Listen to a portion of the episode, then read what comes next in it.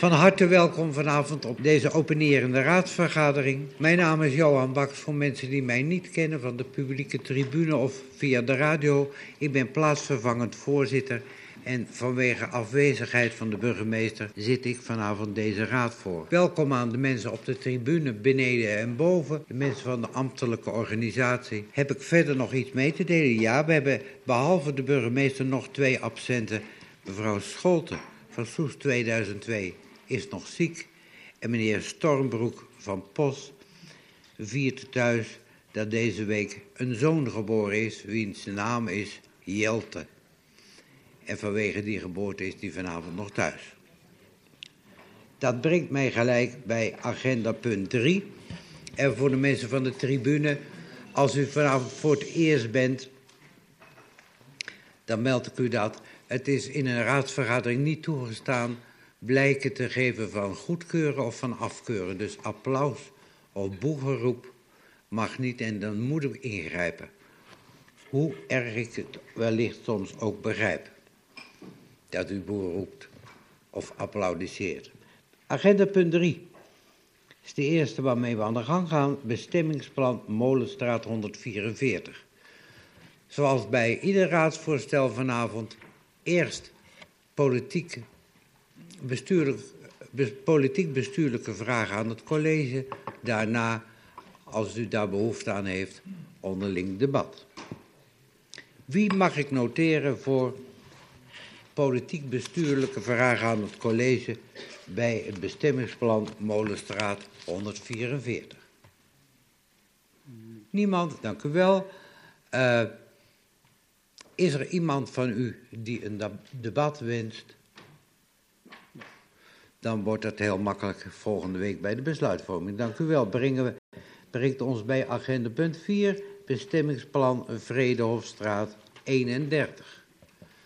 Iemand technische vragen die niet mogen, maar politiek-bestuurlijke vragen wel. Meneer Ruiter, de Ruiter. GroenLinks. Anderen niet. Meneer de Ruiter, aan u het woord. Dank, voorzitter. En ik spreek namens GroenLinks. Um, op twee onderwerpen uh, vragen aan uh, het college. Uh, ten eerste, hoe kan het dat een woonbestemming die ook daadwerkelijk als woning in gebruik is, zomaar abusievelijk, lezen wij, wordt wegbestemd?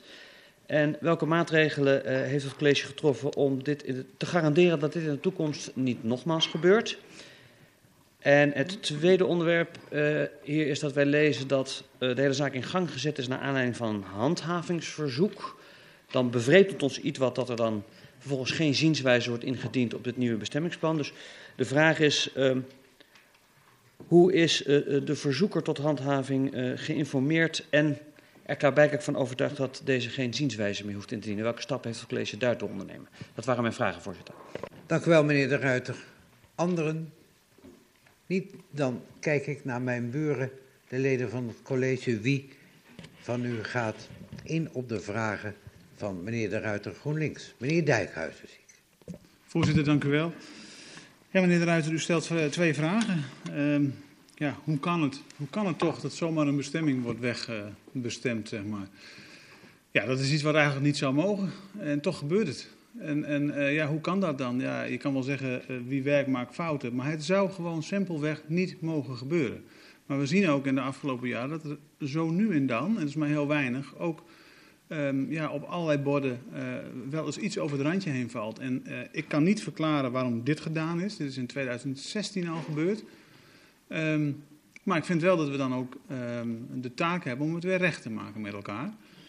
Um, en u vraagt ook, ja, uh, wat doet u eraan om het te voorkomen? Nou, daar doen we alles aan. Daar kijken we voortdurend naar procedures. We uh, stellen elkaar steeds ook de, de, vraag van, hebben we het goede gedaan? Klopt het allemaal wat hier staat? Want daarmee kan ik u absoluut geen garantie geven dat het echt nooit meer zal gebeuren. Maar we doen daar wel heel erg ons best voor. En u vraagt dan eigenlijk ook, um, ja, hoe is het begonnen met die handhaving? Hoe is het verzoeker geïnformeerd en waarom eigenlijk? Nou, ik denk dat u, uh, uh, ik ga ervan uit, laat ik het zo zeggen, dat u weet welk pand het is aan de uh, Vredehofstraat daar. En daar zit achter dat pand ook een koetshuis. En in dat koetshuis werd gewoond. En in dat koetshuis mag je niet wonen. Dat zegt de bestemmingsplan dat dat niet mag. Nou, Uiteindelijk ehm, ja, is het in, in die zin ook zo dat we, um, dat we fouten hebben gemaakt. Uh, er is iets van het bordrandje afgevallen. En dan ga je ook samen kijken hoe ga je dit nu oplossen. En uiteindelijk is er uh, in goed overleg met elkaar besloten tot deze oplossing. Waarbij ook aan de uh, verzoeker, zeg maar, aan de, aan de, eigenaar, verzoeker, ook is gezegd van nou oké, alles bij elkaar uh, gezien hebbende, mag u daar zo lang nog blijven wonen. Maar zolang, zodra u vertrekt, verhuist, mag daar niet meer gewoond worden. Dus daarmee herstellen we dan op termijn ook de situatie. Uh, en dat is in uh, onderling overleg zo met elkaar overeengekomen. En daar zijn beide partijen gelukkig mee. En u mag er uiteindelijk een finale klap op geven. Tot zover, voorzitter. Dank u wel, wethouder Dijkhuizen. Ik kijk uh, naar meneer De Ruiter. Zijn uw vragen voldoende beantwoord? zeker, voorzitter, met dank aan de portefeuillehouder. Dank u wel. Als niemand anders meer vragen heeft over Vredehof 31, vraag ik u, is er iemand van u die in debat wenst over dit raadsvoorstel? Niet? Dat brengt ons dan bij het bestemmingsplan Bergstraat 134. Daar heeft zich iemand aangemeld om gebruik te kunnen maken van het spreekrecht, mevrouw Veger. En als u naar voren komt, dan wachten wij op uw komst. Goedenavond, mevrouw Veger. En Goedenavond. Goedenavond. En u heeft bij de voorbereiding vast meegekregen dat u van ons vijf minuten mag gebruiken. Ja hoor, dat goed. Goedenavond, mijn naam is Jojanneke Veger, ik ben van Duinpark Soest. Sinds 1 oktober 2018 zijn wij de eigenaren van Duinpark. In de aanloop naar de koop van het park hebben wij uitgebreid onderzoek gedaan naar Duinpark, maar ook ingelezen in de omgeving van de buurtschap de Berkt, waar toch een en ander speelt en gespeeld heeft aan ruzies, overlast en allerlei rechtszaken. Wij zijn een paar jaar verder, of een jaar verder, en we hebben heel veel energie gestoken in het park en geïnvesteerd. Ettelijke miljoenen. En we zijn voornemens in de komende jaren verder te investeren. Toen wij vernamen dat Bergstraat 134 een bestemmingswijziging had aangevraagd, hebben wij ons ingelezen in de zaak en waren wij in eerste plaats verbaasd dat het mogelijk is dat een bedrijf dat zorg verleent aan mensen met een psychiatrische stoornis, gefinancierd uit PGB-gelden, jarenlang illegaal kon opereren op die locatie. Wij zijn verbaasd dat in het aanvullend onderzoek naar aanleiding van onze zienswijze alleen een onderzoek is uitgevoerd naar eventuele geluidsoverlast. Alle door ons aangevoerde punten zijn niet opnieuw beoordeeld op basis van de ons aangeleverde informatie. En daarmee is duidelijk dat er geen rekening wordt gehouden met de belangen van Duinpark, de mogelijke nadelige gevolgen voor Duinpark en voorbijgegaan wordt aan de bijdrage die Duinpark levert aan de buurtschap en aan de Soeste samenleving. We zijn verbaasd en we voelen ons niet gekend. Verbaasd over het feit dat de gemeente toestemming wil gaan geven aan Bergstraat 134 om legaal een maatschappelijke functie uit te voeren en daarmee het ontwerpbestemmingsplan naast zich neer gaat leggen. Wij voelen ons niet gekend omdat de gemeente op geen enkele wijze ons als belanghebbende geïnformeerd heeft over de eventuele beleidsbepalende veranderingen. Toevalligerwijs hebben we dit alles vernomen. Naar onze mening ontbreekt de logica om een horecabestemming gelegen naast een recreatieve bestemming te veranderen naar een maatschappelijke bestemming gericht op mensen met een psychiatrische stoornis aandoen. Dit vraagt om problemen in de toekomst. In onze ogen kun je als gemeente twee bedrijven naast elkaar geen toekomst beloven wanneer deze bedrijven elkaar bijten. Kijk naar de huidige situatie in de buurtschap, waar de pluimveehouderij en de dierenkennel grote overlast bezorgen door ontwikkelingen in de loop van de tijd die destijds niet voorzien zijn. Wij zijn betrokken bij werkgroepen in zaken het horecabeleid buitengebied. We hebben deelgenomen aan de bijeenkomst over de ontwikkeling van het recreatie en toerisme in Soest. En we hebben volgende week een afspraak hier bij de gemeente om onze ideeën over de ontwikkeling van Duinpark en de bijdrage aan de Soeste samenleving, met name de buurtschap De Birkt. Wij zijn, evenals de gemeente, gebaat bij een goed investeringsklimaat. Dat wil zeggen, geen overlast van specifieke groepen en het kunnen ontwikkelen van een economisch rendabele omgeving. Denk aan het creëren van werkgelegenheid, maar ook de inkomsten die gegenereerd worden door de uitgave van de gasten van het Duinpark. Wij maken ons zorgen over de aanwezigheid van de voorziening als Birkstraat 134 en het onzorgvuldig tot stand komen van het ontwerpbestemmingsplan en de gevolgen daarvan. Wij erkennen het nut en de noodzaak van een dergelijke voorziening. Maar deze past niet in de ontwikkeling van de omgeving met andere bestemmingen zoals recreatie en horeca, zoals ons eigen horecabestemmer en bijvoorbeeld het Fletcher Hotel aan de andere kant. Concreet. De voorziening op Bergstraat 134 veroorzaakt, leidt nu al tot overlast. Cliënten van de voorziening lopen rond in het park zonder dat zij een concrete bestemming voor ogen hebben. Cliënten van de voorziening zien het park als een recreatieve voorziening die bij hun woonbestemming hoort.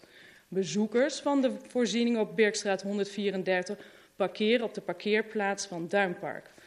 Ook is Duinpark al betrokken geraakt door partners van cliënten van de voorziening die niet tevreden zijn met de gegeven zorg en ons park als een goede standplaats zien hun ongenoegen te uiten en in de buurt te kunnen verblijven. Niet alleen wij ervaren overlast van de cliënten van Birkstraat 134, maar ook de andere naaste buren die met mij meegekomen zijn. Tot slot willen wij benadrukken dat wij niets persoonlijk hebben tegen de mensen van Birkstraat 134. Wij niet in onmin naast elkaar leven en liever een goede buur zijn hebben dan een verre vriend, maar dat de gevolgen voor de continuering van onze bedrijfsvoering en eventuele bedrijfseconomische schade zwaarder wegen dan dat. Graag werken wij aan een gezamenlijke visie voor de ontwikkeling van de buurtschap, maar dit korte termijn handelen kan leiden tot het stagneren van de ontwikkeling van meerdere bedrijven in de buurt. En juist de problemen veroorzaken die op dit nog steeds spelen in de buurt ontstaan uit vroegere beslissingen. Dank u wel, mevrouw Veger. We kijken even of er raadsleden zijn die nog wat van u zouden willen weten. Ik zie meneer Silke, meneer Redeker, meneer De Wilde, mevrouw Gastelaars, Groothuis, Groothuis meneer Pauw. Ja, dan gaan we in die volgorde uh, langs. Meneer Silke. Dank u wel, meneer voorzitter. Um, nou, ik vind dat u het heel goed uh, hebt uitgelegd en, en, er zijn dingen die, die ik niet teruglees. Dus, dus over het, het, het, rondlopen van die mensen daar en, en het parkeren. Um, hebt u uh, contact met de, met de leiding van, dat, uh, van die instelling? En is er ook. Ja, we hebben een goede, goede uh, relatie zeg maar, met de eigenaren van Bergstraat 134. We hebben wel eens gesproken met hun over het parkeren. Ze hebben ook gezegd, daar zullen we melding van maken. Wij hebben gesproken met de cliënten die over ons park lopen, dat daar wel beperkingen aan zijn. Wij willen ons park niet afsluiten voor buurtbewoners en mensen die het park gebruiken om van naar de Soesterduinen te lopen. Maar we willen niet dat het overlast veroorzaakt. We willen ook geen ruzie met onze buren hebben. Dus we, willen, we hebben eerst geprobeerd om het aan te zien. En, uh, en te kijken hoe de verdere ontwikkelingen zijn. Voldoende voor u, meneer Silke. Dan ga ik naar de tweede, meneer Redeke namens de Partij van de Arbeid. Ja, dank u wel voor uw uh, inderdaad heldere uh, uiteenzetting. u, geeft, u stelt zich voor als sprekend namens Duinpark, maar gaande uw verhaal zegt u, geeft u aan dat u ook naast andere, namens andere ondernemers in nou, zelfs spreekt. Klopt ik, dat of ik niet? spreek in ieder geval namens mijn buren, maar ik spreek voornamelijk namens Duinpark. En wij voorzien problemen in de toekomst. Als, uh, omdat er in de, aan de andere buren zit ook horeca. Het was natuurlijk een horeca-recreatiegebied. Uh, mm -hmm. En daar komt opeens een maatschappelijke functie tussen. Nou, dat bijt elkaar. Dat gaat gewoon problemen geven. Dank u wel. Dat was het, meneer Rediger. Dank u wel, meneer De Wilde, fractie ja. VVD. Dank u wel, voorzitter. Eén uh, vraag is al gesteld door de heer Sielke, dus die zal ik niet herhalen. Ja, uw verhaal is inderdaad helder en duidelijk. Um, wat mij nog even verbaast is, uh, u geeft aan dat de situatie op dit moment ook al uh, eigenlijk aan de hand is. Ja. Uh, illegaal, zegt u zelfs. Hè?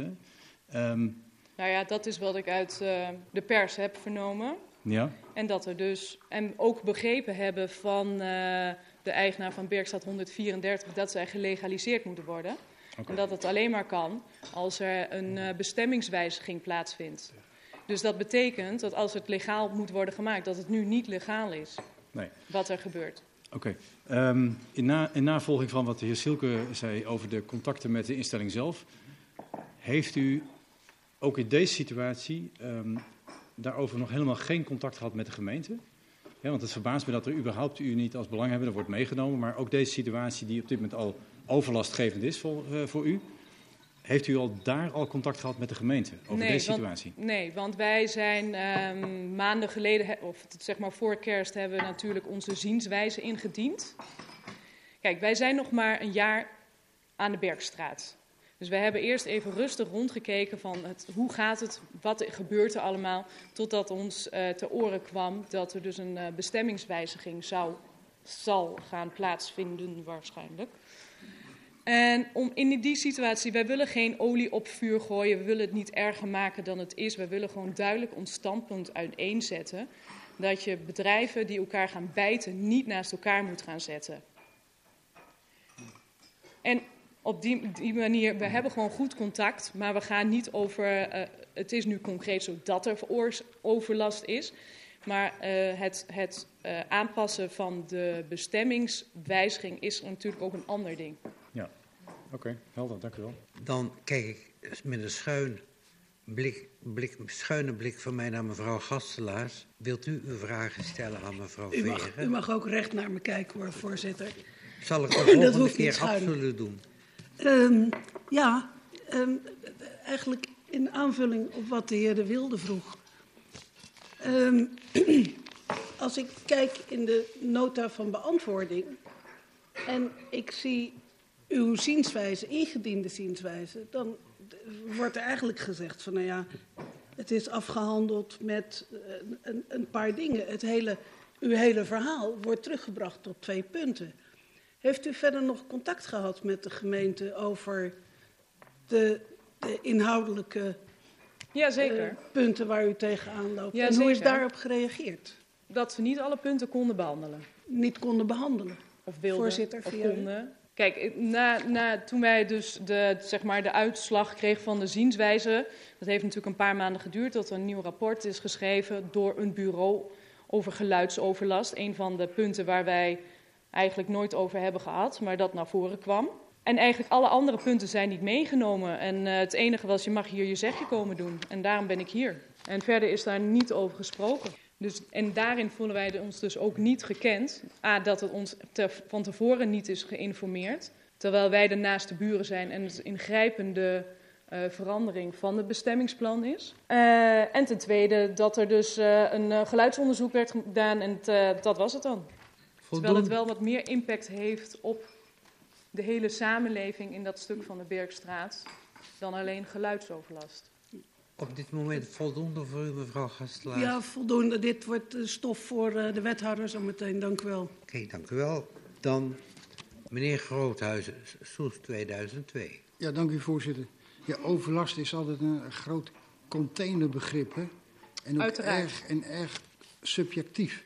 Kunt u nou hier precies vertellen waar bestaat die overlast uit die u ondervonden heeft? Wij zijn de... een uh, recreatiepark. Wij is gemengd, bungalows, waar mensen in recreëren, maar ook een camping.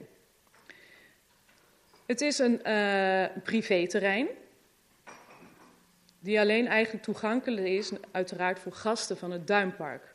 Nou hebben we er geen enkele bezwaar of moeite tegen dat mensen die in de buurt wonen, die onderdeel zijn van die maatschappij, van die uh, uh, daar overheen wandelen. Het is niet de bedoeling. Kijk, de mensen van uh, Beerstraat 134 vonden het wel een mooie plek om te lunchen. Dat is een van de zaken. En dat is niet, iets niet wat wenselijk is. Mensen van, die op uh, de cliënten van de Birkstraat zitten daar niet voor niks. En wij zijn een plek waar mensen gewoon met hun kinderen, met hun gezinnetje, gewoon met een caravan komen. Of recreëren in een huisje voor een wat langere periode. Een plek waar ze zich thuis moeten voelen en ook veilig moeten voelen. En dan wil ik niet zeggen dat de cliënten van Birkstraat 134 slechts in zin hebben. Maar ze zitten niet voor niks in Birkstraat 134. Dus ja, concreet, maar concreet uh, zijn die dingen toch uh, fantastisch te regelen met de bedrijfsleiding van van dat pand? Het gaat er denk ik meer om, kijk, het is makkelijkste is om natuurlijk naar ons te lopen, omdat het een open is het is vrij, het is fijn om er rond te lopen en dat begrijpen we allemaal. Misschien is betere vraag waarom lopen ze er rond? Moeten ze niet iets anders doen overdag? Maar dat is een andere vraag. En natuurlijk is van alles te regelen. We kunnen een bord neerzetten, we kunnen een hek, maar daar gaat het niet om.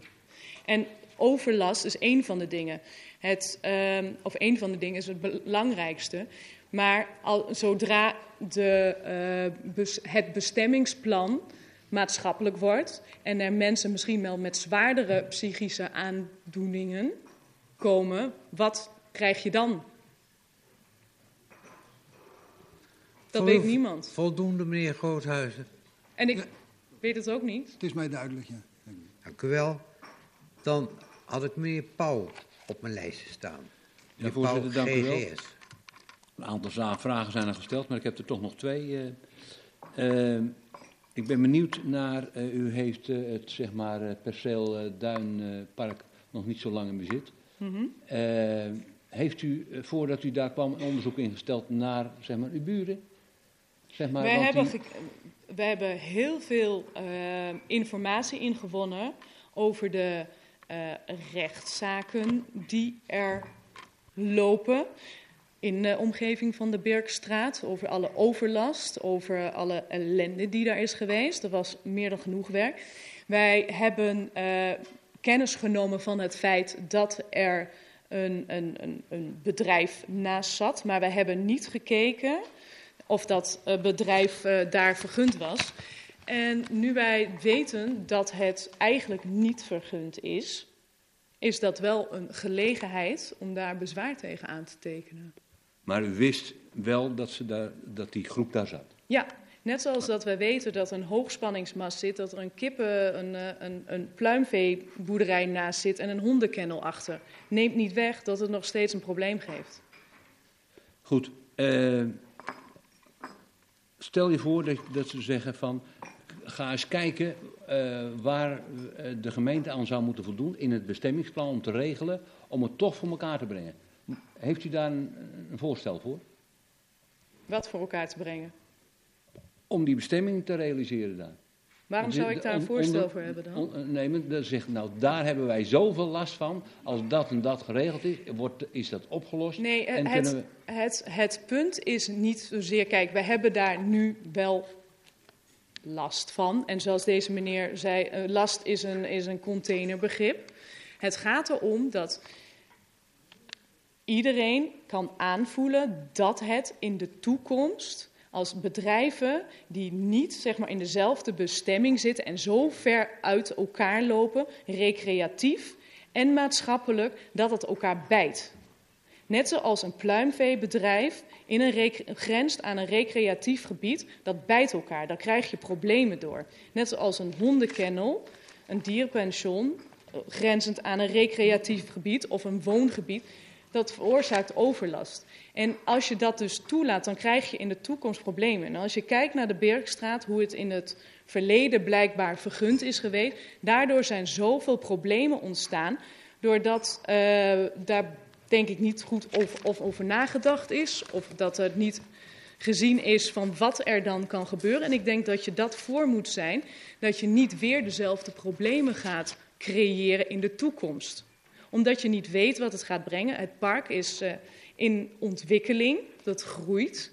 Uh, de gemeente Soes, zover ik begrepen heb, wil graag uh, ook ontwikkeling op het gebied van toerisme en recreatie. En het is niet heel erg bevorderlijk als daar een, een, een wooneenheid zit voor mensen met een psychische aandoening.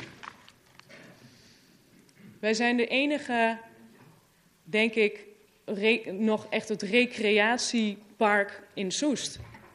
Dus ik denk dat je daar een beetje misschien zuinig op moet zijn als jij inderdaad die toeristen wilt blijven trekken om het hele mooie stukje natuur in Soest en in de omgeving naar je toe te trekken. En dan is het niet heel fijn als daar mensen met een psychische aandoening naast wonen. Meneer Pauw, heeft u voldoende informatie gekregen die u wilde hebben? Dan de, ga ik naar de laatste op mijn lijstje van de fractie van de VVD, de heer Heidinga. Ja, dank u wel. Um, Eén korte vraag. Is u bekend of de eigenaar en uh, de exploitant van uh, Beekstad 134 dezelfde zijn? Nee. Ja, ik bedoel, dat is me wel bekend. De eigenaar van het terrein en de exploitant zijn niet dezelfde.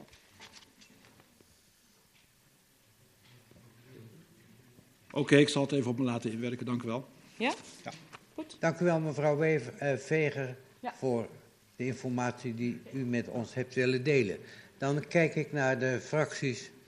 Welke fracties zouden politiek-bestuurlijke vragen willen stellen aan het college? Ik zie meneer Witloks, Loks, ik zie mevrouw Gastelaars, meneer Sielken, meneer Versteeg. Dat was het. Oké. Meneer Witloks, Partij van de Arbeid, aan u het woord. Dank u wel, voorzitter. Ik begrijp uit het verhaal van Duinpark dat zij eigenlijk onvoldoende gekend zijn bij de bestemmingsplanwijziging. De vraag aan de wethouder is, is uh, in hoeverre uh, belanghebbende Duinpark goed betrokken is bij die bestemmingsplanwijziging. En in het vervolg daarop of dit ook stand houdt uh, als dat uh, tot een, vervolgprocedure leidt. Ik heb ook een tweede vraag en die is, en uh, misschien niet zo makkelijk te beantwoorden, maar heeft de, de psychiatrische instelling, zo noem ik maar even, chic care, heeft dat nu een functie lokaal, regionaal of landelijk? Want dat heb ik niet precies voor ogen. Ik vind het wel belangrijk om te weten of we hier te maken hebben met de opvang van mensen die uit de directe omgeving of Soest zelf komen, dan wel een landelijke functie zou hebben. Dus op die twee vragen had ik graag antwoord. Dank u wel. Ga, mevrouw Gastelaars, fractie DSN. Ja, voorzitter, dank u wel. ja, toen, toen we de stukken eerder bekeken, toen dachten we, nou, dat is uh, makkelijk, hè? Prachtig, oude horecafunctie weg en je gaat er een paar wooneenheden creëren en klaar. Um, wat mij tegenvalt, is dat uit de stukken helemaal niet blijkt wat hier door het Duinpark wordt ingebracht. En ook, ja, mijn buurman zei het al een beetje, het idee dat er eigenlijk helemaal niks of vrijwel niks gedaan is met, met de problemen die, uh, die aangevoerd zijn. En ook de hele, de hele zienswijze die ingediend is. En, en wat is uw vraag aan het college, mevrouw En de vraag aan het college is van, uh, ziet de wethouder dat ook zo? En kan hij ook uitleggen waarom dit op deze manier behandeld is? Want uh, ja, daar zijn zienswijzen voor, daar moet je op ingaan en daar moet je op, in, op reageren. Tot zover. Dank u wel. Meneer Sielken, D66. Dank u wel, voorzitter. Um, ja, ik sluit me bij de vorige sprekers aan en dan voeg ik er nog aan toe dat als het een gedoogsituatie is geweest, uh, die dan gelegaliseerd wordt, uh, waarom heeft dat niet voor de wethouder geleid tot extra aandacht voor de omgeving? En hoe kan het zijn dat daar in de bestemmingsplanwijziging toelichting ook helemaal niets over wordt gesproken? Um, het, ik lees wel, het is een beschermd wonenfunctie. Ik denk dat het toch goed is ook hier om wat nadere duiding te geven over de aard van, van deze functie. Uh, want we, we, tasten nu in het duister en er wordt alleen over psychiatrische patiënten gesproken. En dat is ook een containerbegrip. Dus graag daarover helderheid. Dank u. Dank u wel, meneer Sielken, D66. De laatste op mijn lijst tot nu toe is meneer Verstegen namens POS. Dank u voorzitter. Mijn vraag is uh, net gesteld door de heer Sielke, dus daar sluit ik mij bij aan. Alsjeblieft. Meneer Pauw meldt zich ook namens de fractie van GGS. Ja, voorzitter, dank u wel. Ik zou graag willen weten, uh, kan het college aangeven hoe lang ongeveer wij daar al gedogen? Hoe lang is dat? En uh, de volgende vraag. Zijn er, zeg maar, uh, over de omgeving, over die specifieke bewoning, klachten naar de gemeente toegekomen?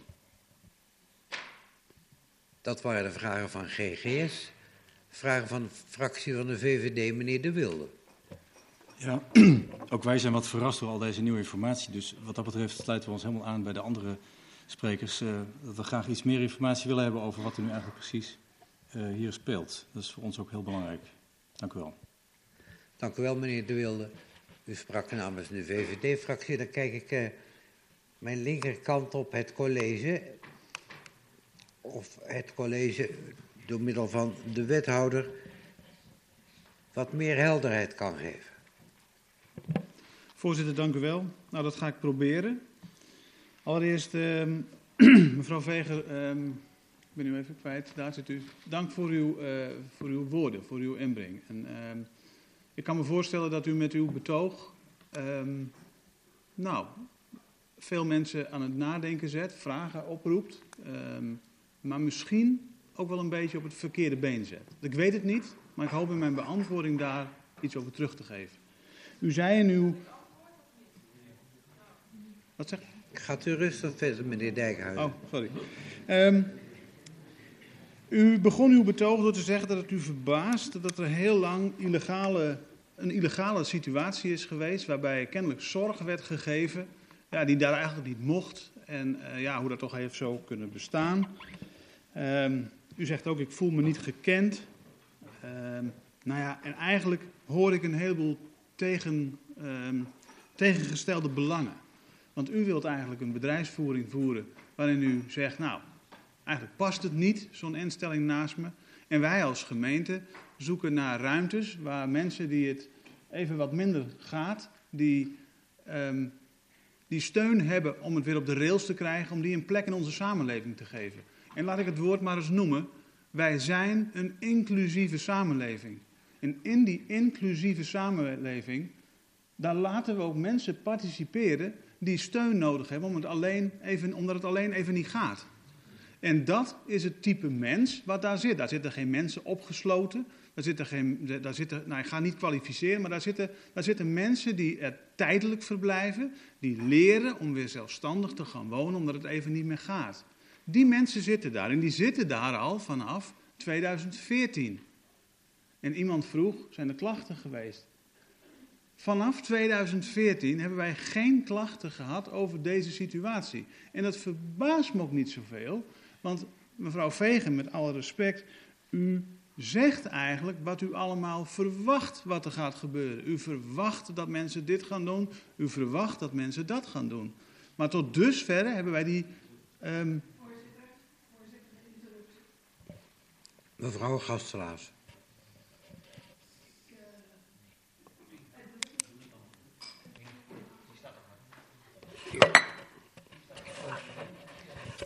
De wethouder die, uh, die zegt hier van de inspreekster die, die suggereert van alles wat ze verwacht. Dat is niet wat ik gehoord heb. Dus ik, ik vind het ook een beetje suggestief wat de wethouder hier nu doet.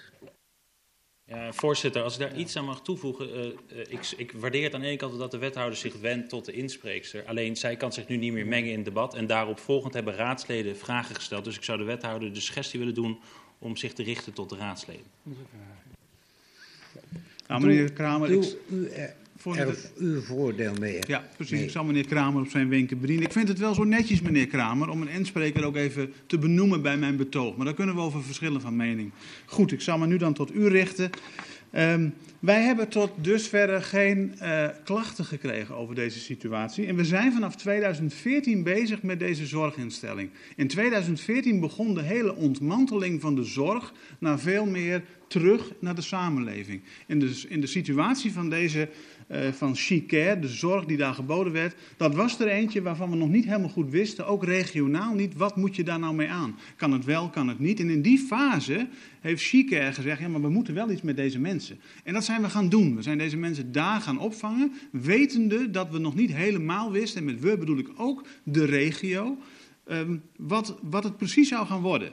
En uiteindelijk is in 2015, 2016 helder geworden wat voor type zorg daar nodig was, hoe die ontmanteling op landelijk niveau en ook in onze regio zich zou gaan uh, uh, voordoen en hoe we dat lokaal ook uh, handen en voeten moesten gaan geven. Toen is uiteindelijk gezegd in 2016, nou, als we nu weten wat we daar moeten, dan moet u een ontwerpbestemmingsplan in gaan dienen, want dan gaan we het ook netjes regelen zoals het is. En in die fases zijn met de vorige eigenaren van Duinpark gesprekken gevoerd.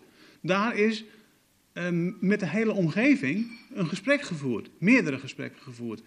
Um, totdat de zaak vrijwel in een en de procedure werd gebracht. En toen kwam mevrouw De Veger als nieuwe eigenaar op het toneel. En met mevrouw De Veger, althans met een vertegenwoordiger van mevrouw De Veger, is een gesprek gevoerd over deze situatie. Maar toen waren we al heel ver. Dat moet wel gezegd. Maar we hebben het gesprek ook met mevrouw Veger, althans met Duinpark, in de nieuwe situatie gevoerd.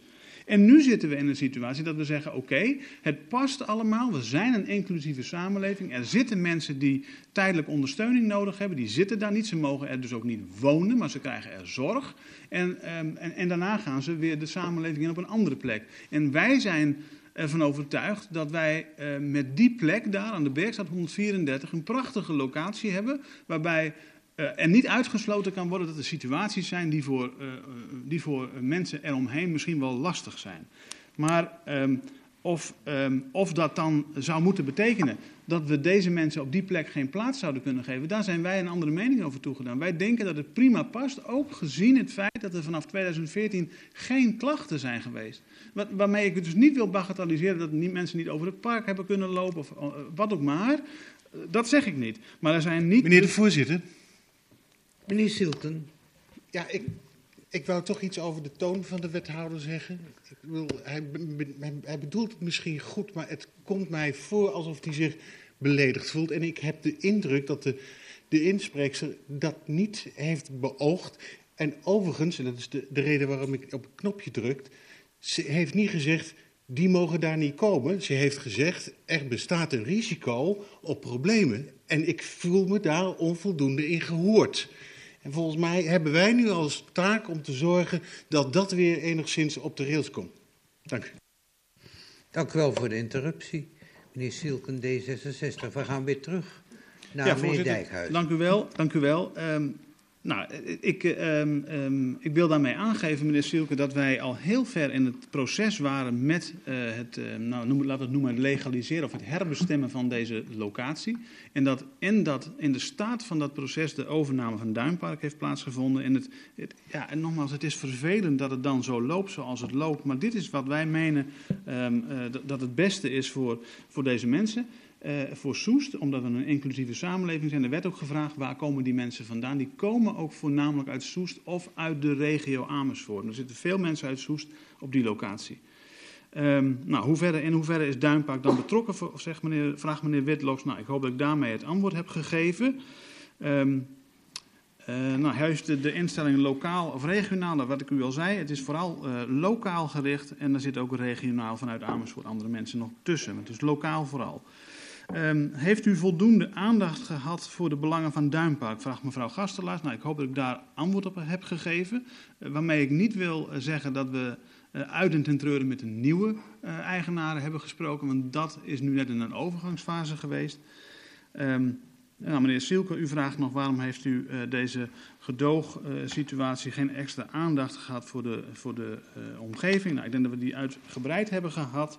Wat voor, wat voor patiënten zitten erin? Nou, ik heb u al gezegd, het zijn mensen die een duwtje in de rug nodig hebben, die op herstel gericht op herstel zitten te wachten. Um, ja, op woonbegeleiding zitten te wachten en, en werken aan zelfstandig weer leren wonen. Um, meneer Pauw zegt hoe lang gedogen wij nu al? Nou, ik heb u al gezegd, vanaf 2014 zitten daar mensen in. En, wij vinden dat het nu echt tijd is om het uh, te formaliseren. Um, waarbij ik uh, ook in de stukken heb gezegd, er wordt niet gewoond, er wordt zorg verleend. Er is geen woonbestemming op die situatie daar gegeven. Um, nou, volgens mij heb ik daarmee de meeste vragen beantwoord. En het spijt me als mijn toon daarin wat, nou ja, niet, niet, niet helemaal de juiste was dan... Uh, maar ik meen serieus dat we hier met aandacht voor de omgeving uh, hebben gekeken naar de situatie. Tot zover, voorzitter. Dank u wel, meneer Dijkhuizen. Ik uh, kijk nog eens rond. Ik zie meneer De Wilde, meneer Versteeg. Gastelaars. Tweede, tweede termijn, ja. Drie mensen, oké. Meneer De Wilde, fractie VVD. Ja, dank u wel, voorzitter. Uh, nog twee aanvullende vragen.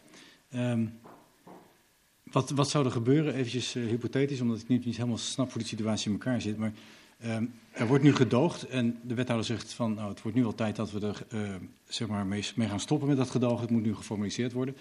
Stel dat ehm, er geen oplossing gevonden wordt in de, in de vorm van een bestemmingsplanwijziging. Ehm, wat zou dan de oplossing zijn? In de zin van, ehm, stel dat we als raad zeggen van nou dit is niet uh, wat we zouden willen met die bestemming. Hoe, hoe, hoe, is dan de situatie? Blijft het dan gedogen? Of, of wordt er dan op een gegeven moment een, een situatie gecreëerd dat het gewoon uh, stopgezet wordt? Dat, dat was even mijn vraag aan, aan de wethouder. Tweede vraag is, weet de wethouder um, wellicht wie op dit moment de eigenaar is? Want er werd net gezegd door de inspreekster dat er uh, blijkbaar een andere eigenaar is dan de exploitant. Kan de wethouder misschien daar nog iets meer over vertellen? Dank u wel, meneer De Wilde. Meneer Versteeg namens de fractie POS. Dank u, voorzitter. Een aanvullende vraag voor de wethouder is: eh, bestaat de kans dat er andere patiënten komen na legalisatie?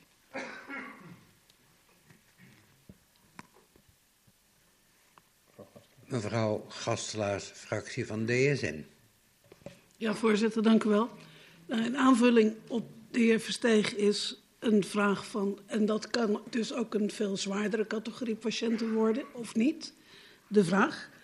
En een ander, ik hoorde, ik heb opgeschreven dat de wethouder zei van dat er meerdere gesprekken zijn gevoerd met Duinpark, maar niet met de nieuwe eigenaren. Heb ik dat goed gehoord? En is dat dan een beetje van ja, jammer, dan had je je huiswerk maar beter moeten doen? Of wat, wat bedoelde de wethouder hiermee te zeggen? Tot zover. Zijn er nog anderen die in deze termijn het college willen bevragen? Nee. Dan gaan we naar de wethouder. Wilt u duidelijkheid geven? Voorzitter, ik ga het proberen. Wat gebeurt er, vraagt meneer De Wilde, als we dit Um, als we de bestemming niet aanpassen, dan, um, dan, zullen wij, uh, de, dan zullen wij moeten gaan handhaven. En dan zal dat betekenen, meneer De Wilde, dat de zorg daar gestopt wordt. En dat wij tegen deze mensen gaan zeggen, um, ja, Soest heeft geen plek voor u. Dat is de situatie. wie is de eigenaar?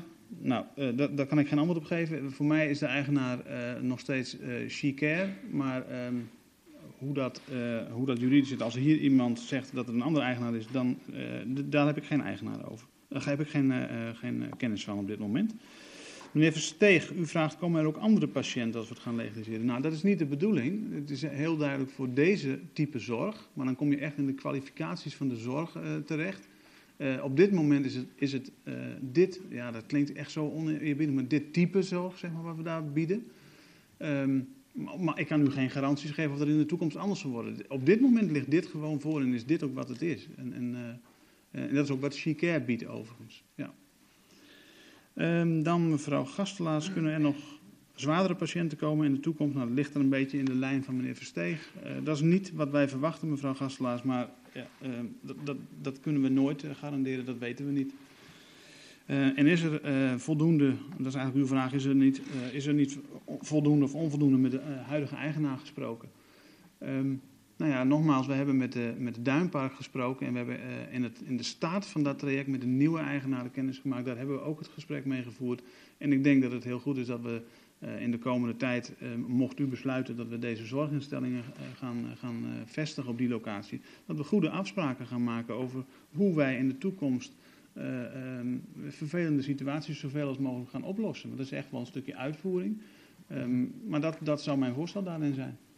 Tot zover, voorzitter. Dank u wel, wethouder Dijkhuizen. En daarmee hebben we onze tweede en eigenlijk laatste termijn uh, in deze ronde voor de knip gehad. Maar ik kijk nog even naar meneer Witlogs. Want ik heb een vraag, uh, meneer de voorzitter. Want uh, de wethouder noemde even zo snel van, op de vraag van de VVD wat er zou gebeuren als gehandhaafd zou worden. En toen antwoordde hij, dan is er geen plek voor u, voor deze doelgroep. Ja, dan zou ik bijna zeggen, is er in Soest of de directe omgeving geen andere voorziening die deze doelgroep zorg en, en, en, en woning kan bieden? Voorzitter, via u. Meneer Witteloks, eh, dat, dat zal ongetwijfeld. Maar tegen deze mensen moeten wij dan zeggen dat de zorg daar ophoudt. En dan zullen we naar nieuwe zorglocaties in Soest moeten gaan kijken. Het is niet zo dat we, dat we in Soest heel veel locaties nu vrij hebben staan. En dat weet u ook. We komen regelmatig met voorstellen. Um, maar dan houdt de zorg aan die locatie simpelweg op. En zul je moeten gaan kijken waar je een nieuwe locatie met weer nieuwe uh, omgevingen mogelijk gaat maken. Dat, dat is wat ik, er, uh, wat ik erover kan zeggen. Tot zover. Als ik aan mag vullen. Dan, dan begrijp ik, meneer de voorzitter, dat, er eigenlijk, uh, dat de wethouder zegt... dan is er wel plek, maar op een andere locatie.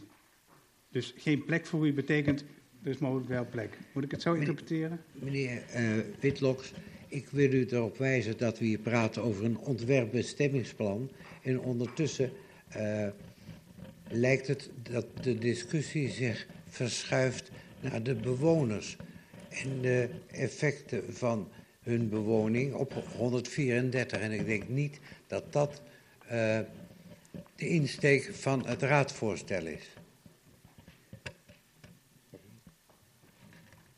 Als we dan de twee termijnen gehad hebben, dan zou het kunnen zijn dat iemand van u uh, het debat aan wil over dit onderwerp. Meneer Groothuis. Meneer Silken. Anderen?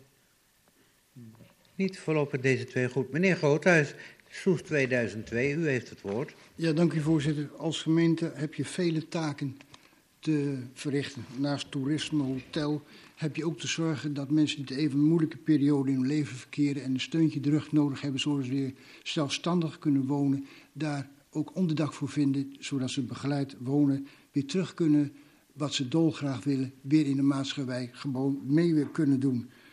Dus ze moeten blij zijn dat uh, deze locatie gevonden is. Ik hoor ook van de wethouder dat ook veel mensen uit Soest dat betreft. Dus we zitten niet voor Amsterdam te werken, maar gewoon ook voor Soest of de omgeving. Uh, wij zijn hier uh, gewoon voorstander van. Dank u. Dank u wel, meneer Groothuis. Meneer Silken, fractie D66. Dank u wel, meneer voorzitter. Um, beschermd wonen uh, voor deze uh, kwetsbare groep uh, kent weinig voorzieningen in de provincie Utrecht. Althans, daar zijn behoorlijke wachtlijsten voor, weet ik uit ervaring. Um, en dat betekent dat deze voorziening heel belangrijk is, ook voor Soest. Um, ik ben heel erg blij met de laatste opmerking en toezegging van de wethouder. Want ik denk dat dat de goede manier is. En het siert me ook dat hij daarmee afsluit. Want um, buren moeten naast elkaar kunnen leven, ook al past het misschien in het begin niet meteen.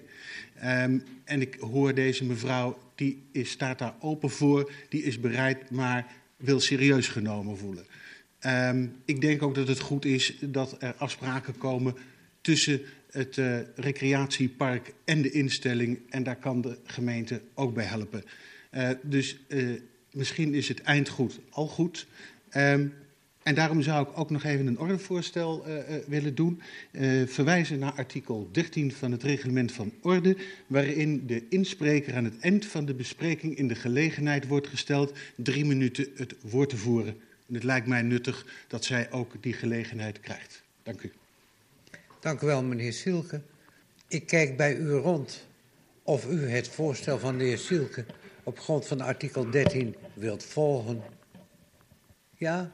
Nou, mevrouw Veger, dan mag ik u voor de tweede keer uitnodigen. Als u, wil. als u wilt, als u er gebruik van wilt maken. Ja? Ik uh, begrijp dat het voor de wethouder niet leuk is dat een proces dat dus blijkbaar al zo lang gaande is, dat dat op het allerlaatste moment wordt onderbroken en dat dat vervelend is. Um, u heeft herhaaldelijk gezegd dat er gesproken is met ons, nieuwe uh, eigenaren van Duinpark, over de ontwikkeling. Nou, dat is absoluut niet waar. Wij kwamen toevallig, zijn wij getipt dat de uh, uh, bestemmingswijziging aan de orde was. En daarop hebben wij op het laatste moment nog de zienswijze ingediend. Dus er is geen enkele sprake van geweest. Wij hebben heel erg goed contact met de vorige eigenaren van Duinpark. En er is nooit tegen ons sprake van geweest dat er iets speelde. Er zijn tevens, uh, als er uh, met ons zou gesproken zou zijn, zou je verwachten dat daar ook notulen van aanwezig zouden moeten zijn. Ook met de andere uh, belanghebbenden. Daarnaast, uh, er zijn geen klachten geweest, zegt u, maar Duinpark heeft zelf het, zeg maar met de vorige eigenaar jarenlang strijd gevoerd met mensen in en om het park. Ik denk dat zij A, andere zaken aan hun hoofd hadden. Daarnaast heeft het park in de verkoop gestaan een hele periode. Dan is niet het moment dat jij een klacht gaat indienen tegen je buren.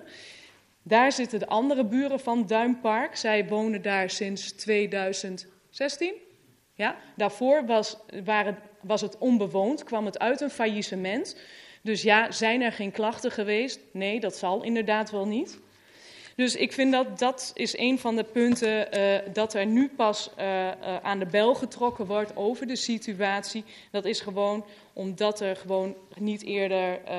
Er was niemand om een klacht in te dienen. En misschien waren er ook geen klachten, maar er was ook een andere situatie. Ehm, een van de punten, en dat is niet om inhoudelijk in te gaan, maar een van de belangrijkste punten is dat in de regelgeving staat dat er een bepaalde afstand moet zijn tussen de maatschappelijke functie en de volgende functie. En dat is 30 meter. En die afstand wordt op meerdere punten overschreden. En dat staat gewoon in de wet dat daar ruimte tussen moet zitten. En die is er niet. En destijds hebben we daarover gesproken, dat sinds 2014 is er een uh, anterieure overeenkomst tussen Duinpark Soest en de gemeente Soest over de ontwikkeling van het park. En in die overeenkomst en in het bestemmingsplan van Duinpark Soest is al gesproken over die ontwikkeling, over de uitbreiding en het, uh, de ontwikkeling van nieuwe receptiegebouwen, nieuwe horecagebouwen, een andere invulling en een andere inrichting. En als je dat in ogenschouw neemt, kloppen die meters al helemaal niet meer. En dat is iets waar nu helemaal niet naar gekeken wordt. Wat staat er nou eigenlijk in dat bestemmingsplan? Mevrouw, mevrouw De Veeg, wilt u proberen tot een afronding ja, te komen? tot afronding. Wil ook nog zeggen dat als u al zoveel jaren dan bezig bent met dat proces om dat te legaliseren en u weet niet wie de eigenaren zijn, en dat er dus een uitbater is en een eigenaar, denk ik van dat u ook misschien uh, eens onderzoek moet doen naar de, van over wie hebben we het nou eigenlijk. Want als u niet bekend bent van uh, de eigenaar van het pand en de uh, exploiteerder van het bedrijf. Ik denk dat dat ook een belangrijke zaak is als jij psychische zorg gaat geven aan mensen die dat nodig hebben. Dat het op adequate wijze gebeurt. Ik denk dat er nog heel veel meer te zeggen wil, maar uh, bij deze. Dank.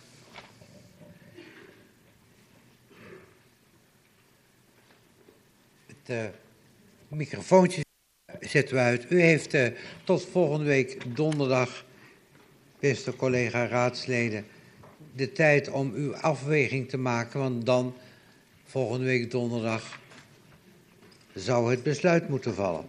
Gaan wij nu over naar een, volgend agendapunt. Het bestemmingsplan Kerklaan en voorafgaand aan de inhoudelijke discussie uh, beginnen we ook met een inspreker. Er heeft zich bij ons gemeld meneer Van Blokland, die betreffende de situatie graag in wil spreken. Als meneer Blokland naar voren komt, wachten we tot hij hier is.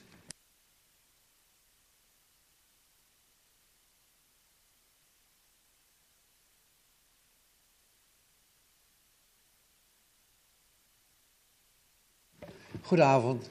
U krijgt, u krijgt en dat, dat wist u, van ons vijf minuutjes om uh, ons wat dingen duidelijk te maken. Er komen zo op de tafel te liggen een aantal exemplaren van plattegrondjes. U krijgt die plattegronden morgen digitaal in uw mailbox vanuit de Griffie, maar vandaag voor een aantal mensen die het nu al willen hebben, zijn er een aantal exemplaren beschikbaar. Aan u het woord, meneer Van Blokland.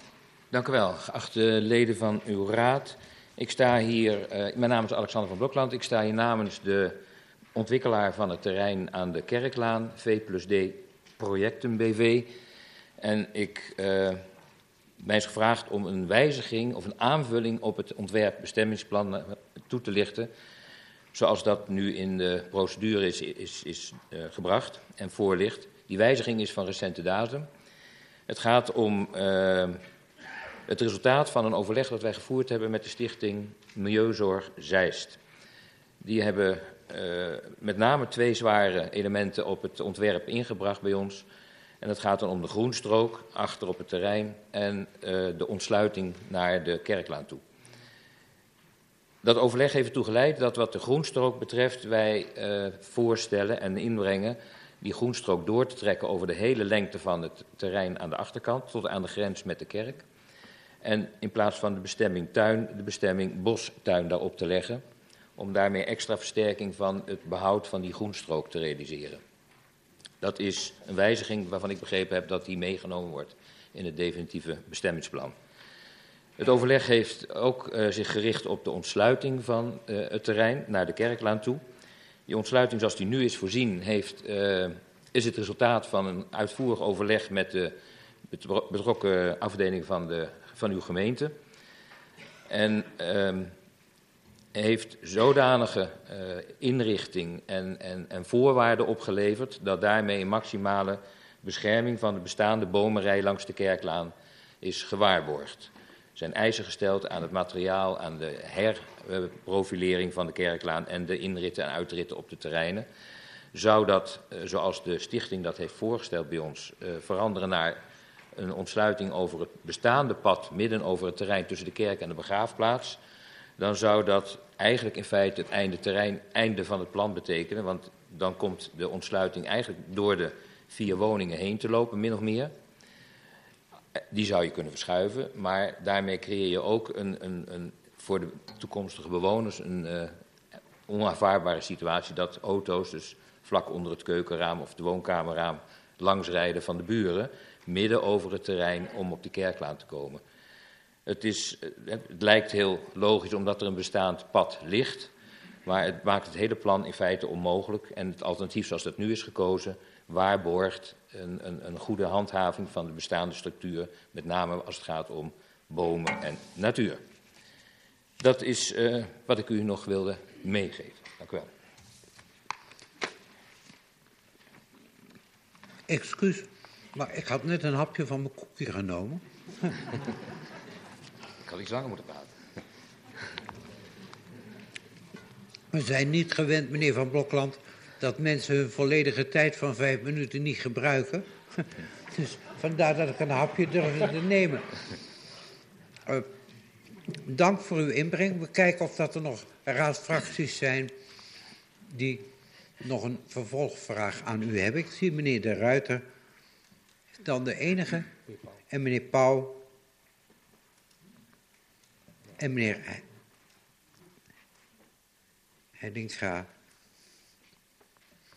Meneer De Ruiter, fractie GroenLinks. Ja, dank u wel, uh, voorzitter. En uh, dank, u wel, dank u wel ook dat u uh, zo flexibel en zo snel ook nog in een lopende procedure de moeite neemt om daarop in te springen en daar wijzigingen aan te brengen. Complimenten daarvoor.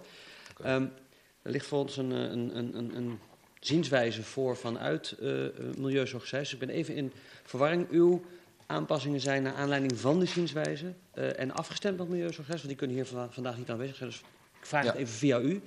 We hebben ook kennis genomen van die zienswijze en, uh, nou weet ik niet precies, maar ergens begin oktober hebben we ter plekke overleg gevoerd met de stichting en uh, die hebben ja, letterlijk aangewezen wat hun ideeën waren. En dat hebben we dus gedeeltelijk overgenomen, terwijl die zienswijze er al eerder lag. En we hebben ook vooraf aan het ontwerp, uh, bestemmingsplan, toen het in procedure kwam, contact gehad met de stichting. Maar dat had toen nog niet zo heel veel betekenis. Begrijp, meneer de Ruiter, uit uw non-verbale communicatie dat u voldoende op dit moment tevreden bent gesteld met het antwoord. Dan ga ik naar meneer Pauw, fractie gemeente Belangen Groensoest. Uh, de bomeneffectanalyse geeft aan dat de alternatieve ontsluitingsweg eigenlijk wordt geadviseerd. Dus dat de, de, zeg maar via de kerklaan zou gewoon, niet via het pad wat in wezen nu geprojecteerd wordt. Erkent u dat? Of zegt u, uh, ja, dit is eigenlijk de beste oplossing voor iedereen en dan hoeven we de tuin niet in te leveren? Als je uitgaat van dat er mensen moeten komen te wonen, dat het een inrichting moet krijgen waar mensen dan kunnen wonen, dan is dat pad eigenlijk een onmogelijke uitvoering. En we hebben heel veel moeite gehad om een goede ontsluiting naar die kerklaan en de Novalaan te krijgen. Omdat daar toch ook langs een aantal bomen staan waar je niet aan wil komen. Nou, met alle uh, mitsen en maren en, en, beperkingen en mogelijkheden is de huidige oplossing de, de, meest optimale. Dat is het enige wat ik er nog uh, van kan zeggen. Uh, u heeft nog gesproken met zeg maar de stichting daarover. En zij accepteren deze oplossing nu wel of nee. nog steeds niet? Nee, ze blijven voor het, het, het ontsluiting via dat middenpad, noem ik het dan maar in ieder geval tegen de, de huidige gekozen oplossing. Meneer Heidinga namens de fractie van de VVD. Ja, dank u. Uh, misschien kunt u iets zeggen over het belang of de rol van Stichting Milieuzorg Zeist in deze. En uh, ik meende in uw verhaal te beluisteren dat aan de voorzijde uh, de bestemming is ingebracht voor bostuin. Maar misschien leg ik het plaatje verkeerd, maar ik zie dat aan de achterzijde. Klopt dat? Het is achterzijdeling, ja. Achterzijde, oké. Ja. Dat is de enige wijziging op het terrein ten opzichte van het ontwerp wat uh, in, in procedure is gebracht. En de rol van Stichting Milieuzorg Zeist? Kritische volgen van het plan, zou ik het willen noemen. Door verder hebben wij geen, uh, geen, geen, geen bemoeienis met hen en zij met ons gehad. Behalve op het moment dat het ontwerp uh, in, beeld kwam, hebben zij hun uh, kritiek gegeven. Er zijn meer punten in de zienswijze genoemd, maar met name die twee punten die ik heb genoemd, daar hebben we ons op gericht met de stichting. En dat is, het resultaat is één wel, ander niet.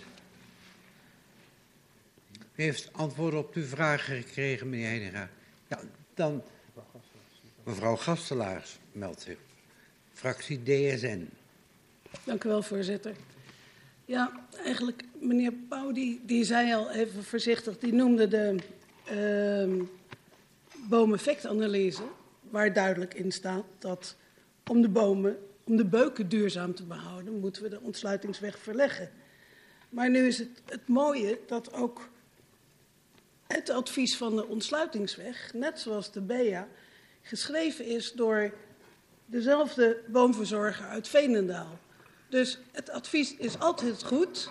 Het kan linksom, het kan rechtsom. Maar hij adviseert beide. En wat wij is, vinden dat, wat is uw wij vraag? vinden dat eigenlijk wel een beetje apart. Maar toen hoorde ik u zeggen, en daar kunt u me in corrigeren, dat de gemeente eigenlijk de sterke voorkeur heeft uitgesproken in overleg met u om de oplossing te kiezen zoals die er nu gekozen is. Klopt dat? Heb ik dat goed gehoord? Uh, niet helemaal, want het, het, initiatief ligt natuurlijk bij ons. De inrichting van het plan komt van we hebben hier vier woningen in, in gedachten en daar moeten uh, auto's in en uit. En de, de, de, de prettigste route voor bewoners is recht, toe, recht aan op de kerk of op de Novalaan bij voorkeur. En niet met allerlei bochten en, en, en slingers. Nou, dat kon niet. Dus we hebben ook in overleg met de, de ambtelijke afdelingen gezocht naar een oplossing die dan, en ook uh, in overleg met de proggie overigens, want die heeft er ook een stemming gehad, naar de meest uh, ja, voor iedereen aanvaardbare oplossing. Zowel qua bewoners die er moeten komen wonen, als de parochie zelf. Want die heeft daar het, het, het parkeerplaats bij de begraafplaats nog als, als factor waar we mee te maken hadden. Als het behoud van de bomen die daar zijn langs de kerklaan.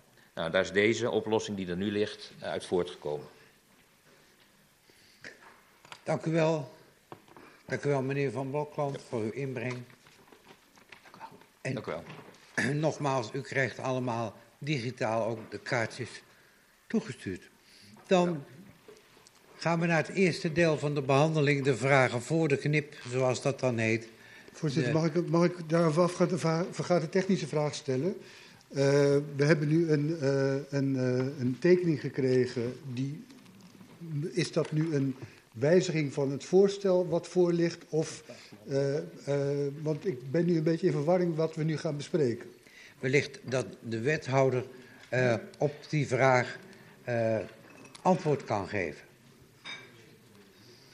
Ik kijk naar de collegetafel. Wethouder Dijkhuis. Voorzitter, dat bent u niet van mij gewend, maar daarover wil ik even uh, uh, een kort moment schorsen. Een paar minuutjes? Uitstekend. Schors ik de vergadering voor drie minuten. Wilt u uw plaatsen weer innemen? Dan vervolgen we de vergadering.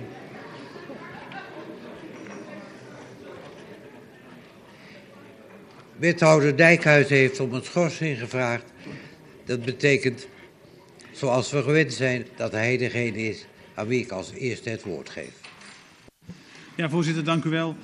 Ja, met, met, uh, met dit nieuwe uh, stuk uh, ja, wilde ik ook even kijken van waar hebben wij het nu uh, precies over. Want dit, dit is een nieuw stuk wat toegevoegd wordt. En dat is op zich een heel mooi, ook heel mooi van de initiatiefnemer. En ik moet u ook eerlijk zeggen dat ik er in eerste instantie heel positief tegenaan kijk. Maar ik wil, um, ik wil toch zeggen dat ik er in de aankomende dagen ook procedureel even naar wil kijken. En ik kom daar schriftelijk met, u, uh, met uw raad op terug. Omdat ik op dit moment gewoon niet goed kan inschatten wat dat nou betekent. Dit is niet door het college geweest, dus ik kom er um, begin volgende week schriftelijk op terug. Tot zover. Dank u wel. Ja, voorzitter, als aanvullende vraag, blijft het, blijft het dan wel voor, nu, voor de opinierende raad en voor volgende week uh, op de agenda staan of houden we het gewoon aan? Uh, ja, tot na de orde staat het op de agenda. Tenzij we straks in het bericht van de wethouder te horen krijgen uh, dat het niet zo is. Meneer Paul. Voorzitter, ik wil toch de wethouder op wijzen. Ik heb vandaag schriftelijke vragen gesteld over dit fenomeen. En ik kreeg vanmiddag om vijf uur antwoord, waar exact hetzelfde plaatje uitkomt. Met die groene strook die helemaal doorloopt. Dus ik weet niet wat er dan daadwerkelijk veranderd is. In Pleio is het antwoord gegeven. Ja, voorzitter, dat, dat, via u, dat vind ik heel vervelend, meneer Pauw. Maar um, ja, uh, ik kan niet anders zeggen dan dat ik daar, dat ik daar schriftelijk op terug ga komen. Dus, uh, het is niet anders. Ik, ik vind nogmaals voor de zorgvuldigheid, kijk, ik zeg u al, het ademt iets heel positiefs uit. Maar um, ik wil ook wel de juridische consequenties daarvan weten. Dus die wil ik eerst even in het licht houden. Uh, en het is misschien wel leuk om te horen van wat u er dan als raad van vindt. Maar, um, maar ik kom er graag schriftelijk nog op terug. Dat is duidelijk. U komt er schriftelijk op terug. Ik kijk of er iemand nog... Voorzitter van de orde. Ja, momentje, meneer De Ruiter. Of dat er mensen zijn die zouden willen reageren. Meneer De Ruiter, GroenLinks. Dank u wel. Ik maakte een ordepunt. Volgens mij gaan die altijd voor. Ik constateer uh, eerlijk gezegd dat we niet weten over welk stuk we praten... omdat de wethouder ook geen uitsluitsel over kan geven. Het lijkt me zinloos om uh, een, twee rondes over twee verschillende stukken te gaan maken. Dus ik wil eigenlijk ordevoorstel doen om dit agendapunt te verdagen. Hoe vervelend ook uh, dat we daarbij niet aansluiten op de flexibiliteit van uh, de, de indiener, maar ik kan me geen andere weg voorstellen. Wie volgt het voorstel van GroenLinks om dit agendapunt te verdagen? En als ik het zo mag vertalen, meneer De Ruiter, uh, dat u daarmee zegt om het vandaag verder niet meer te behandelen. En dan zien we in de loop van de komende week, als de schriftelijke reactie van het college wel komt, hoe zij denken er dan verder mee om te gaan. Maar om voor vandaag de discussie te sluiten rond uh, dit bestemmingsplanvoorstel. Ik laat het aan de agendacommissie om daar de uh, consequenties van door te voeren. Akkoord. Meneer Pauw? Ja, voorzitter, ik, ik heb toch nog behoefte aan toch even wat vragen te stellen over wat we nu weten. Dus dat we wel vragen stellen, maar niet in uh, zeg maar discussie gaan. En uh, geeft u daarmee aan dat u geen voorstander bent van het voorstel van GroenLinks? Daar ben ik wel voorstander van, maar wel dat we even een vraag kunnen stellen. Kan de wethouder daar misschien toch uh, straks ook nog een keer op reageren, CQ schriftelijk? Um, meneer voorzitter. Ja, ik Uh, ik vind het lastig als we proberen zorgvuldige procedures te volgen, ook in deze raad, en tegelijkertijd tempo te maken. Uh, dus het gaat me nu wat ver, uh, als er toch vragen kunnen worden gesteld, om, om een nee te zeggen. Maar uh, ik nodig de wethouder uit om ook even in zijn brief rekenschap te geven van deze procedurele fout. Um, En als dat nou ook gevolgen zou hebben, dan moet hij zelf zijn consequentie trekken om het te verdragen. Dat uh, Want dit is, dit is niet helemaal oké wat we nu doen. Voorzitter Voor van wat de het orde. laatste betreft, meneer. Een, een, wethouder kan, is- het is van de orde, de- een wethouder kan in mijn ogen geen agendapunt van deze raad verdagen. Dat kunnen wij alleen zelf. Als u me uit had laten praten, meneer De Ruiter, had ik hetzelfde gezegd als u. Het is aan de Raad om het eh, collegevoorstel te verdagen of niet. Oké, da- dan, dan wachten wij het schrijven van de, eh, eh, van de wethouder af en kunnen in de agendacommissie daarop terugkomen. Eh, Voorzitter, voor alle duidelijkheid... Meneer Groothuis, Ja, 2002. dank u. Ja, voor u. Eh, dan gaat het volgende week ook van de eh, agenda af. Nee, besluiten vormende raad kunnen we dan niet doen. Voorzitter, Nee, volgens mij, Groothuis, als- voorzitter als u bij mij had interruptie, beluisterd- volgens mij, volgens mij is er net gezet... verdagen is dat we nu stoppen met besluiten... en dat we maandag in de agendacommissie besluiten hoe we hiermee verder gaan. Dat is nu Ja. de stand van zaken. Correct. En wat mij betreft verdagen we nu en stoppen we de, de discussie over dit onderwerp. Blijven zitten met de vraag van meneer Pauw. Van ik zou graag nog wat vragen willen stellen. En ik zie een aantal fracties nee schudden. Voorzitter, zou ik daarbij Meneer het voorstel mogen doen dat meneer Pauw die vragen schriftelijk stelt, zodat die ook in de beantwoording van de wethouder kunnen worden meegenomen. En dan kunnen we wellicht volgende week beide vergaderingen achter elkaar houden, zodat we toch aan eh, de indieners van het plan eh, service kunnen verlenen. Dank u wel. Prima Voorzitter. voorstel lijkt me. Voorzitter, en ter aanvulling Mevrouw Gastelaars. Volgens deze. mij hebben we daar pleio voor. Om vragen te stellen. Behalve de be- politiek-bestuurlijke vragen. Daar hebben we de opinierende raad voor. Goed, dan zijn we door agenda punt 6, eh, 5 heen voor dit moment. En neemt de agendacommissie het maandag weer mee. Komen we bij agenda punt 7, de business case sporthal achter Sportboulevard de Eng.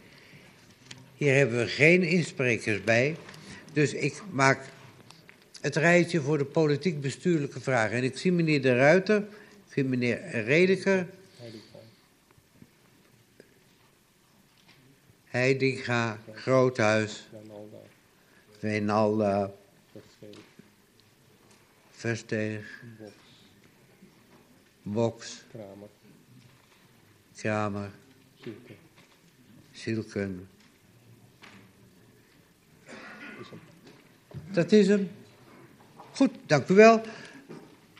Als eerste krijgt dan het woord meneer De Ruiter namens GroenLinks. Dank u wel, voorzitter. Ehm geacht college, klopt het nou dat ten opzichte van eerdere ramingen, eh, toen Overhees nog eh, in beeld was, zeg maar eh, van voor de mei-circulaire, eh, dat sindsdien de kostenraming met bijna 2,5 miljoen is toegenomen? En kan de wethouder ons dan nog één keer eh, meenemen in welke bestuurlijke overwegingen ten grondslag liggen aan deze verhoging? Want wij geloven als fractie wel dat er geen gouden deurknoppen komen, maar een verhoging van meer dan 60% baart ons toch zorgen. En kan de wethouder dan ook meteen nog even iets toelichten over de exploitatielasten van de nieuwe sporthal? Want ons is ter oor gekomen die ook nog weer veel hoger liggen dan die bij Beukendal. Dan is bij ons de vraag van hoe, hoe dekt de wethouder, hoe dekt, het, hoe dekt het college dat dan? Los daarvan, voorzitter, is het goed dat er een nieuwe sporthal komt. Uh, en is het goed dat deze zodanig wordt ingepast dat het de overlast voor omwonenden uh, beperkt. En het is sowieso goed dat er in ieder geval een paar sportverenigingen uh, zijn die over niet al te lange termijn tenminste iets terugzien uh, van die enorme tariefsverhoging waar uh, de coalitie de vorige week op heeft aangedrongen. Uh, desondanks is het bouwen van deze sporthal geen wettelijke taak voor de gemeente. En dan kom ik bij mijn vraag. Geen wettelijke taak van de gemeente. Dit is des te duidelijker nu de portefeuille heeft voorgerekend dat deze hal op deze plek niet noodzakelijk is voor bewegingsonderwijs. Niet in deze omvang. Het betekent dan dat de bouw van deze sporthal dat we de uitgangspunten zoals we die hebben vastgesteld voor het accommodatiebeleid definitief worden losgelaten. En dat we weer gaan bouwen voor niet-wettelijke taken. Als het antwoord daarop volmondig ja is, wat wij hartstochtelijk hopen, dan begrijpen wij ook hoe het college uh, wil bereiken dat de welzijnsinstellingen vormgeven aan een bezuinigingsdoelstelling van meer dan 2 ton. Want dan gaan wij de weer voor hun beheren. Dan snappen we die tenminste ook. Ten slotte, voorzitter. Um, hoe verhoudt de bouw van de sporthal op deze plek met in het kielzog de sloop uh, van de sportzaal in Orlando en later in de tijd uh, die in het Willaardgebouw zich nu tot die andere door deze gemeenteraad gewenste norm uh, van een loopafstand van maximaal een kilometer voor basisschoolleerlingen naar hun bewegingsonderhoud. Uh, wil het college ons hiermee eigenlijk expliciet vragen om ook deze norm los te laten? Tot zover mijn vragen, voorzitter. Dank u wel, meneer de Ruiter. Meneer Rediger, namens de fractie van de Partij van de Arbeid. Voorzitter, dank u wel. Ik heb, uh, ik heb uh, in aanvulling op de vragen van de heer De Ruiter twee andere vragen. Uh, de eerste is dat bij de, vorige week bij de inspraakronde door de Sportfederatie is gewaarschuwd voor leegloop van het gebruik van de sportaccommodatie, van de sporthal, als aan de andere kant ook de uh, tarieven voor de sportclubs gaan stijgen op de manier waarop dat in de begroting voor 2020 en verder is voorzien. Ik mis in de business case een, een soort risicoanalyse. Ik vraag me af waarom dit niet is meegenomen en waarom daar de Raad ook niet over wordt, is geïnformeerd van wat op dit punt de risico's zijn en wat het college daarvan denkt. En mijn, tweede vraag is. Um, uh, dus ik krijg daar graag een toelichting op voor het geval mijn vraag niet duidelijk is, voorzitter. Mijn tweede vraag heeft betrekking op het, op het besluit wat van de Raad wordt gevraagd. Want in het tweede onderdeel daarvan staat dat wij ook tegelijkertijd besluiten om sporthal Beukendal af te stoten. En uh, ten eerste maakt uh, sporthal, sporthal Beukendal geen onderdeel uit van de, van de business case. Maar volgens mij moeten wij pas over die sporthal Beukendal een besluit nemen als we als raad hebben kunnen uh, instemmen of ons hebben kunnen uitspreken over de gebiedsvisie, gebiedsvisie Dalweg. Er wordt wel aan gerefereerd in de stukken, maar wij kennen hem nog niet als raad. Dus uh, mijn vraag aan het college is of dit wel een juist onderdeel is van het besluit wat ons als raad wordt gevraagd. Dank u wel. Dank u wel, meneer Redeker. Meneer Heininga, namens de VVD. Dank u wel, voorzitter. Ik geloof dat het een beetje mijn maiden speech is. En uh, ja, ik wil het maar niet uh, ingewikkelder maken dan het uh, al is volgens mij. En ze hadden ook bij u intern uitgelegd dat de, uh, het deel van voor de knip alleen maar vragen betrof en u pas na de knip uw maiden speech zou kunnen houden? Oh nee, maar dan maak ik er gewoon vragen van. Zo makkelijk ben ik.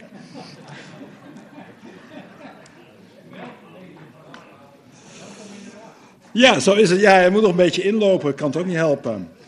Uh, we hebben nog in uh, Pleio een aantal technische vragen gesteld van overwegend financiële aard, uh, wou ik even zeggen. Uh, vooral om nog wat meer gevoel te krijgen bij de hoogte van de investeringskosten. En ja, wij, wij, wachten nog even die vragen of het definitieve antwoord daarop af voor een definitief oordeel. we hebben ook een vraag gesteld, die wil ik hier toch wel herhalen dat uh, in het raadsvoorstel wordt gesproken over een goede parkeeroplossing. Uh, en wij vragen ons af waar dan precies aan gedacht wordt. Uh, hoe wordt de toenemende parkeerdruk opgevangen? Voorlopig zien we in het getekende programma van eisen alleen nog maar een blauwe vlek. En we willen erop wijzen dat het hele Dalweggebied al behoorlijk de uitstraling heeft van een flinke parkeerplaats met daaromheen voorzieningen en een weg erdoorheen. En het heeft onze voorkeur dat een goede parkeeroplossing ook wordt bezien in samenhang met de Dalwegvisie als geheel. Um, ja, en de rest wacht ik dan maar eventjes mee tot, uh, tot na de knip of zo. Meneer Hedinga, uh, welke vraag moet de wethouder distilleren uit, distilleren, sorry, uit de, uw laatste opmerking van het parkeren en de Dalwegvisie? In het raadsvoorstel wordt gesproken over een goede parkeeroplossing.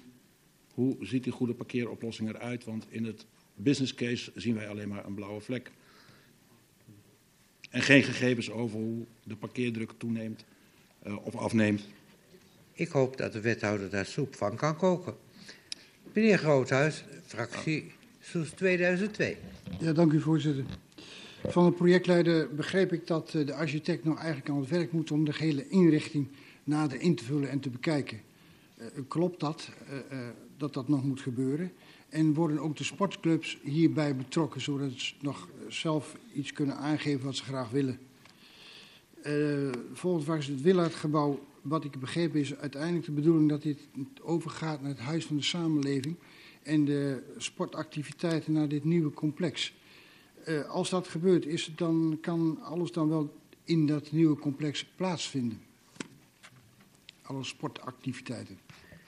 Vraag grenst aan het feitelijk technische, meneer Groothuis. Maar meer wil ik er niet over zeggen. Uh, meneer Wijnalder, fractie van Burgerbelangen Soesterberg.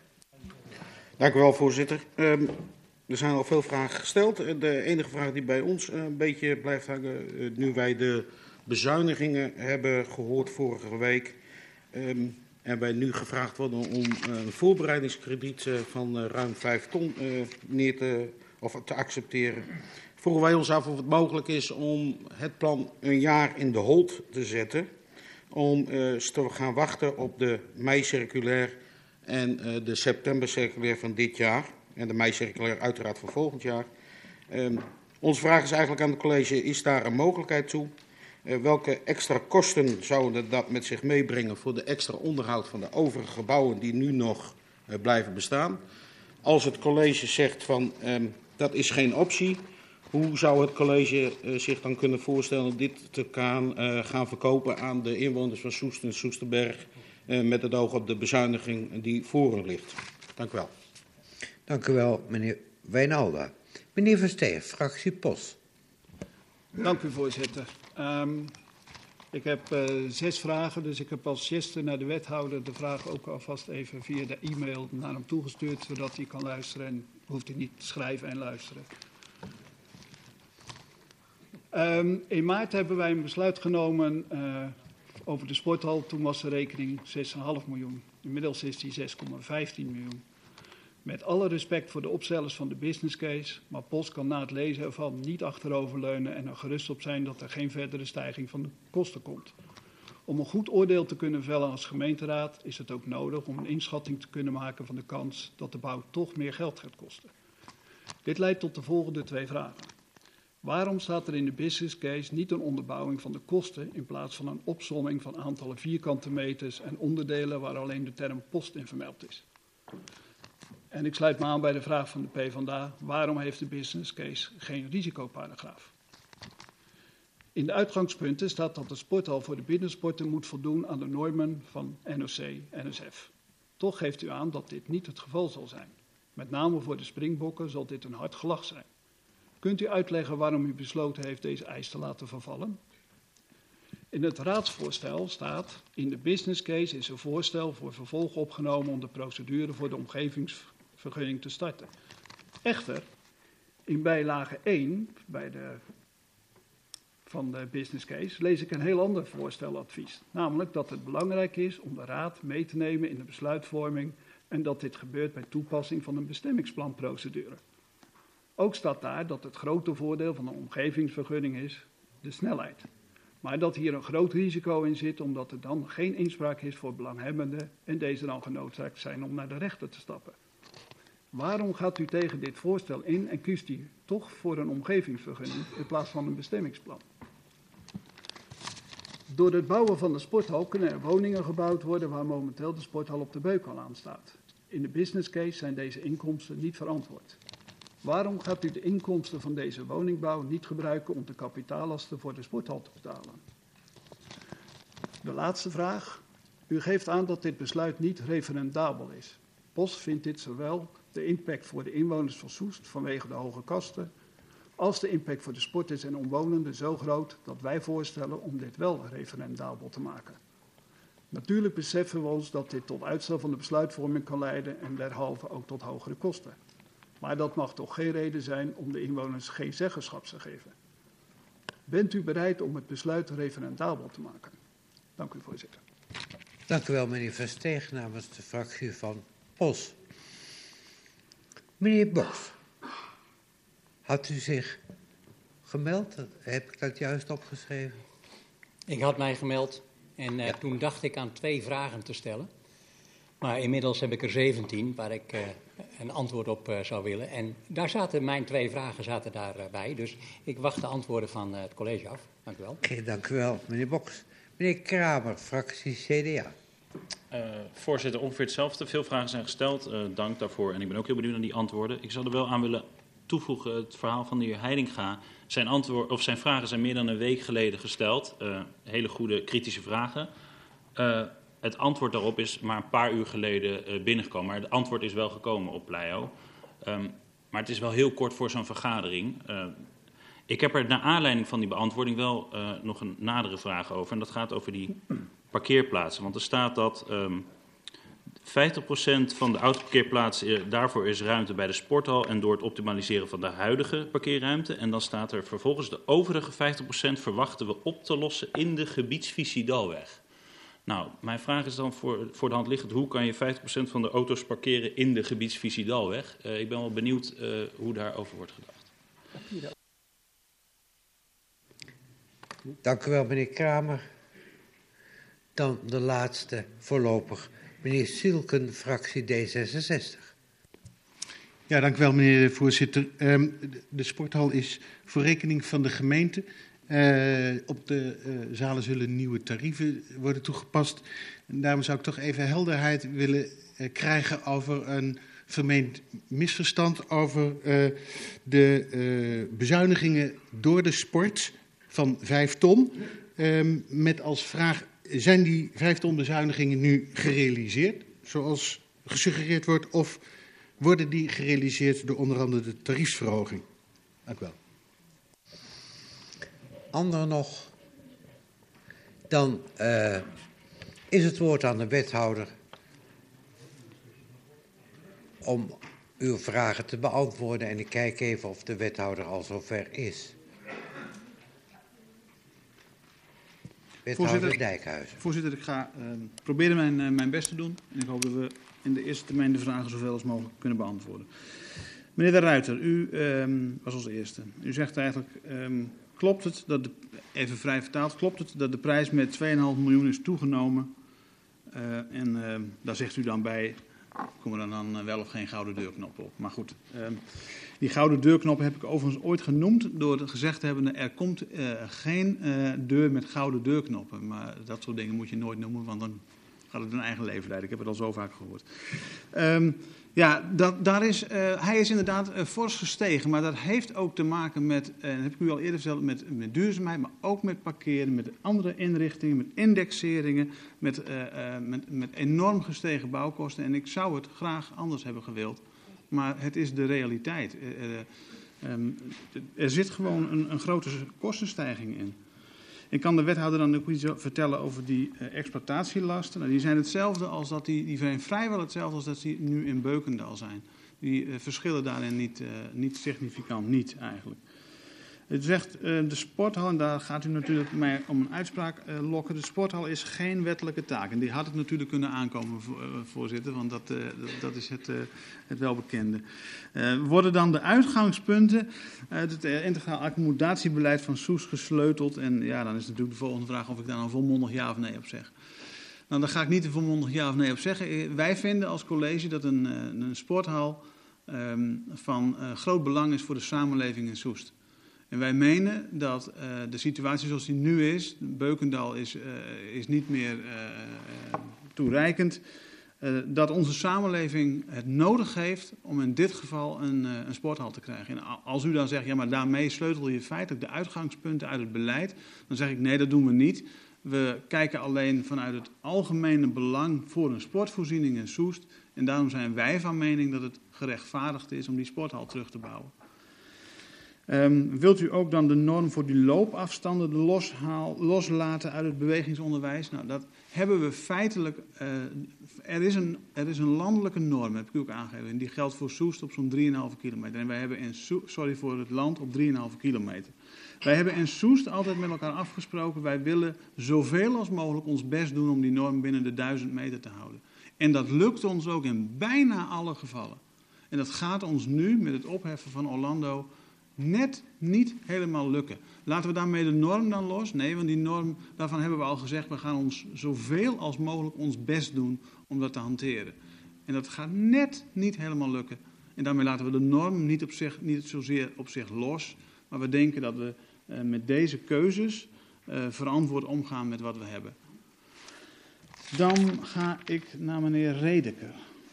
U zegt, uh, en ik vertaal het maar even weer zoals ik het in steno heb geprobeerd op te schrijven. U verwacht een leegloop als de tarieven gaan stijgen.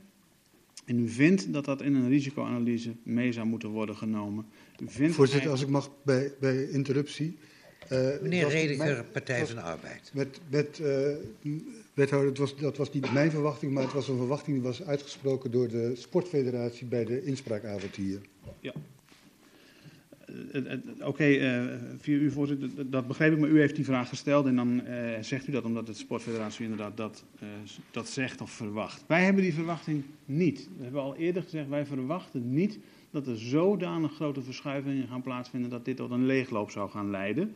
we verwachten wel dat er hier of daar verschoven zal worden. Er zullen misschien verenigingen iets minder gaan huren, terwijl andere verenigingen juist die momenten weer op zullen pakken.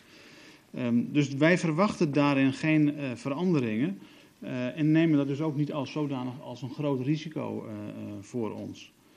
Dan zegt u eigenlijk van, we besluiten hier in dit besluit ook om Beukendal af te stoten. En eigenlijk vinden we dat dat, zo zeg ik het maar even vrij vertaald, vinden we dat dat niet op zijn plaats is in dit voorstel. Nou, wij zeggen eigenlijk van, als je een nieuwe sporthal gaat bouwen, dan zeg je daarmee ook dat je die oude gaat afbreken. Maar als u, ja, als u voor wil stellen om de oude vooral nog te laten staan, dan, dan, mag dat. Maar wat ons betreft is dat niet nodig. Met de bouw van een nieuwe hal kun je, als, dat, als die hal opgeleverd wordt, de oude afstoten. Het is net als met je schoenen, zou ik bijna zeggen. Maar goed. Um, meneer Heidinga, u zegt eigenlijk waar denkt u aan als u de parkeeroplossingen gaat, uh, gaat doen? Ja, eigenlijk was het moeilijk om er een goede vraag uit te formuleren, maar ik denk dat u bedoelt hoe ga je het parkeren oplossen? Uh, ook in samenhang met de hele Dalwegvisie. En het is inderdaad waar, en dan haak ik even aan bij de vragen vanuit het CDA was het volgens mij over hoeveel parkeerplaatsen dat dat dan ging. Nou, wij denken, nee, we hebben berekend dat we 61 extra parkeerplaatsen nodig hebben. Daarvan zeggen we, daarvan kunnen we er de helft sowieso in het plangebied uh, in zetten. En voor die andere 30 zullen wij moeten kijken hoe dat zich in de totale Dalwegvisie gaat ontwikkelen.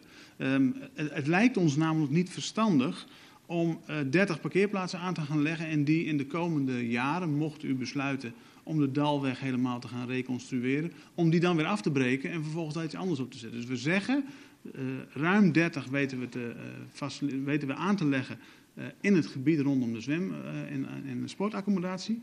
En die andere 30 die gaan we implementeren in het Dalweggebied. Dus die komt er onherroepelijk, die komt er ook. En of dat dan een dubbel gebruik gaat worden, maar die gaan we daar inleggen. Alleen Um, we werken daar stap voor stap aan. Dus elke keer neemt u een besluit over een volgende stap. Uh, en uiteindelijk komt het daarin terug.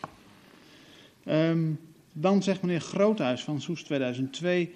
Um, moet, er niet, moet er niet nog verder gewerkt worden door onder andere een architect? Uh, en Willard gaat, dan, gaat toch naar de Dalweg, zegt u. En kan het allemaal wel in? Vrij vertaald even. Jazeker moet er straks verder gewerkt worden door de architect om verder de, de plannen uit te werken. Uh, en daar zullen ook, en dat was volgens mij ook een vraag, daar zullen ook weer die verenigingen en alle stakeholders bij betrokken gaan worden. Maar dat is een stap voor stap verhaal. We gaan niet nu een compleet zaakje uitwerken als u nog geen besluit heeft genomen. Zodra u volgende week een besluit neemt van oké, we gaan dit doen, dan gaan we weer verder met tekenen en rekenen. En vooral met tekenen. En daar zullen ook weer al die verenigingen en andere stakeholders bij betrokken gaan worden. We gaan in die zin gaat die participatie gewoon weer een stapje verder en misschien ook wel een stapje dieper. Um, en past het er allemaal wel in, zegt u eigenlijk? En wij zijn van mening dat het er allemaal in past. Uh, maar we kunnen ook niet in de jaren kijken, want we hebben het dan toch al over een heel aantal jaren. Hè. De, de, de, de Dalwegvisie, zoals de, mijn collega Treep die uh, met u presenteerde de afgelopen tijden, dat zijn toch grote ontwikkelingen die niet in een paar jaar geregeld zijn. Dus we gaan echt een heel aantal jaren overheen. Um, moet denken aan het verhaal wat, uh, wat over Soesterberg vertelde. Is dat duurt gewoon een aantal jaren. En um, ja, hoe de wereld er dan voor staat, weten we niet. Maar we verwachten dat het allemaal gaat passen uiteindelijk in de sportvoorzieningen die we dan in het Soester uh, uh, overeind hebben staan. Meneer Wijnalda, u stelt een, um, ja, eigenlijk wel een hele ja, bijzondere vraag. U zegt eigenlijk, in het licht van de bezuinigingen kunnen we niet beter, kunnen we niet de hele zaak beter nog een jaar on hold zetten. Als u weet dat we al jaren praten over de sporthal. En dat het al jaren heeft geduurd voordat we eindelijk dit, uh, dit besluit ook weer aan u voor kunnen leggen. Dan denk ik dat, uh, en dan kijk ik maar even hoe de sportfederatie dat verwoordt. Neemt u nou toch vooral een besluit, heeft, heeft de sportfederatie vooral gezegd. En ik denk dat dat nodig is. En dat we niet moeten wachten. Ook dat signaal naar de samenleving. Dat ondanks dat we de broekriem aantrekken, zijn we ook bezig het voorzieningenniveau in Soest op peil te houden. Dus ik denk dat de sport dringend behoefte heeft aan die sporthal. Dat is meerdere keren ook aangegeven. De oude hal waar we al lang geen uh, structureel onderhoud meer aan doen, omdat we bezig zijn met iets nieuws. Uh, uitstel zal alleen nog maar meer hogere cijfers terugbrengen. Dus ik ben ervan overtuigd dat het een goed besluit is om nu door te gaan, anders zou ik hier ook niet zitten. Um, en ik ben er ook van overtuigd dat als we het een jaar in de koelkast zouden zetten, dat we nog hogere rekeningen terug gaan krijgen. Dus ja, het getuigt ook wel van moed. En ik denk dat het ook goed is om het signaal af te geven dat ondanks bezuinigingen we wel blijven investeren in de samenleving. Um, heb ik daarmee al uw vragen gehad? Of even kijken, als dit niet. Nou, volgens mij was dat uw hoofdvraag, meneer Wijnalden. Dan ga ik naar meneer Versteeg. U heeft mij net uh, uh, een heel epistel gestuurd. Dus staat u mij toe. Ik vind het heel lastig om, daar, om daar nu uh, in dat epistel. Dus ik heb er een paar vragen uitgeventileerd. Uit Um, u zegt eigenlijk waarom, um, waarom heeft u geen eisen voor de springbokken uh, uh, meegenomen in dit verhaal? Um, nou, u zegt nu schudt nu van nee, ik dacht dat dat er ongeveer in stond. De, de, de eisen van Meneer de Versteeg, En, Bos. De vraag was, was iets breder als springbokken. Want u had aangegeven dat in de eisen stond dat er voldaan moest worden aan de normen van de NOC-SF. En in de business case staat dat dat niet gaat gebeuren, want het vakje is rood. Nou, we voldoen met deze nieuwe hal aan de normen van de, voor de NOC-NSF. Alleen als u zegt van um, dat gaat niet op voor de springbokken, dan heeft u daar gelijk in. Want wij, zijn, wij maken een multifunctionele sporthal en we maken geen turnhal. En aan, de turn, aan een turnhal worden andere eisen gesteld. Dat maakt ook dat een, dat een turnhal echt wel een ding apart is. Dat zie je ook in Amersfoort. Amersfoort heeft een aparte turnhal. Uh, zo zijn er meer gemeenten die, en ook verenigingen die een eigen hal neerzetten. Omdat daar echt uh, sportspecifieke eisen aangesteld worden. En wij hebben ervoor gekozen om een multifunctionele hal neer te zetten. Uh, daarnaast hebben we ook steeds wel gezegd dat we denken dat de springbokken uh, niet op deze locatie, maar juist op de locatie in het Smitsveen uh, hun, hun basis hebben. Zeg maar. Ze maken wel gebruik van, de, van deze hal, maar het is niet een specifieke turnhal. En daar, dat is een keuze die we hebben gemaakt. Um, ja, ik wil eigenlijk. Ja, het is vervelend, voorzitter, maar ik, ik kan niet door de hele mail heen wandelen nu van meneer Versteeg. Dus u bedoelt het heel erg goed, maar het maakt het voor mij wat lastig om daar nu concreet op in te gaan. Ik zal proberen daar zo meteen misschien nog even. Uh, ik, misschien... Mijn mail is precies hetzelfde als wat, uh, wat ik voorgelezen heb. Ja, dus ja, er staan dat... geen andere dingen nee. in. Dus. Meneer de wethouder, wellicht dat het een optie is om op die vragen dan schriftelijk terug te komen. Ja. Uh, voor, ruim voor volgende week donderdag. Dan hebben we en de vragen en de antwoorden. Dat is wat mij betreft goed. Ik vind het wel vervelend voor meneer Verstegen, maar ik zal u zo snel als mogelijk daarop antwoorden. Dan ga ik. Um, oh, u had ook nog een vraag, en dat is misschien wel dan wel goed. U zegt: uh, Vindt u niet dat we deze procedure referen referendabel moeten maken? Um, nou, wij denken dat van niet. We denken dat we tijd moeten maken. En dat het um, voor, uh, voor de samenleving in Soest van belang is, van het groot belang is, dat er weer een sporthal komt die aan alle eisen voor de verenigingen gaat voldoen. Voor, de voor het multifunctioneel gebruik daarvoor. En u weet net als ik uh, dat het referendabel maken weer een enorme tijdsvertragende factor is. Um, dan het CDA. Waarom zijn de vragen op Pleio zo laat beantwoord? Uh, daar heeft u helemaal gelijk in, meneer Kramer. Um, ik zou eigenlijk.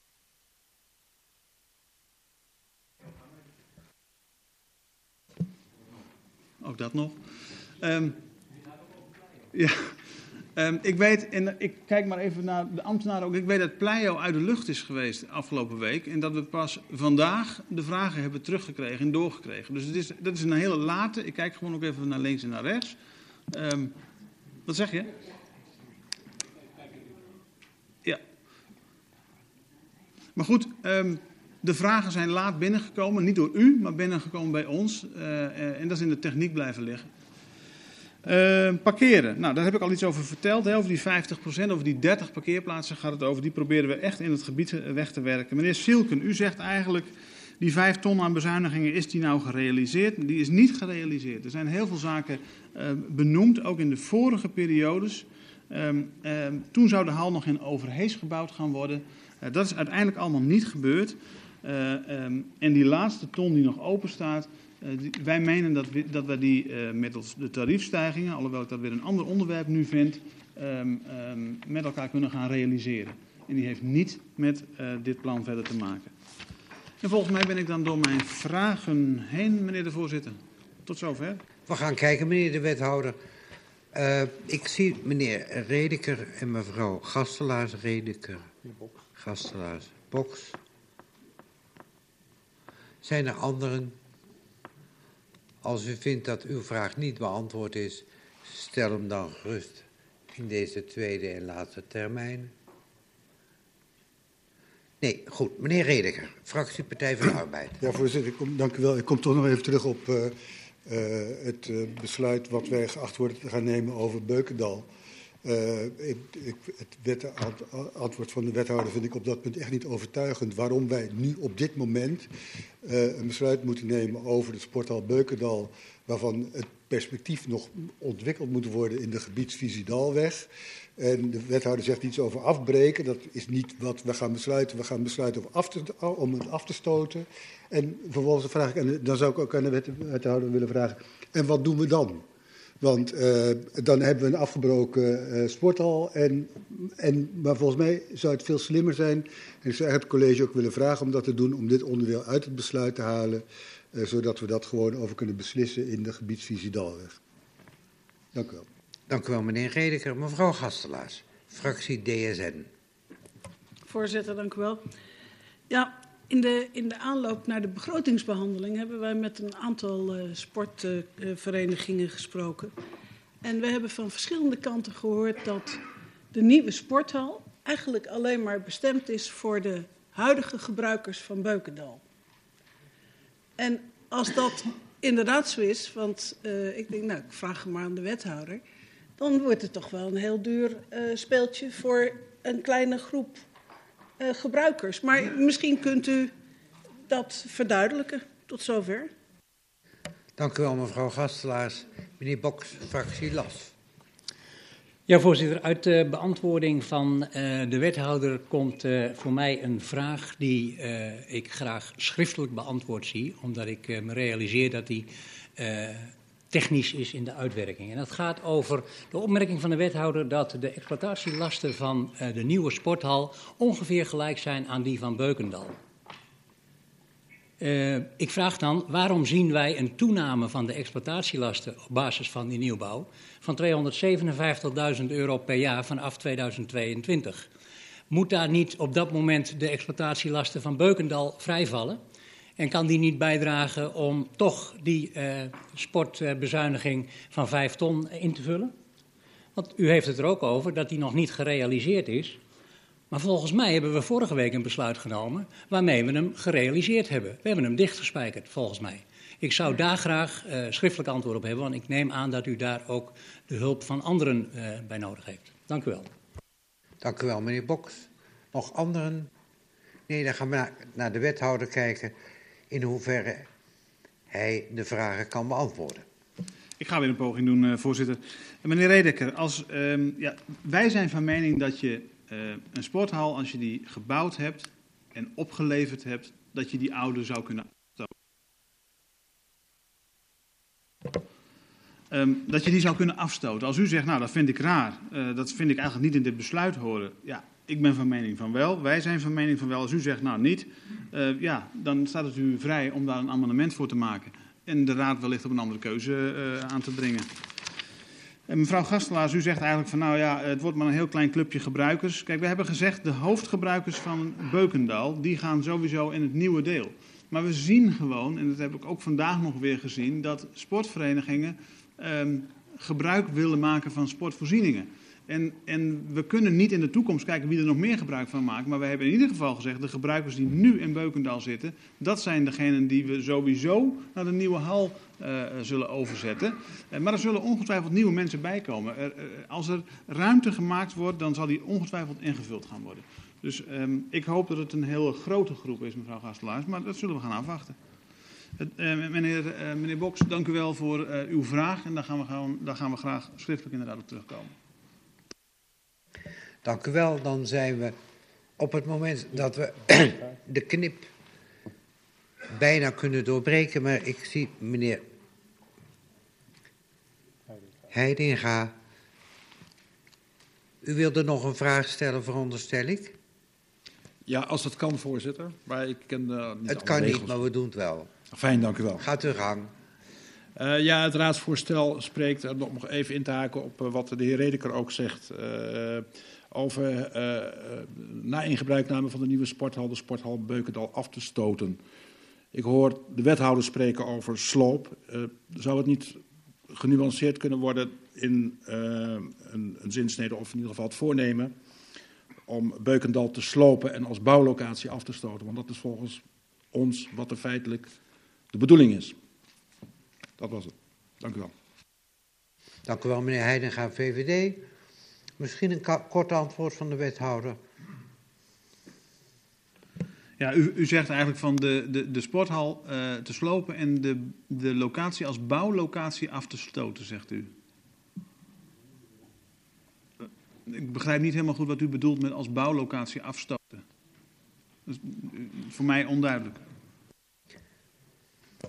Ik word erop gewezen dat ik uh, het als bouwlocatie aanwijzen had moeten formuleren.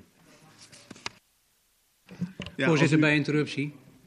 Meneer Boks, fractielas. Deze verwarring uh, geeft volgens mij heel duidelijk aan uh, dat er een behoefte is dat deze bouw van de sporthal dat die geplaatst wordt in het totaalplan van de Dalweg. Dat er een schetsplan zou moeten zijn om dan vervolgens het besluit over deze sporthal te nemen. Dat is uh, ik denk dat mag, ik daar ook op, mag ik daar dan op reageren? Want dat is niet de uh, intentie geweest van mijn uh, interruptie en mijn voorstel over het besluit. Dank u wel.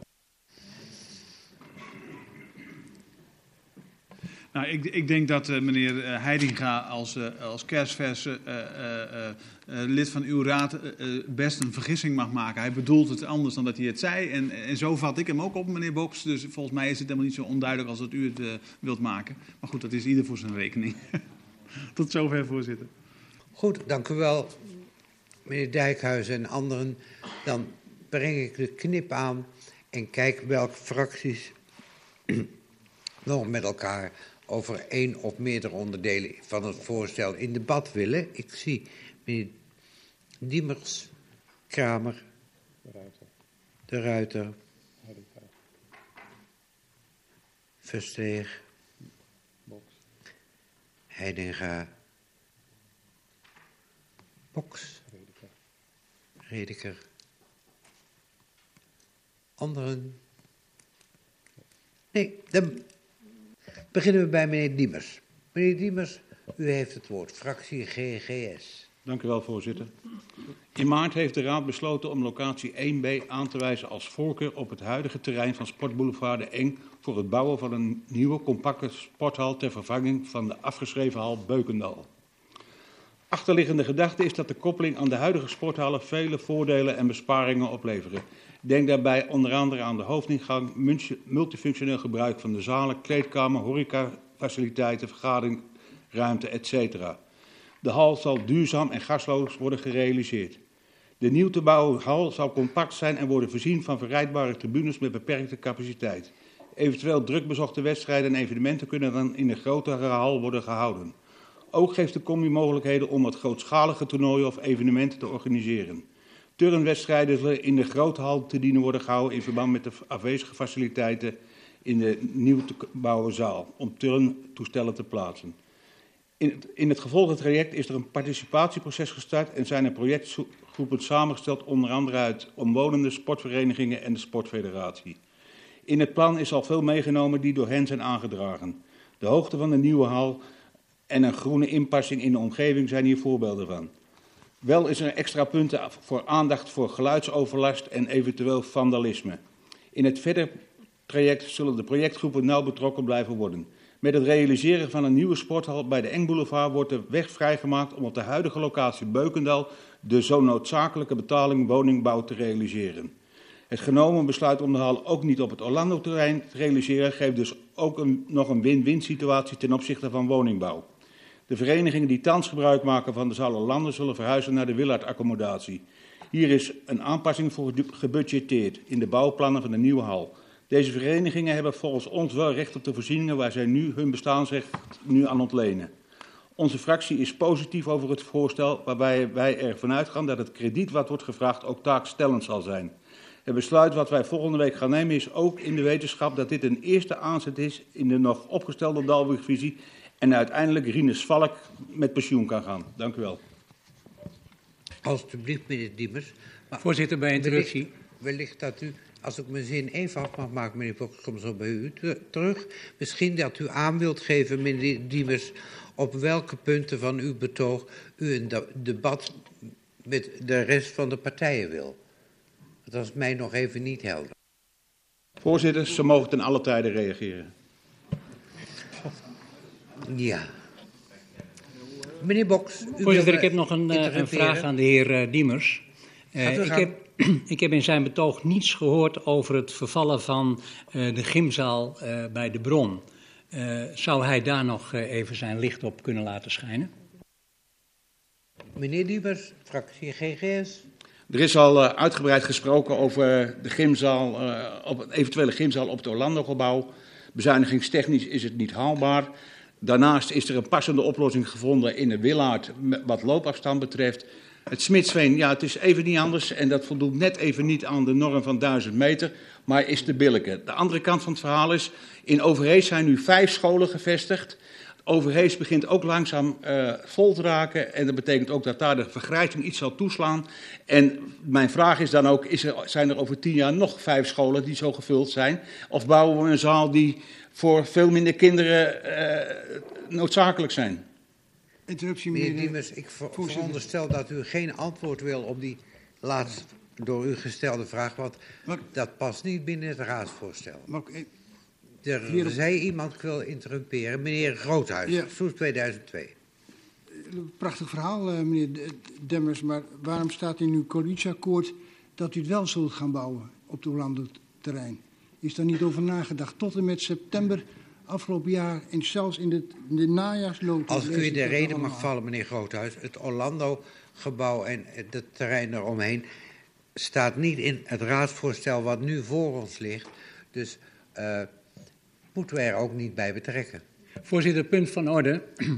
Uh, dan zou ik, u, zou ik u willen voorstellen om uh, dit onderwerp te verschuiven naar uh, de najaarsnota, want daar staat hij wel in. Dank u. Dank u wel voor de tip. Meneer Kramer, fractie CDA. Voorzitter, dank u wel. Ik hoop dat we over tien jaar nog vijf scholen hebben in Overhees, maar dat geheel terzijde. Uh, wij hebben geprobeerd uh, om bij de behandeling van dit uh, raadsvoorstel echt los te komen van de gebeurtenissen van vorige week. Dat verdient dit raadsvoorstel ook. Tegelijkertijd is het wrang dat je vorige week over relatief kleine bedragen spreekt en nu over echt een enorm bedrag. Ik kan me niet herinneren dat ik ooit als raadslid hier een afzonderlijk raads besluit voor heb liggen om zo'n groot bedrag te voteren. Dat geeft me wel weer aan dat dit er niet een alledaagse kost is. Um, voor het CDA geldt dat wij er niet aan twijfelen dat er een nieuwe sporthal in Soes moet komen. Uh, maar het mag wel bekend zijn dat wij uh, nooit echt voorstander zijn geweest van deze locatie. En het grootste argument daarvoor, we hadden het er net al even over, was die afstand tot de scholen. Um, ten tweede geldt dat wij liever eerst hadden gesproken over een visie op dat hele dalweggebied, letterlijk van boven naar beneden. Uh, om zo de onderlinge samenhang van zaken en financiën van alle plannen waar we af en toe wat over horen van dit college in dit dalweggebied beter te kunnen beoordelen. En dat zou ons in ieder geval heel erg hebben geholpen om iets te kunnen zeggen over het mogelijk afstoten van Beukendal. Maar dat is nu al onderdeel gemaakt van het raadsbesluit. Het had ook geholpen om te beoordelen of die parkeerproblematiek al dan niet wordt opgelost. Daarvoor wordt nu verwezen naar een visie die ik nog niet ken. Dat maakt het echt heel erg lastig. Zorg nou eerst dat je een visie hebt voordat je dit soort grote en ingrijpende besluiten neemt. Maar het ligt wel voor. Uh, dus we moeten er wat van vinden. Uh, noem het een aanzet tot debat, uh, noem het de inbreng van het CDA. Maar wij constateren dat in een paar jaar tijd de begroting van deze sporthal van 3 miljoen naar 7, 8 miljoen is gegaan.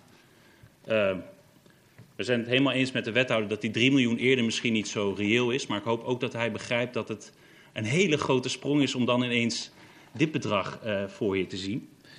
Um, en ik moest bij de voorbereiding van dit agendapunt denken aan uh, Martin van Leijhorst van Soes 2002. Want die had dan altijd wel de prettige gewoonte om dan een soort tegenbegroting te maken of een soort alternatieve berekening.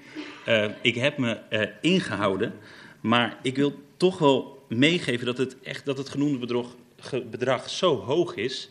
En ja, wij hebben geen vergelijkbare casussen gevonden in gemeenteland of voorbeelden waarvan we denken, nou, dat is een referentie. Dus maakt het wel lastig. Um, en we willen daarbij ook aantekenen dat de keuze om de sporthal nu op deze locatie te plaatsen natuurlijk ook van invloed is op de hoogte van het bedrag. Er werd telkens een beetje gedaan alsof een sporthal overal in Soest hetzelfde bedrag zou kosten. Nou, als ik dan zie in de beantwoording weer dat alleen al de doorgang maken en het realiseren van een kantine, typisch locatieafhankelijke zaken, nou, meer dan een miljoen kost, ja, dan, dan schrik ik toch wel.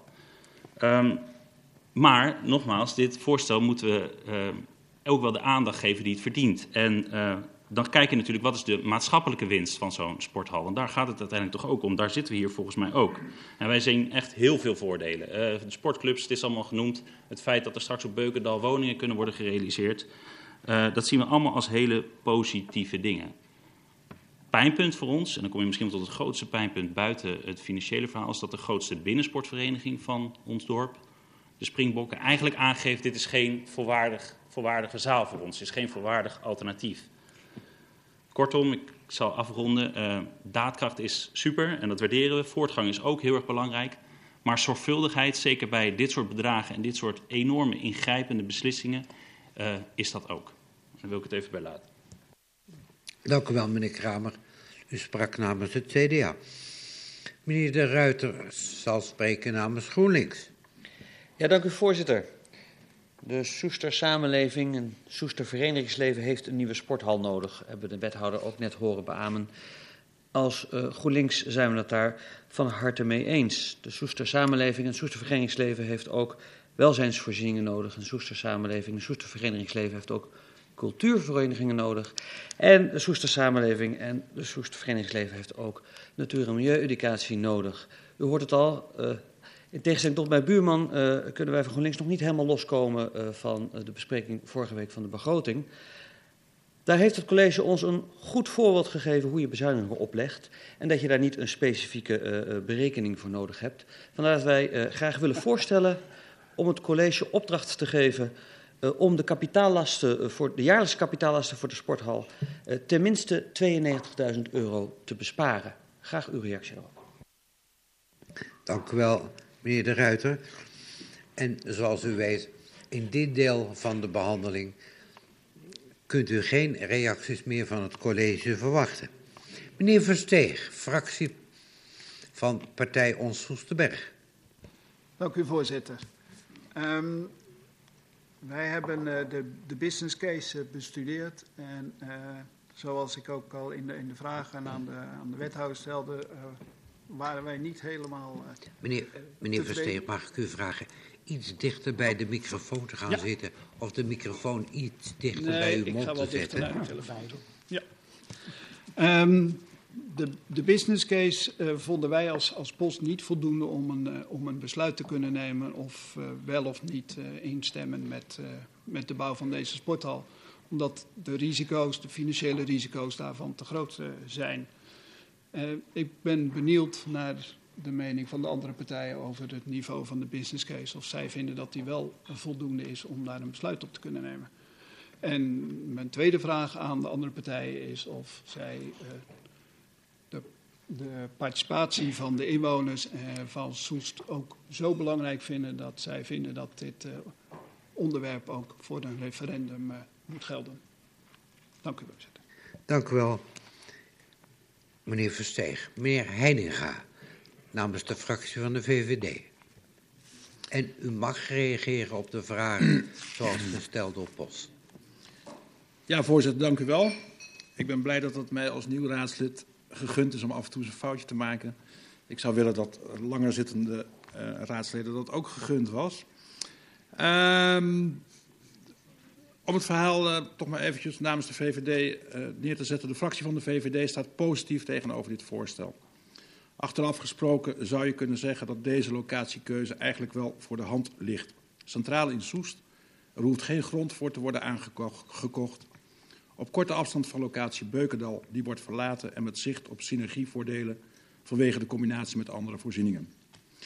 Het is zeker een forse investering, maar een bestaande voorziening moet je nu eenmaal vervangen als die functioneel en technisch aan zijn einde is gekomen en voorziet in een behoefte. Zo gek is dat niet. En we kunnen ons voorstellen dat je de planexploitatie van de vrijkomende locatie Beukendal niet volledig met deze investering moet belasten. Maar het is ontegenzeggelijk zo dat het vrijspelen van die locatie zowel materieel als immaterieel voor de samenleving een opbrengst vertegenwoordigt. Het is immers een van de weinige plekken waar we op eigen grond binnen de rode contour woningbouw voor specifieke doelgroepen kunnen ontwikkelen. En daar kijken we allemaal verlangend naar uit. Een paar opmerkingen heb ik al gemaakt. Uh, we roepen het college wel graag op om in het ontwerp van gebouw en gebied de nodige zorg te besteden aan de uitstraling van het geheel. Het is voor omwonenden onprettig de hele dag uit te moeten kijken op een achterkant van een sporthal in traditionele zin. Het zou mooi zijn als het vernieuwde complex aan alle kanten goed oogt. En dat ook het terrein zodanig wordt ingericht dat het geheel geen plek biedt voor overlast. Aan de heer Redeke van de PvdA zouden we toch willen meegeven dat, uh, dat wij uh, het heel logisch vinden om in dit kader ook uh, te besluiten tot, tot het buitengebruik stellen van Beukendal. Om daar de weg vrij te maken voor woningbouw. Uh, als we dat niet nu doen, daar moet een plan op ontwikkeld worden op die locatie. En als we dat gaan uitstellen totdat de nieuwe sporthal er staat, dan loopt de hele zaak wel ernstige vertraging op, is onze indruk. Voorzitter, mag ik daar een aanvullende vraag op stellen? Meneer, meneer Heidegaard. Uh, ik ben net zo lekker bezig en dan begin je. Het, uh, het, mijn probleem is dat in het voorstel staat dat we Beukendal afstoten. En ik heb geen idee wat daarmee wordt bedoeld. Dus ik vind dat we dat ja. om die reden dat besluit niet kunnen nemen. Natuurlijk zijn we het eens, dat hebben we allemaal al gezegd, met nieuwbouw en de ontwikkeling van een visie. Maar nu het besluit nemen om Beukendal af te stoten, dat uh, slaat eigenlijk nergens op. Dank u wel. Gaat, gaat u verder waar, met waar u gebleven was? Nee, dus dat kan ik wel ondersteunen, dat we dat graag wat nader gespecificeerd zouden willen hebben. Dus u gaat, als ik daar een amendement over ga indienen, dan uh, gaat u dat steunen? Dat hangt af van uh, de formulering van uw amendement. Dat leek mij wel een wijs antwoord. En, en uh, op de vraag van uh, heer Verstegen, uh, wij achten dit niet referendabel. Dat, daar wil ik het even bij laten. Dank u wel. Meneer Boks, fractie LAS. Laat ik maar duidelijk zijn. Um, onze insteek is wij uh, gaan niet akkoord met de gevraagde kredieten. Om reden van alles wat hier uh, al gezegd is. Maar dat wil niet zeggen dat we niet voor uh, de bouw van een sporthal aan de overkant zijn. Want het doet ons deugd dat nu drie van de vier collegepartijen voor ons amendement uit 2017 stemmen. Want wij hebben dat toen in een amendement al aangegeven om het daar te gaan doen. Dus wij kunnen daar niet tegen zijn. Wij zijn intrinsiek voor. Um, Beukendal moet beschikbaar komen voor woningbouw. Starters en senioren. Daar zijn we het allemaal over eens. Dus iets van een verandering erin van uh, als de nieuwe sporthal er staat, dan uh, wordt uh, Beukendal vrijgegeven en daar wordt dan niet meer in gesport. Volgens mij is dat voldoende en die maakt dan vervolgens onderdeel uit van het hele plan van de Dalweg. Want daar zou ik op willen aandringen dat we toch eerst een goed schetsplan maken om te kijken hoe en of Beukendal, of uh, de nieuwe sporthal daarin past. Met al zijn uh, activiteiten daaromheen. En voorzitter, um, kijkende naar het plan zoals dat er nu ligt, zouden wij uh, opnieuw een oproep willen doen richting het college om dit plan, als het, zover als het nu uitgewerkt is, ook nog eens bij een partij neer te leggen die daarin gespecialiseerd is, die in den landen overal sportvoorzieningen voor gemeenten beschikbaar maakt. En daar, zoals wij het hier met het gemeentehuis hebben gedaan, een leaseprijs voor rekenen. Die kunnen zelfs zover gaan dat ze hem helemaal bemannen. Dus eh, dat we daar in ieder geval nog eens een offerte tegenover leggen. En daarmee kunnen we ook een beetje voldoen aan uh, de vraag die uh, GroenLinks stelde: van gaan wij nu toch weer gebouwen uh, in exploitatie nemen die niet voor maatschappelijke doeleinden zijn? Voorzitter, um, wij zijn nog niet overtuigd van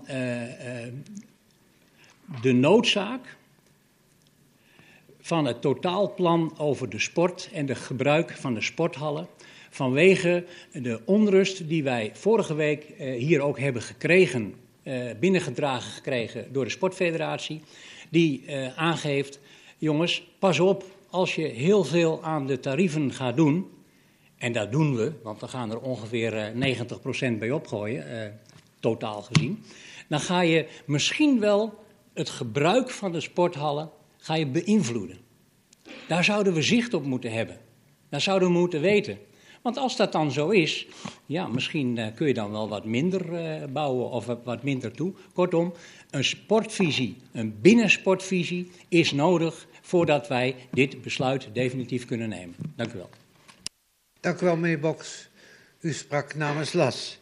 Als laatste op mijn lijstje had ik uh, meneer Redeker.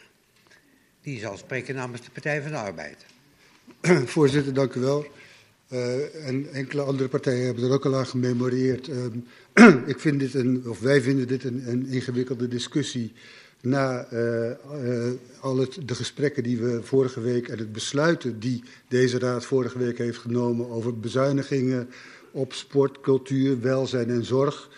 we hebben toen vele miljoenen, daar gesproken over vele miljoenen aan bezuinigingen. nu gaan we plotseling 7,5 miljoen uitgeven aan een sporthal. En ik vroeg bij mezelf af, wie is er hier nu eigenlijk Sinterklaas? Maar die opmerking zal ik, uh, nou, het is in ieder geval een vraag. Um, um, aan de andere kant is, wij heel anders dan de heer Boks, en wij denken dat, dat wel degelijk dat we nu een besluit moeten nemen uh, over deze sporthal. En ook al weten we dat het veel geld, uh, veel geld gaat kosten. Um, we missen een aantal zaken. Uh, wij komen met een amendement voor het voorgestelde besluit. Dat heb ik aangekondigd. We missen nadrukkelijk, misschien dat daar toch nog wat over kan nagedacht worden, want de wethouder zegt alleen maar, wij zien de risico's niet, maar we, we missen een, een risicoanalyse.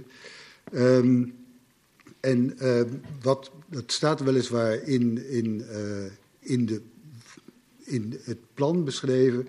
Maar we denken ook dat het van groot belang is dat goed rekening wordt gehouden met de belangen van de bewoners, zoals die hier ook bij de inspraakavond aan de orde zijn geweest. Uh, als het gaat om het uiterlijk, om het parkeren uh, en om de geluidsoverlast. Maar mijn indruk is dat het college op dat punt uh, de bewoners de rekening zal houden met de bewoners. Voorzitter, bij interruptie. Meneer Boks. Uh, even een verduidelijkende vraag aan uh,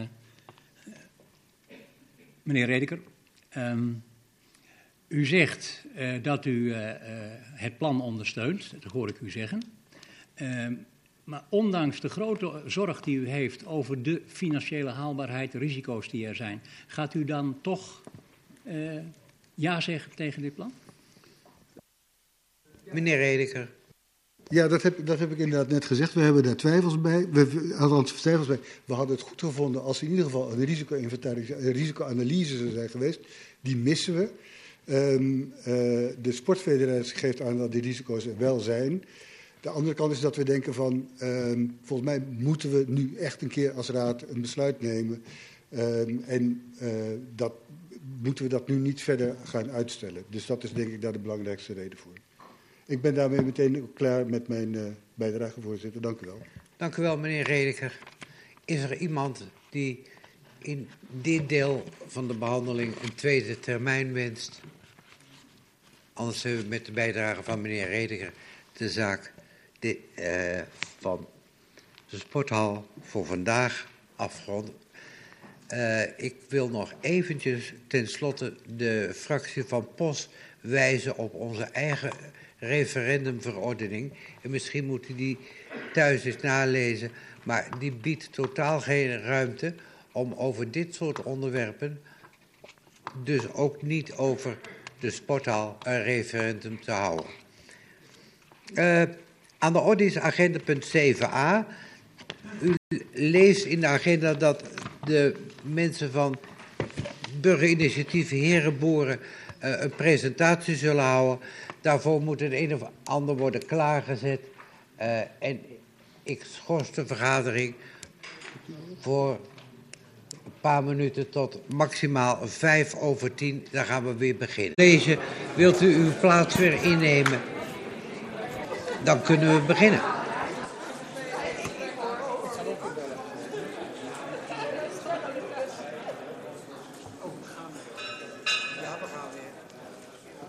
Goed, dames en heren. Ik heb de schorsing weer op en we gaan verder met de agenda. Aan de orde is het burgerinitiatief Herenboeren Soest en omstreken. Voor dit agendapunt heeft zich een inspreker gemeld, meneer Wrakking. En die willen we als eerste de gelegenheid geven in te spreken. Uiteraard binnen de beschikbare tijd van vijf minuten. Meneer Wrakking, gaat uw gang. Ja, dank u. Uh, geachte raadsleden, college en toehoorders. Doel van de heer Boeren Soest is samen duurzaam voedsel produceren. Een sympathiek idee met een hoog arbeidsgehalte. Maar is het op grote schaal ook haalbaar zonder dat de voedselvoorziening in de problemen komt? 20 hectare voor 200 leden of 500 personen betekent dat als men dit doorrekent voor Nederland 700.000 hectare grond beschikbaar gesteld moet worden die niet gebruikt kan worden voor andere zonneweiden, natuurgebieden of aanplant voor CO2-omzetting. Voor Soest is dat circa 1800 hectare, oftewel 40% van alle grondgebied in Soest, benodigd voor 60% van de voedselvoorziening. De productieresultaten van de herenboeren blijft, net als van de biologisch geteelde gewassen, per hectare ver achter op de huidige productie per hectare. Je kan je afvragen welke gevolgen dit dan op termijn zal kunnen hebben. Doordat de kleinschalige productie veel grond vereist, zal er op, door het tekort aan landbouwgronden in Nederland import van voedingsproducten uit bijvoorbeeld Brazilië en Argentinië ontstaan. Het gevolg zou zijn ontbossing ten gunste van voedselproductie. Dus wat in eerste instantie op het terugdringen van CO2-uitstoot lijkt en een milieuvriendelijke manier van produceren, zal in de toekomst tot negatieve gevolgen kunnen leiden. In een tijd waarin bezuinigd moet worden op welzijnswerk, kunst, sport, past het voor mij niet om ambtelijke uren vrij te maken om aan een vraag van de stichting Herenboeren tegemoet te komen. Bovendien ligt er al een opgave voor BNB om voor boer Dorrestein een geschikte boerderij te zoeken in de nabijheid van de polder. Ik adviseer de stichting Herenboeren om zelf op zoek te gaan naar een geschikte locatie. Zodra ze deze dan al gevonden hebben, kan bekeken worden of binnen de bestemmingsmogelijkheden een herenboerderij zoals voorgesteld tot de mogelijkheid behoort. Dit zal zeker niet eenvoudig zijn, daar een eerder verzoek van een boer om in uh, de polder zijn land te mogen gebruiken voor maaisteelt, stuit op bezwaren dat het zicht op de open polder daardoor zou verdwijnen. Alleen al een stuk land van 20 hectare vinden is één, maar daarop moet ook nog een boerderij, een veestal, kippenhok, varkenshok, opslagruimte en een soort winkel komen. Wil men tomaten en komkommers kweken, dan zal er ook nog een kast geplaatst moeten worden. Verder zullen diverse groenten en fruit verbouwd worden die een groeihoogte bereiken van minimaal ooghoogte. Kortom, een idee met een hoge arbeidsgehalte, maar niet iets waarvoor de gemeente zich zou moeten inspannen. Er staan immers ook volkstuinders op wachtlijst waar de gemeente ook geen oplossing geeft. Ik roep de raadsleden dan ook op om wel overwogen met de bezuiniging voor diverse welzijnsorganisatie in gedachten te besluiten vrij van partijdiscipline. Dank u wel. Dank u wel, meneer Wrakking. Ruim binnen de tijd. Dank u wel. Zijn er vragen vanuit de raad aan meneer Wrakking? Meneer Boks. Las. Gaat ja, meneer Wrakking, uh, uh, dank voor uw uh, verhaal. mijn conclusie is, u bent geen voorstander van dit, deze manier van, van boeren. Dat heeft u netjes uitgelegd. Het is u toch wel bekend dat dit wel een type van landbouw is die ook door de Rijksoverheid gepropageerd wordt. Dan moet u de visie van de provincie Utrecht en van de Rijksoverheid er maar eens op nalezen. Ze zijn inderdaad bezig om voor 2050 plannen te maken hoe een boer moet boeren. Laat ik het maar gewoon zo zeggen. En ik, ik ben niet tegen de herenboeren, dat heeft u helemaal verkeerd begrepen. Ik wijs alleen op de consequenties die dat volgens mij inhoudt. Want nu is het een beperkte groep van 200 leden, zeg 500 uh, personen die daar gebruik van gaan maken. Waarvoor dan al 20 hectare beschikbaar moet worden gesteld. En ik wijs op de opbrengst wat nu uh, per hectare gemiddeld geldt. En de opbrengst die bij uh, de herenboeren geldt. En dan denk je van nou, dat moet je als gemeente niet willen. Uh, je daar niet voor het karretje willen laten spannen. En zeggen van herenboeren, prima, mooi idee. Hoog arbeidsgehalte heb ik ook gezegd.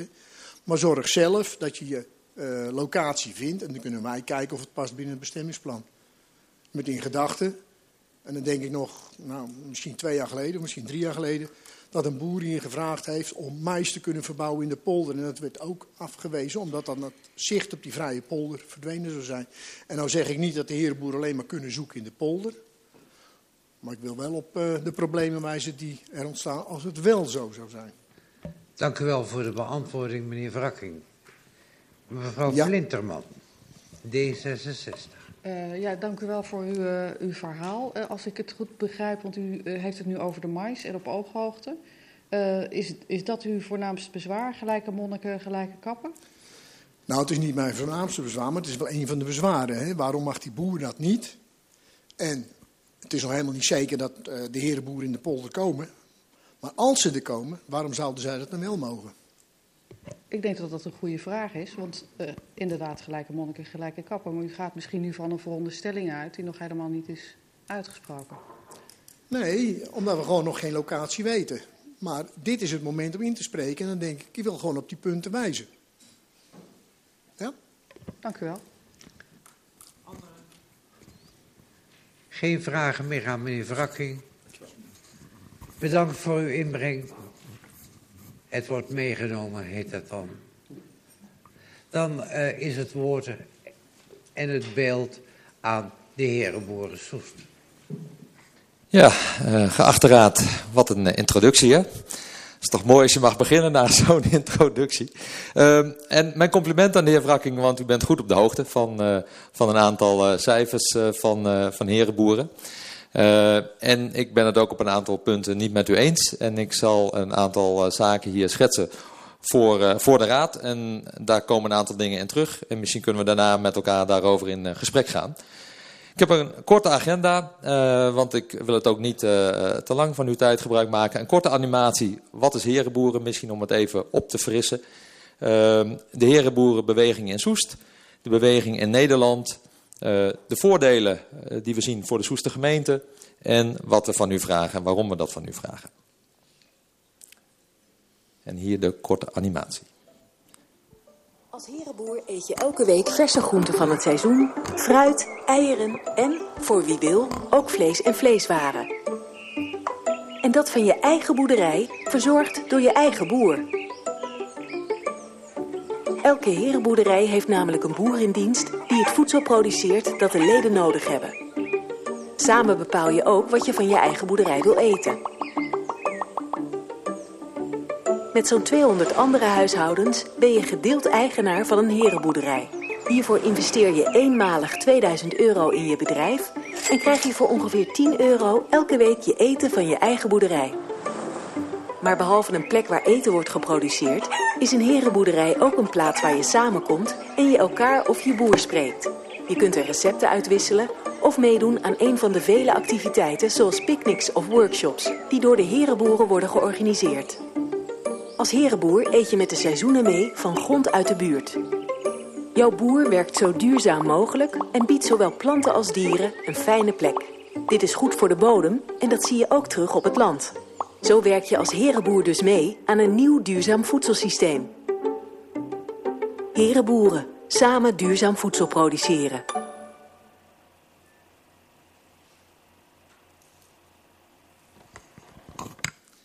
Ja, even in twee minuten.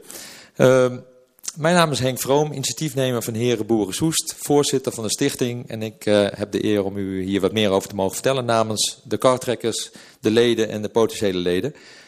Uh, het is gestart in medio 2017 en u ziet hier een kaartje van Soest van, uh, van waaruit de mensen gestemd hebben en gezegd hebben we steunen dit burgerinitiatief op postcode niveau. Dus dat is GVA helemaal technisch in orde.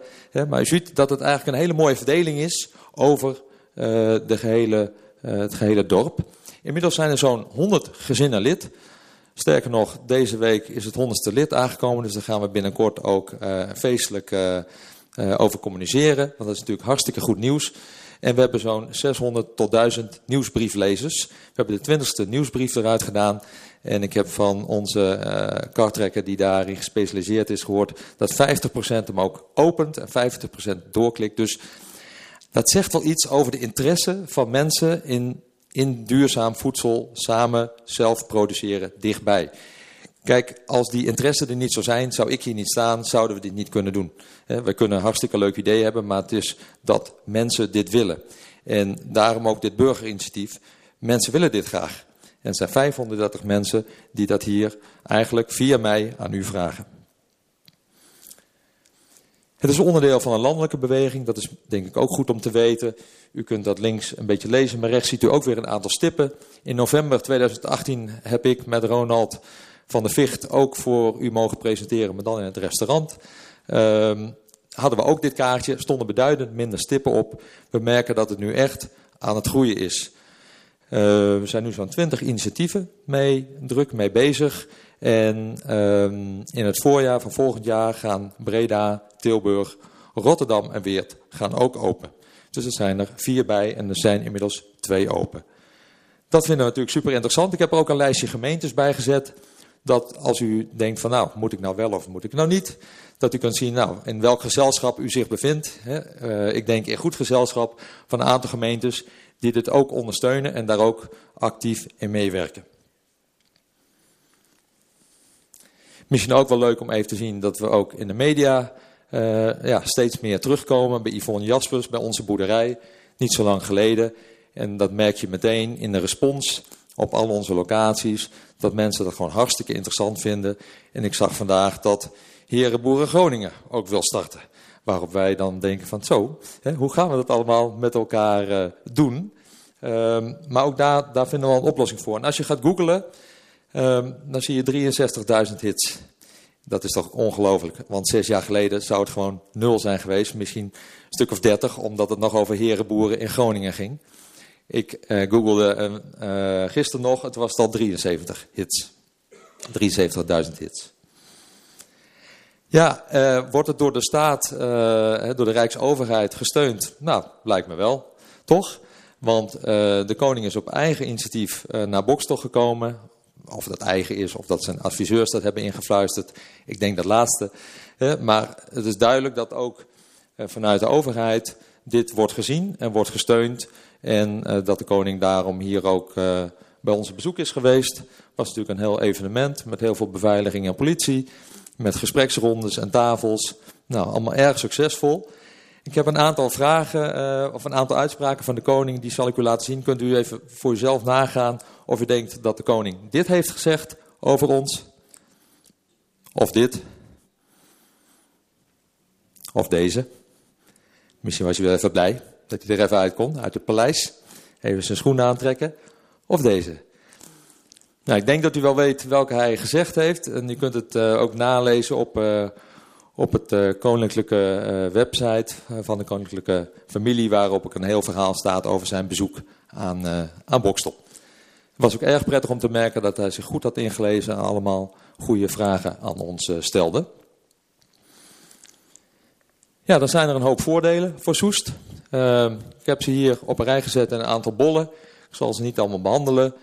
Maar dat biodiversiteit en het vergroten ervan een belangrijke doelstelling voor ons is. Dat mogen wel duidelijk zijn. Maar een andere uh, cohesie en verbinding is minstens zo belangrijk. Wij, wij zijn ervan overtuigd dat wij mensen kunnen verbinden en bij elkaar kunnen brengen rondom het thema voedsel op een hele mooie plek. En dat ze daar erg van genieten. Wat hoor ik? Hoor ik iets? Oh ja, oh ja. Uh, voorzitter?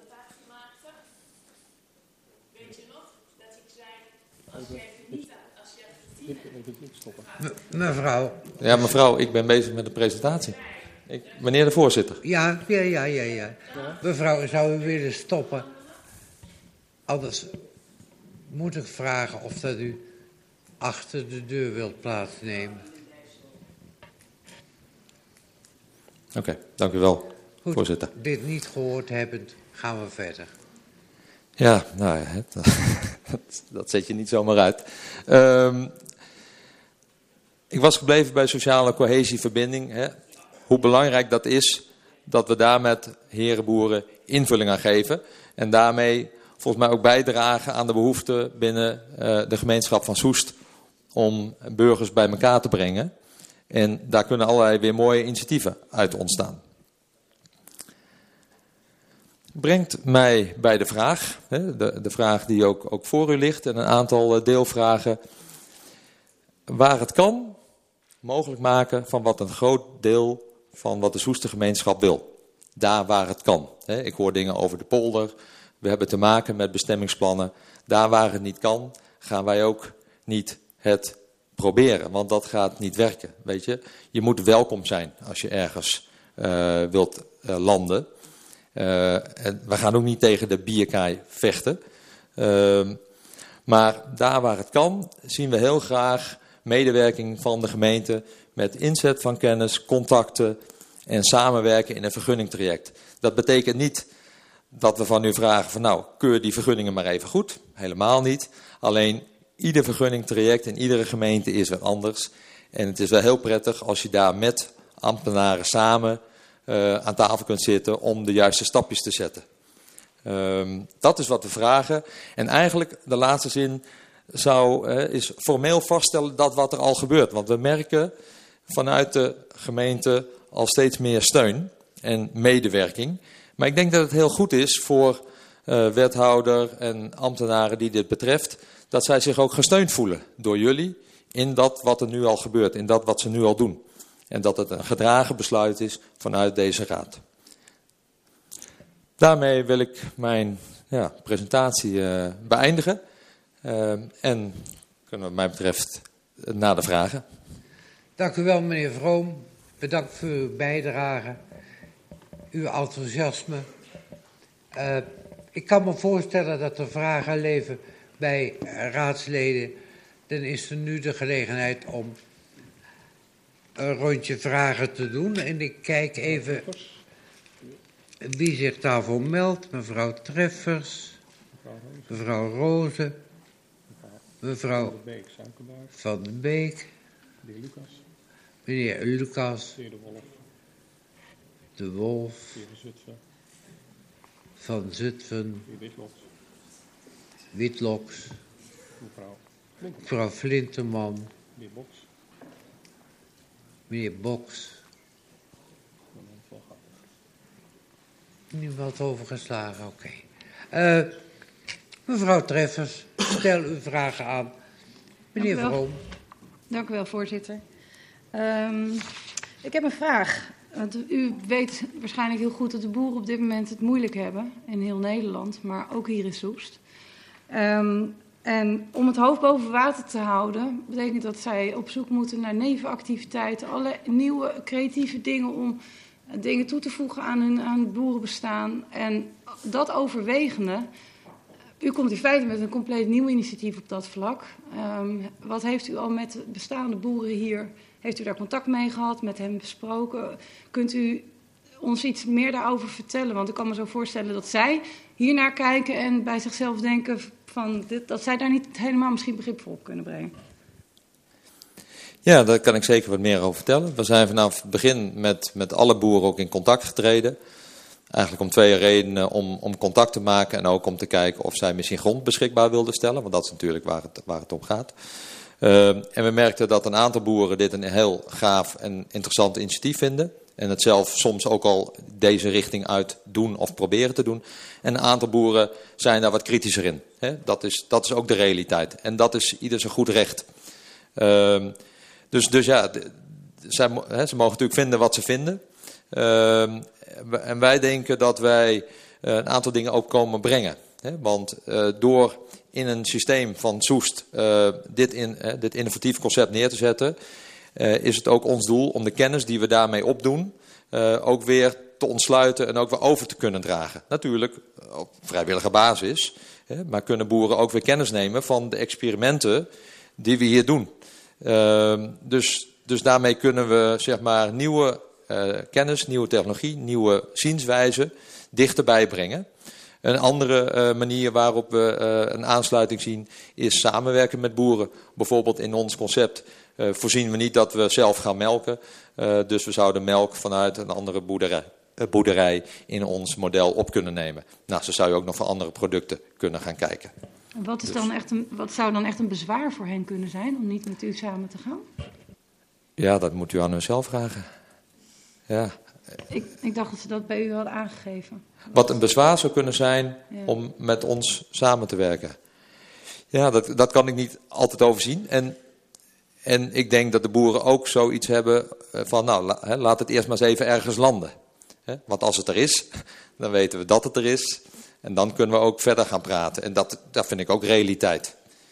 zij moeten hun tijd ook nou, effectief en nuttig besteden. En nou, we zijn hartstikke goed bezig met elkaar, maar we hebben nog geen locatie. Dus in die zin zijn we nog niet helemaal echt een partij. Dank u wel. Dan gaan we naar de vraag van mevrouw Roos. En een vraag van mij aan meneer Vroom. Wilt u proberen om kort te antwoorden? Zeker, dat wil ik proberen. Ik weet hoe lastig dat is, maar... Ik ga mijn best doen. Uh, dank u wel. Uh, de ChristenUnie SGB vindt het mooi om jullie passie voor uh, duurzaam eten en natuur-inclusief werken te zien. Dat in combinatie met een grote betrokkenheid van mensen. Een mooi ideaal. Mensen dichter bij het eten en dichter bij elkaar. Die passie die delen wij. Um, we hebben een drietal vragen en ik stel ze achter elkaar. Dan kunt u daarna antwoorden. Uh, de inleg van 2000 euro lijkt ons niet door iedereen op te hoesten die wel interesse zouden hebben. waarom heeft u voor deze vorm, productie voor eigen leden, gekozen? de tweede vraag. Kunnen mensen met een kleinere portemonnee op een andere manier profiteren van dit project? En zo ja, hoe? En ten slotte, het is me nog niet helemaal duidelijk, maar wat heeft u concreet nodig van de gemeente? Ja. Dank u wel. Nou, over die 2000 euro kan natuurlijk in niemands portemonnee kijken. Dat is altijd een persoonlijke afweging. Wij merken niet dat dat een probleem is voor mensen om in te stappen. Uh, het is ook een keuze. Hè. Je zou ook een keer niet op vakantie kunnen gaan, als je dat wil. Hè. Dus als dat noodzakelijk is. Uh, maar uw vraag om van zijn er alternatieven? We merken dat er mensen zijn die zeggen we willen best voor anderen betalen. Uh, en dat zouden we ook kunnen faciliteren. Dat zouden we ook vanuit sponsors mede mogelijk kunnen maken. Ik wil ook niet zeggen dat dat nou meteen de heilige graal is, want na die 2000 euro komt ook wel het commitment van drie jaar om ongeveer een tientje per persoon per week te betalen. En het blijkt dat mensen die maar ik moest het kort houden. Hè. Dat als je dat eerste geld gaat geven, dat nog maar de vraag is of ze het tweede willen. Dus en we zoeken wel commitment. Uh, en dan de derde vraag die u stelde was, uh, waar ging dat over? Uh, wat u concreet uh, nodig uh, Ah, wat we concreet nodig hebben. Nou ja, de heer Wrakking, volgens mij zei het ook al van laat herenboeren zelf hun grond zoeken. Nou, dat zijn we ook echt wel aan het doen. Dus dat hebben we niet van, van u nodig. Wat we nu nodig hebben is medewerking op het moment dat wij een locatie hebben. Uh, en eigenlijk om die steun nu al uit te spreken, want dan kan wethouder, ambtenaren nu al met ons meewerken om te kijken naar geschikte, het vinden van geschikte locaties bijvoorbeeld. Maar het zoeken van de grond is aan ons en het gaat over het vergunningtraject waar we medewerking in kunnen krijgen. Dank Omdat dat gewoon een complex project is. Ja. U heeft naar mijn idee de vragen allemaal beantwoord van mevrouw Roos. Uh, dan komen we bij mevrouw Van der Beek. Het is nog even wennen, die achternaam, maar... Ja, dank u wel. Ja, het is mevrouw Terbeek Suikerbuik. Maar goed, het is ook voor het eerst. Um, nou goed, ik denk dat het um, u niet zal verbazen dat GroenLinks uh, zeer sympathiek tegen u over uw voorstel, uh, of tegen uw voorstel tegenover uw uh, organisatie staat.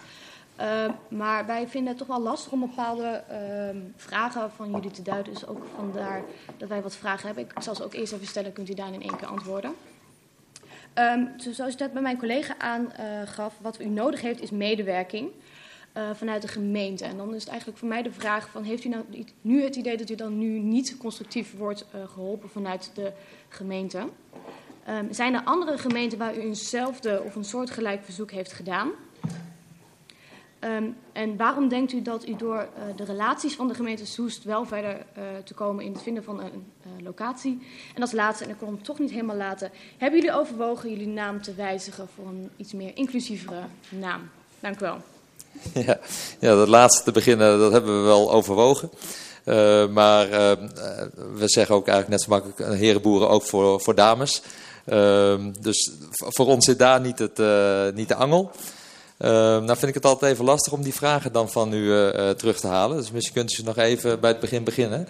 Um, de eerste. Ja, heeft u het idee dat de gemeente u niet, nu niet constructief Nee, dat idee heb ik niet. De gemeente behandelt en helpt ons nu ook constructief. En we zouden graag dat bestendigd zien in een, een goedkeuring voor onze vraag. Zodat ook over volgende verkiezingen heen het antwoord ligt, ja, we willen herenboeren in Soest. En we willen dat we daar constructief in meewerken. En nu tweede vraag was... Um, zijn er andere gemeentes waar u eenzelfde soort verzoek heeft gedaan? Ja, ik, uh, ik zit zelf uh, sinds halverwege vorig jaar ook in het team van Herenboeren Nederland. Dus ik mag me ook tegen andere gemeentes initiatieven aan bemoeien. Uh, dus ja, dus die gemeentes die ik net liet zien, die zijn allemaal... even kijken, tak, tak, tak, tak. Nog eentje zijn allemaal actief meewerkend en hebben daar ook heel vaak in een brief een principeuitspraak gedaan van dat zij uh, de herenboerderij graag in hun gemeente zien komen. Ja. Um, en als laatste, waarom denkt u door gebruik van de relaties van de gemeente Soest wel verder te komen in het vinden van een locatie? Nou, bijvoorbeeld in contact met provincie, in het buitengebied, daar heeft de provincie ook iets over te zeggen. Dan is het toch wel heel prettig dat de contacten van de gemeenten die met de provincie zijn, uh, nou, dat de gemeente die aanwendt uh, om daar samen met ons mee over in gesprek te gaan. Is iets wat overigens nu ook gebeurt. Oké, okay, dank u wel. Dank u wel. Dank u wel, mevrouw Terbeek Suikerbuik. Dan komen we bij de fractie van het CDA, de heer Lucas. Ja, voorzitter, dank. Uh, een paar vragen die ik had zijn al gesteld, uh, waarvan er eentje, dat vind ik wel de belangrijkste. Um, u, ha, he, sorry, u heeft het in de tekst die ons is gestuurd over is de Raad bereid los van eventuele locatie steun in algemene zin uit te spreken. Maar hier, ja, dat, hij is nu net weg, maar ik heb ja. het opgeschreven. U spreekt daarover dat wij ons formeel moeten uitspreken. Dat gaat mij persoonlijk wel een beetje ver. Want dat zou in mijn beeld betekenen dat wij met uw hele businessplan akkoord zouden moeten gaan. Want u zegt formeel. Waarom is het niet genoeg als u nu peilt hoe de gedachten ongeveer zijn? Want u heeft op dit moment, bedoel ik niet vervelend, u heeft op dit moment nog maar 100 mensen, terwijl u naar 200 zou moeten gaan. Uh, dus het, het, is nog de vraag van hoe het land in, uh, Soest. Het initiatief, voor de duidelijkheid, vinden wij een heel mooi initiatief. Maar wij willen dat het wel een burgerinitiatief uh, blijft. Ja. En mijn vraag is dus, kunt u toch concreter maken wat u nu precies bedoelt met de formele steun van de gemeente? Want dat is eigenlijk wat u, uh, wat u vraagt. En waarom, dat is misschien een gemene vraag, waarom u daar eerder voor in aanmerking zou komen dan andere burgers of groepen bewoners die met ideeën komen. Want die komen dat ons ook niet vragen. Het lijkt wat gemeen, maar ik bedoel het positief. U, u stelt een aantal vragen. Um, ik denk dat het goed is voor, voor de orde dat we de, de, um, de tekst zoals u hem voor u heeft liggen aanhouden. Dus ik heb de vrijheid genomen om het zo samen te vatten, maar wat de tekst die voor u ligt, daar gaat het over, want anders wordt het ingewikkeld. Wat ik met het woordje formeel bedoel, is niets anders dan als we hier met elkaar ja zeggen, dan, dan vind ik dat een formeel besluit. Dus daarom heb ik het woordje formeel daaraan gekoppeld, maar meer, meer zit daar niet achter. Uh, dat is wat, wat de gemeenteraad vindt. Uh, en het andere wat u zei, dat ging over 100 leden. Um, de ervaring is dat als er een locatie is, dat, dat de rest van de leden ook wel komt. Uh, in Rotterdam bijvoorbeeld is een locatie uh, en die is nu uitverkocht, die is vol.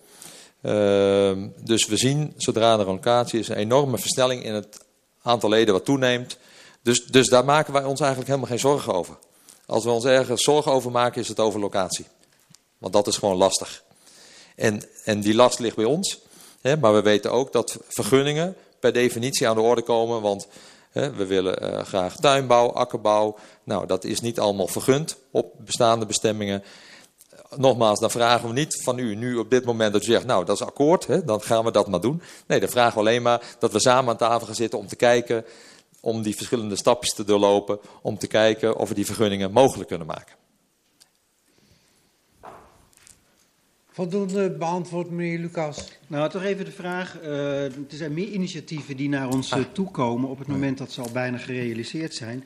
U vraagt nu concreet aan ons dat wij het college vragen dat zij u constructief moeten ondersteunen. En wat moet ik daarbij mij voorstellen? Ik wil er gewoon een concreet beeld bij hebben. Ja, ik, ik kan er iets over vertellen, maar ik kijk ook even met een, een scheef oog naar uh, Aukje. Um, zou jij daar iets over willen zeggen, in lijn met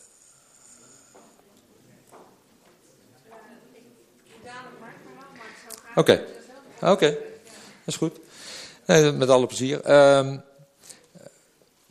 wat, wat we nu bijvoorbeeld, wat, wat we concreet uh, nu ervaren is bijvoorbeeld dat uh, Aukje en ook uh, Marjolein van Steenbooms, maar ehm, bijvoorbeeld een gesprek hebben met, met een aantal partijen op een bepaalde locatie, hè, omdat daar mogelijkheden liggen. Maar het is wel uh, bestemmingsplan technisch zo ingewikkeld dat ook provincie aan uh, moest haken nog een andere partij. Nou, dat is ontzettend fijn dat de gemeente dat doet. Uh, wij zijn ook aan het kijken naar een andere locatie. Daar zal uh, ook het vergunningvraagstuk aan de orde komen. Nou, dan is het straks fijn als gemeente ook met ons aan tafel gaat zitten om te kijken welke vergunningen gaat het dan om, waar moeten we die indienen. Uh, en dan moeten wij dat doen. He, dat is natuurlijk aan ons. Maar dat gemeente ons helpt om in vergunningenland door het bos zeg maar, uh, de paden te zien die nodig zijn om nou, tot een vergunning te komen. Gaan we één partij verder met de vragen, want we hebben er nog een stel staan. Voorzitter. Even kijken, interruptie, mevrouw Gastelaars, DSN. Nou ja, even, even een aanvullende vraag op wat de heer Vrouw nou net zei. Want ik begrijp dat de gemeente al heel erg meedenkt en meewerkt op alle fronten. Uh, ik hoor ook uw samenwerking met de wethouder, die uh, behoorlijk familiair en uh, intens is. Wat heeft u dan van ons nodig? Anders dan dat wij zeggen van, goh, hartstikke leuk, heren boeren, ga verder. Want eigenlijk wat hier staat, dat gebeurt al. Nou, dat, dat probeerde ik samen te vatten in die laatste zin. Uh, dat, dat we dat met elkaar uitspreken, dat, dat u dat ook ondersteunt. En dat het niet afhangt van, een, van de welwillendheid van een aantal personen. Dat, dat hebben we van, van u nodig. He, want, want het maakt toch een verschil als, als, als u als gemeenteraad zegt van nou, we, we zien dat zitten met die herenboeren. We willen dat wel, dat, moet, dat moet ook allemaal kunnen. He, oftewel, dat gaan we niet zomaar goedkeuren, het moet wel passen in hoe we dat binnen Soest willen hebben. Ja, en, da, en dat vinden we belangrijk. En dat vinden we belangrijk omdat een heleboel burgers dat belangrijk vinden. Niet omdat Henk Vroom dat nou zo belangrijk vindt. Nee, omdat een hoop mensen in Soest dat belangrijk vinden. Die mevrouw, willen dat graag, die vragen dat Gastelaars. Nou, weet u, dit, dit doet me denken aan de APV die we vast hebben gesteld met de Soesterpraktijk. En dat voelt, mij, voelt voor mij niet goed. Waarvan akte? Uh, ik ga, dit was een interruptie van mevrouw Gastelaars DSN. Ik ga door met meneer De Wolf, die namens GGS nog wat vragen stelt. En nogmaals het verzoek aan meneer Vroom, probeer het voor u kort te houden. Ja, er zijn al uh, veel vragen gesteld, maar er rest er bij mij nog één. En het is verleidelijk om daar uitgebreid op in te gaan, maar inderdaad, ik vraag het ook, uh, wilt u het kort doen? Uh, wat, wat heeft u aan, aan pogingen ondernomen om um, die grond te verwerven. En waarom is dat niet gelukt? Kunt u daar een, een kort overzicht van geven? Dank u wel. Ja, twee jaar samenvatten in een kort antwoord. Ik doe mijn best. We hebben heel veel pogingen ondernomen. We hebben denk ik met alle landeigenaren en grondbeherende organisaties gesproken. En blijven we mee in gesprek. En waarom is het niet gelukt? Omdat er uh, heel veel behoefte is aan grond, om allerlei redenen. Uh, vanuit allerlei partijen. Dus dat zijn niet alleen de boeren, maar dat zijn ook projectontwikkelaars en andere partijen. Dus, dus het is een, een, markt waar veel interesse in is. Dank u wel. Meneer Van Zutphen namens de fractie van de VVD. Ja, ook een korte feitelijke vraag die nog niet voorbij is gekomen. Tenminste, ik heb hem niet gehoord. Er is momenteel volop te, te doen over stikstof. Er is een enorme stikstofcrisis op dit moment. Er moeten maatregelen worden genomen. Dat heeft ook consequenties voor land- en akkerbouw. Uh, hoe moet ik dat rijmen met dat nieuwe initiatief van u? Nou, wij, wij hebben als streven om uh, kringlooplandbouw zo, op zo klein mogelijke schaal te sluiten. Dus uh, geen stikstof toe te voeren en stikstof eigenlijk alleen maar af te voeren in de vorm van vlees. En wij merken daar ook, we hebben er ook last van. Dus, dus dat betekent ook dat wij er rekening mee moeten houden hoe wij kunnen starten met een herenboerderij. Dus, dus ja, daar hebben we gewoon last van. Dank u wel. Meneer Witloks, namens de fractie van de Partij van de Arbeid. Dank u wel, voorzitter. In principe dacht ik altijd, of denk ik misschien nog wel, een sympathiek voorstel, zo'n burgerinitiatief. En uh, alle argumenten als biodiversiteit, uh, mensen verbinden en dergelijke spreken ons wel aan. Tenminste, uh, tot ik las inderdaad die zin, wat u van ons vraagt. Het constructief ondersteunen bij ontwikkeling en realisatie. Het is net al een paar keer genoemd, maar ik wil er toch nog iets meer duidelijkheid van krijgen. U heeft net een beetje gezegd van, wij, u dus, zoekt de locatie en we willen steun bij het vergunningstraject. Uh, betekent dat dan eigenlijk dat de gemeente akkoord moet gaan met die locatie die u gevonden heeft? Uh, en komt u dan niet eigenlijk in een soort voorkeurspositie ten opzichte van anderen die gewoon ook het vergunningstraject moeten doorlopen? Dus wat bedoelt u nou precies daarmee? En hoeveel tijd gaat dat kosten? Vorige week hebben we het inderdaad gehad over de tijdsbesteding van ambtenaren. En ik wil eigenlijk, en ik zou graag willen dat u dat toch een beetje kunt verduidelijken hoeveel tijd het nu gaat kosten van ambtenaren en hier in huis bij dat hele traject wat u bedoelt. En dan nog een opmerking. Uh, de drempel, het is door de ChristenUnie ook al aangegeven. Die 2000 eenmalig en die 11 per week. Uh, en toen u, maakte u de opmerking dat veel mensen dan maar niet op vakantie kunnen gaan. Maar voor 2000 euro gaan, uh, dat hebben mensen niet eens als budget voor vakantie. Hè? Dus het is, het is wel in mijn ogen toch een beetje een, een uh, voor uh, niet iedereen weggelegd, laat ik het maar zo voorzichtig zeggen, uh, in Soest. Maar nogmaals, ik wil graag duidelijkheid over wat u nu precies bedoelt met die steun bij dat vergunningstraject en hoeveel tijd het kost. Ja. Dank u. Wij, uh, wij vragen niet uh, van de gemeente om akkoord te gaan met als er een locatie is. He, dus, dus het zou best kunnen zijn dat de locatie die we dan straks voorstellen uiteindelijk niet de locatie kan worden, om redenen. Um, dus, dus, dus eigenlijk zegt u als raad alleen maar van we zien herenboeren graag komen en we willen meewerken om het mogelijk te maken om naar die vergunningen te kijken. Maar niet op voorhand dat u al ja zegt. Dat is niet wat we, wat we als ik dat heb overgebracht, is dat niet wat ik bedoel. Uh, en hoeveel tijd het kost? Ik denk dat het betrekkelijk weinig tijd kost. Ja, uh, zeg het maar. Uh, nou, vier uur per maand. Vier uur, ja, hangt er ook vanaf waar je in zit, maar ik denk dat dat het is. Dan ga ik naar mevrouw Flinterman namens de fractie van D66. dank u wel, voorzitter. Um, ja, het zal duidelijk zijn dat D66 vindt dit een uh, prachtige vorm van, van landbouw. Zeker gezien de problemen die er zijn de afgelopen maanden. Dus kleinschalig, duurzaam. Um, mijn belangrijkste vraag heeft betrekking op de vraag die al meerdere keren in diverse vormen voorbij is gekomen. En dat is punt 2 en 3 van uw initiatiefvoorstel. Um, ik zal hem dus uh, niet gaan herhalen, want uh, u heeft het antwoord al meerdere keren uh, gegeven. Hè, wat verwacht u concreet?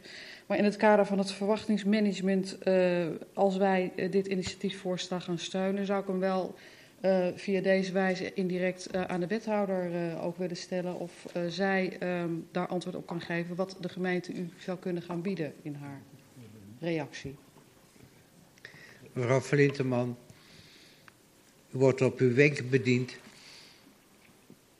Want ik was voornemens om na deze vragenronde een punt van orde te stellen om, ondanks andere afspraken, uh, eerst straks de wethouder het woord te geven, zodat we van het college horen hoe het ermee voor staat, wat de gedachten zijn, enzovoort. Dank u wel, voorzitter. Alsjeblieft. Dan meneer Boks, namens de fractie van LAS. Voorzitter, mijn uh, vraag uh, is al, uh, al gesteld. En dat ging over de 2000 euro en of daar misschien mogelijkheden zijn om daar anders mee om te gaan. Daar is antwoord op gekomen. En ik zal straks dezezelfde vraag aan de wethouder stellen. Dank u wel. Dank u wel. Dan als laatste in het eerste rijtje mevrouw Gastelaars namens de fractie van DSN. Ja, voorzitter, dank u wel. Um, ja, ik vind het wel belangrijk, ondanks mijn felheid van daarnet, om, om te benadrukken dat wij als DSN het project Herenboeren uh, heel interessant vinden, heel leuk vinden. Uh, zeker de, de, de kringloopgedachte, het, het, het, eten direct, lokaal produceren, lokaal op tafel waar dat mogelijk is. Uh, dus dat is, daar, daar zijn we groot voorstander van. we hebben u samen met een andere collega ook aangeraden om een burgerinitiatief in te dienen. Nou, dat ligt voor. Mevrouw Gastelaars, wilt u ja, toekomen naar uw vraag? Ik ga, ik ga toekomen naar mijn vraag. Um, maar ik kom wel even terug. Ja, wij zijn dus heel erg enthousiast. Maar ik hoorde u daarnet ook zeggen dat wij... We zouden nu moeten zeggen dat we de herenboeren zo belangrijk vinden... dat we aan, aan de komst van de herenboeren meer willen werken... Ook al hebben we straks een ander college. Heb ik dat goed gehoord? Dus dat we eigenlijk bijvoorbeeld al zeggen van nou, jullie zijn waar dan ook in Soest welkom. Het moet wel binnen de vergunningen passen, maar we gaan echt ons best doen om een plek voor jullie te vinden. Is dat een juiste vertaling? Ja, maar nou word ik in mijn uh, hoofd bevraagd zeg maar, op bestuurlijk recht. En dat is niet mijn vakgebied. Maar dat is misschien ook niet uw bedoeling. Dus ik, uh, waar het in mijn soms om gaat, is dat dat de gemeenteraad zeg maar, uh, kan uitspreken of ze dit willen.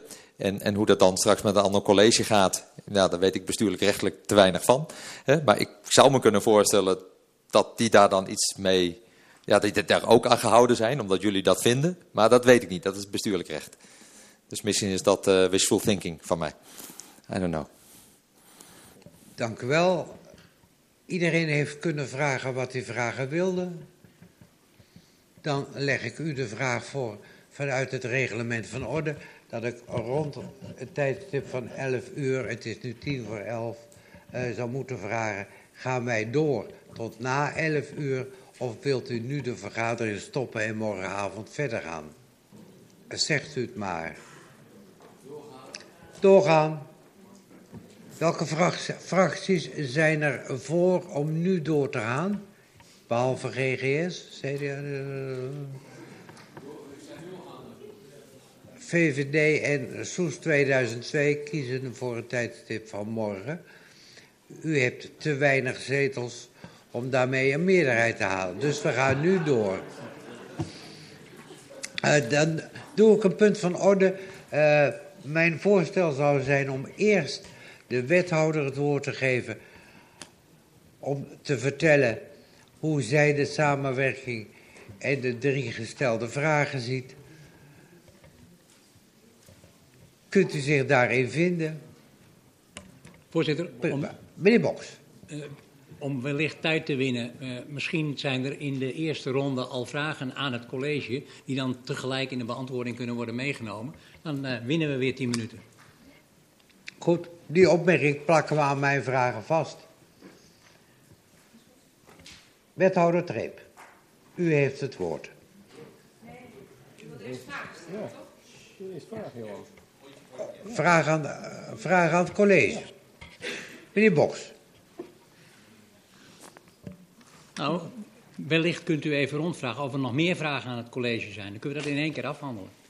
Nou, dat doe ik. Ik, ik, ik, ik veronderstelde dat u vragen had aan het college, dus ik denk, hij noemt ze gelijk. Prima, als ik de enige ben, dan, uh, dan ga ik uh, van start. Uh, wilt u, college, wilt u in de beantwoording ook meenemen mijn vraag of er wellicht ideeën ontwikkeld kunnen worden om het idee van de herenboeren voor meer mensen en ook voor mensen met een kleine beurs beschikbaar te maken. En dat zou betekenen dat we daar als gemeente wellicht iets mee zouden kunnen. In het sociaal domein misschien. Dank u wel, meneer Lucas, CDA. Ja, ik had een vraag, maar die is ook door anderen gesteld. Uh, hoe het college zelf uh, denkt over tijd, geld van ambtenaren beschikbaar te, te, stellen. Want daar zal toch tijd en geld in gestoken moeten worden. Um, en dat is een andere vraag dat ik graag hoor. En dat gaat over die vraag over het inzetten van de relaties. hoe u dat ziet. En eigenlijk is de vraag ook uh, stel, stel, stel dat wij uh, uh, nou ja, negatief zouden, zouden oordelen, gaat u dan helemaal niet meer met de herenboeren op pad, wou ik haar zeggen? Want ik bemerk een positieve grondhouding bij het college. Dat vind ik positief. Dank u wel, meneer Lucas. Mevrouw Terbeek-Suikerbuik namens de fractie van GroenLinks. Ja, dank u wel. Uh, mijn vraag gaat eigenlijk meer over de meer de algemene zin, omdat we nu het hebben over herenboer heel specifiek. En uh, ik wil hem iets breder trekken. Um, hebben jullie ook nagedacht over een uh, rode loperbeleid voor initiatieven zoals de herenboeren, die iets bijdragen aan deze maatschappij, die op een duurzame manier produceren? Dank u wel, meneer Witloks. In aansluiting op de vraag van het CDA, een specificatie die gegeven is door meneer Vroon of die tijd en geld van ambtenaren of de wethouder zich herkent in die vier uur per maand. Dank u wel, meneer De Wolf. Fractie GGS. Ja, wat ik me afvraag, zijn de heren boeren in, uh, in het uh, gesprek met uh, de wethouder ook met een concreet plan gekomen? Dan zijn er drie fracties niet aan, aan de orde geweest, aan meegedaan aan het stellen van vragen. Heb ik u overgeslagen of wilt u echt niet? D66, VVD, ChristenUnie, SGP? Uh, voorzitter, ik had mijn vraag al eerder uh, gesteld. Helder. Oké, okay, wethouder, u, u, heeft de vragen. Wij zijn benieuwd naar uw antwoorden. En u, u weet, we gaan door tot na 11. Dus neem, neem rustig de ik tijd. Ik heb nog even. Goed, gaat u ervoor zitten. Uh, ik wil u heel graag uh, een schets geven van uh, de tijd dat, uh, dat wij hier als college zitten in relatie tot burgerinitiatief Herenboeren. Ehm, allereerst dank voor de presentatie. Het is vrij uniek dat we hier een burgerinitiatief in de raad hebben. En in onze coalitie hebben wij gezegd, en u heeft de woorden waar het kan haast letterlijk overgenomen. Want we hebben gezegd in ons coalitieakkoord burgerinitiatieven graag. Initiatieven die van inwoners kunnen uh, komen, zullen we, waar dat kan, van harte feliciteren. Dus, uh, faciliteren, sorry. sorry. um, dat in algemene zin over burgerinitiatieven. Um, ik wil u een schets geven en waarom. Er is nu een burgerinitiatief waarin gevraagd wordt om een constructieve houding uh, van het college.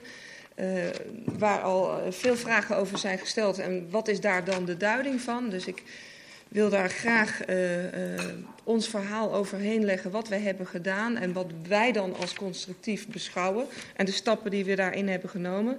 en dus ik heb dat in een soort tijdslijn gezet van, uh, van nul tot nu. Uh, beginnend met uh, het aantreden van dit college, waar wij een eerste presentatie van de herenboeren hebben gekregen. Um, waar eigenlijk dat animatiefilmpje nu ook een uitwerking van is. en ik heb daarna meteen een avond bijgewoond waarin de herenboeren zich presenteerden aan de inwoners van Soest. Waar ik als toehoorder in de zaal zat om eens te proeven hoe uh, dit in de Soester samenleving ontvangen um, werd. Um, daarna um, is er een presentatie geweest aan u, aan de raad. Daar was ik zelf niet bij, maar daar is ook het concept van de herenboeren aan u gepresenteerd. Uh, en vervolgens heeft dat even stilgelegen. Daar is een uh, discussie geweest over de plaatsing van boer Dorrestein. Uh, en de zoektocht naar grond, waar ook de herenboeren zich als stakeholder in een mogelijke combinatieoplossing wel hebben opgeworpen, maar vrij op de achtergrond daar ook even gepauzeerd hebben. Waarin we hebben aangegeven, dit vinden we al vrij complex op zichzelf. Dus, dus uh, wacht even. Uh, en vervolgens hebben wij dat in, uh, in mei van dit jaar weer opgepakt, het gesprek. Ehm, samen met uh, mijn collega Dijkhuis, die over de bestemmingsplannen gaat. en ikzelf als burgerinitiatief portefeuillehouder en beleidsmedewerkers hier in de gemeente hebben een gesprek gevoerd over wat wij vinden dat constructief meewerken zou moeten zijn. Meedenken, meepraten, een faciliterende rol, um, maar geen ambtelijke ondersteuning in de eigenlijke planvorming. En dat hoor ik ook nu niet uh, terug. Hè. Het initiatief ligt daadwerkelijk bij de herenboeren zelf, zoals ieder ander initiatief hier komt met een plan en dat ligt dan voor. Uh, het gaat ook niet over grondruil. Het uh, gaat ook niet over gemeente zoek voor ons 20 hectare. Wat dat betreft praten we echt over gelijke monniken, gelijke kappen. En dat is al vrij vroeg ook besproken met de herenboeren. Ik vertel hun nu niks nieuws, want ze waren er allemaal gewoon bij. Um, en wij spelen dan ook pas echt concreet een rol als daar dus een plan voor ligt en we het over bestemmingsplannen um, gaan hebben en er een vergunningtraject aangekoppeld is. Dat is niet anders dan een ander project. Tegelijkertijd uh, hebben wij wel een soort verkenning alvast met ze gevoerd over hoe ons bestemmingsplan dan in elkaar zit. Want dat is best nog wel ingewikkeld. Bepaalde plekken kunnen dingen wel en mais uh, was al als voorbeeld genoemd. De ene plek is iets kansrijker dan de andere. Dus die verkenning is, uh, is ambtelijk gedaan. Ik weet niet of dat in uh, vier uur in een maand is geweest. Dat, uh, maar in één gesprek is dat wel gevoerd. En daarmee hebben we ook een soort beeld geschetst van waar zitten nou plekken, ongeacht de grondeigenaren, want daar gaan wij niet over. Wat zou kansrijk kunnen zijn? En wij hebben ook um, daarbij gezegd dat wij bereid zijn om gesprek te voeren met ons netwerk, zijn de natuurmonumenten en provincie. En dat gesprek heb ik gevoerd zonder de heren boeren. En dat komt eigenlijk omdat partijen als provincie en natuurmonumenten altijd vrij strak in een natuurbeleid hebben gezeten en daar geen andere functies wilden. Maar heel langzaamaan uh, is daar wel een deur geopend door deze partijen. En die hebben toch meer gezegd van.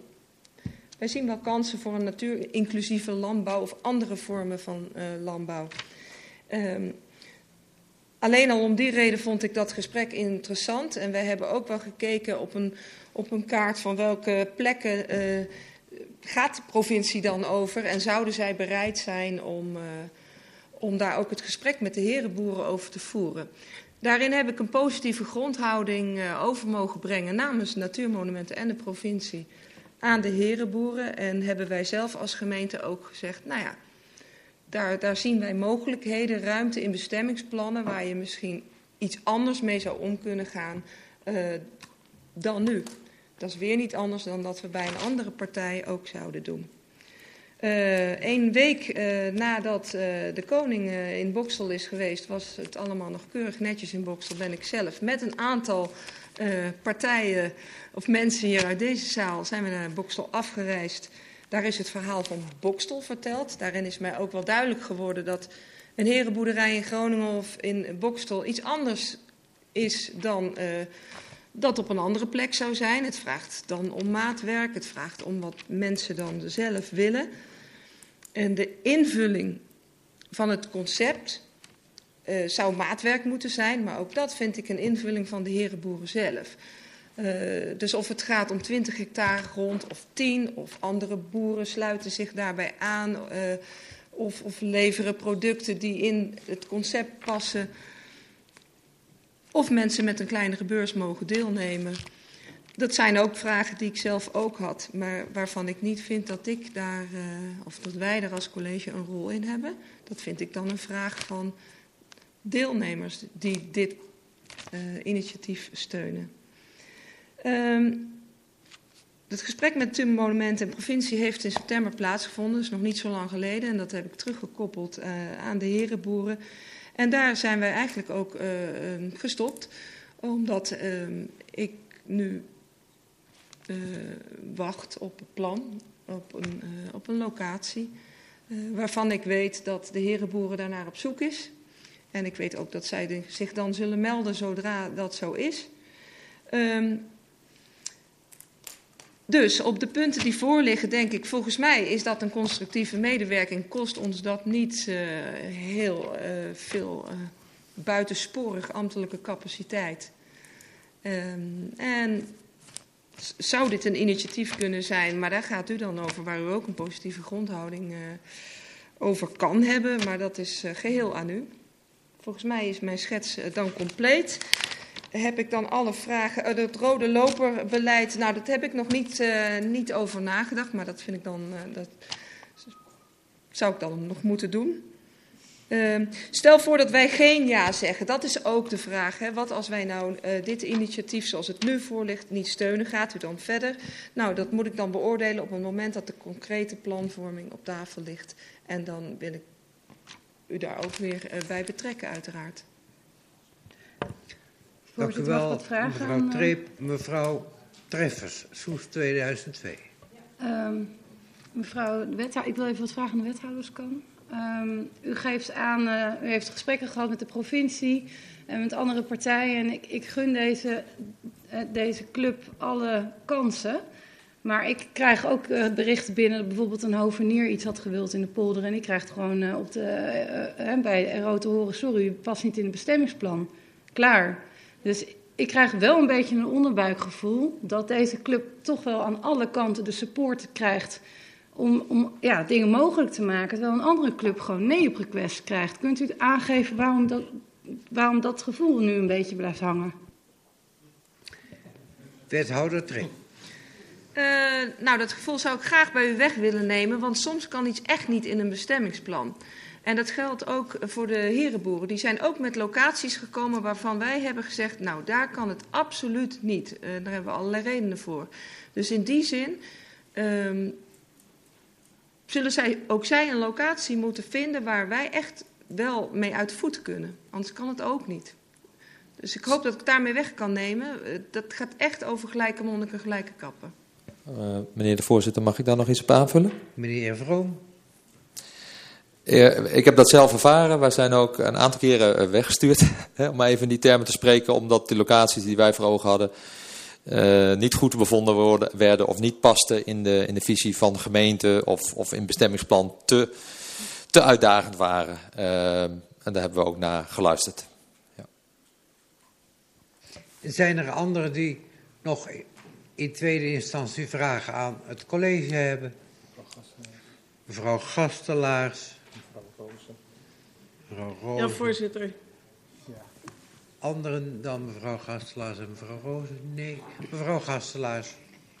Dank u wel. Ja, even een hele korte vraag dan. Want ik begrijp uit de beantwoording van de wethouder dat eigenlijk alles wat in het burgerinitiatief wordt gevraagd al gebeurt. Dus zou het toch genoeg zijn als wij als raad zeggen van goh ja, hartstikke leuk uh, herenboeren. Uh, zonder dat we die punten 2 en 3 moeten steunen. Uh, misschien kunt u daar, en dat we ons alleen maar uitspreken van ja, leuk, herenboeren, dat, uh, dat steunen we. Uh, ik veronderstel dat u die, vraag stelt aan de wethouder. Ja, oké. Okay. Mevrouw Roze, ChristenUnie SGP. dank u wel. Um, ik had eigenlijk uh, eenzelfde vraag als mevrouw Gastelaars. Um, ik hoor inderdaad uit het verhaal uh, van de wethouder alle punten terugkomen die nu bij ons uh, voorgelegd worden. Dus ik vraag me af waarom wij dan überhaupt dit nog voorgelegd krijgen. Mevrouw Treep, zou u ons wat dat betreft een beetje kunnen helpen? Want de vraag ligt nu bij de raad. Uh, ja, uh, ik ben alleen niet degene die dit heeft ingediend, dus dat maakt het wel wat ingewikkeld. Om daar antwoord op te geven, eerlijk gezegd. Ik heb, heb, u in een schets proberen mee te nemen, zodat u daar zelf uw conclusies aan uh, mag verbinden. Um, ja, en ik hoop dat ik daar uh, voldoende antwoord op heb gegeven. Ja. ik wil ja, er wel op, uh, ik wil daar wel graag even, even op reageren. Uh, er ligt een burgerinitiatief met, met vragen aan de raad. maar de wethouder geeft net aan, we doen alles al. Dus waarom bespreken we in hemelsnaam dit burgerinitiatief? Anders dan dat we hier met z'n allen kunnen zeggen, ja hartstikke leuke herenboeren in Soest. Meneer de voorzitter, mag ik... Adriani, als u een inbreng heeft, wilt u dat dan via de microfoon en via mij doen? Meneer de voorzitter, wilt u dat ik erop reageer? Uh, kijk, hier is meneer Redeker. Nou ja, uh, Partij van de uh, ja, als ik de, de vraag van, van de heer Boer mag beantwoorden. Ik, ik denk dat het handig is als er gereageerd wordt op de vraag van waarom is dat nu, ligt nu het initiatief voor bij deze raad. Uh, gegeven het antwoord van de wethouder. Klopt dat, komt dat overeen met uw ervaringen met de gemeente Soest? Nee, ik denk, ik denk uh, dat het gevoel gedeeld wordt van dat het allemaal al gebeurd is. Waarom hebben we het hier dan over? Dan zou ik ook kunnen concluderen, nou, laten we dan met elkaar een klap opgeven. Dan is het ja, hè, dan besteden we er ook geen tijd meer aan. Maar dan is het ook helder, want ik denk dat het dat is. Uh, maar ik heb proberen duidelijk te maken dat dat het ons inziens belangrijk is dat dit uh, uh, gedragen wordt door de Raad en niet alleen uh, vanuit wethouder en ambtenaren op persoonlijke titel misschien gebeurt. Ehm, vanuit hun functie uiteraard. Ehm, op, opletten wat ik zeg. En, en hoe het... Kijk, toen we dit begonnen, een, een, een drie kwart jaar geleden... Toen, toen voelden we die steun nog wat minder. Dus daar komt het ook wel vandaan. En inmiddels is, is de wereld weer wat veranderd, maar hebben we het burgerinitiatief wel ingediend en, en staan we er ook nog steeds helemaal achter. Maar ja, je zou kunnen zeggen, is de acute noodzaak er wat minder. En als ik zo ook hier het gesprek proef, dan denk ik van nou ja, dat, ik, ik, hè, ik zie een hoop positieve geluiden. Maar laten we het dan volgens mij ook definitief maken. Dus ik zou die vraag toch wel graag zo hier laten liggen. Ja.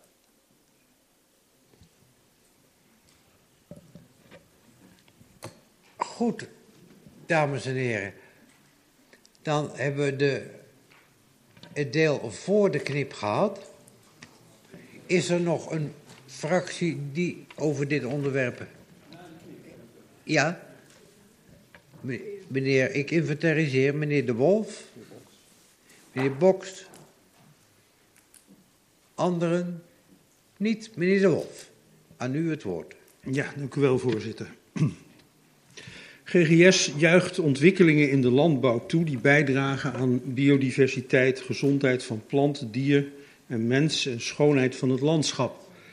Kleinschalige, milieuvriendelijke en op een lokale markt gerichte landbouw, waardoor ook transport van de producten als het ware wegvalt, past in deze visie.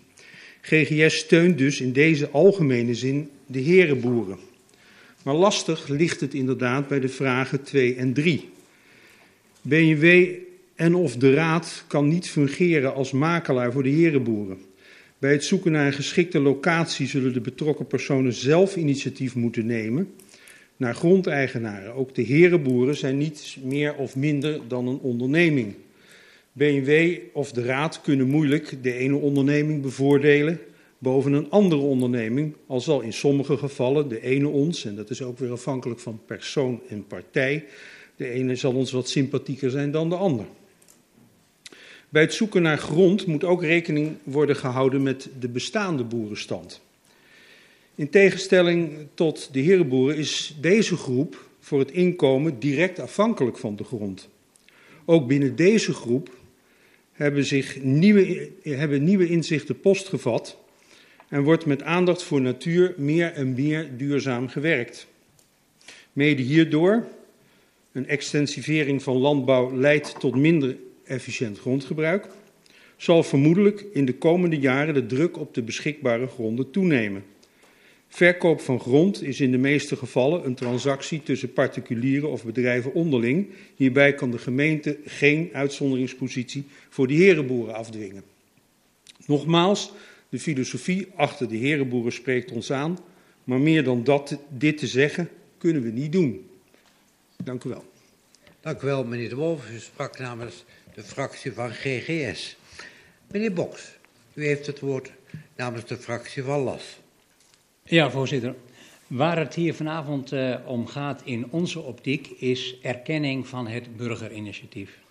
Weten dat de gemeenteraad dit initiatief met een positieve grondhouding tegemoet treedt.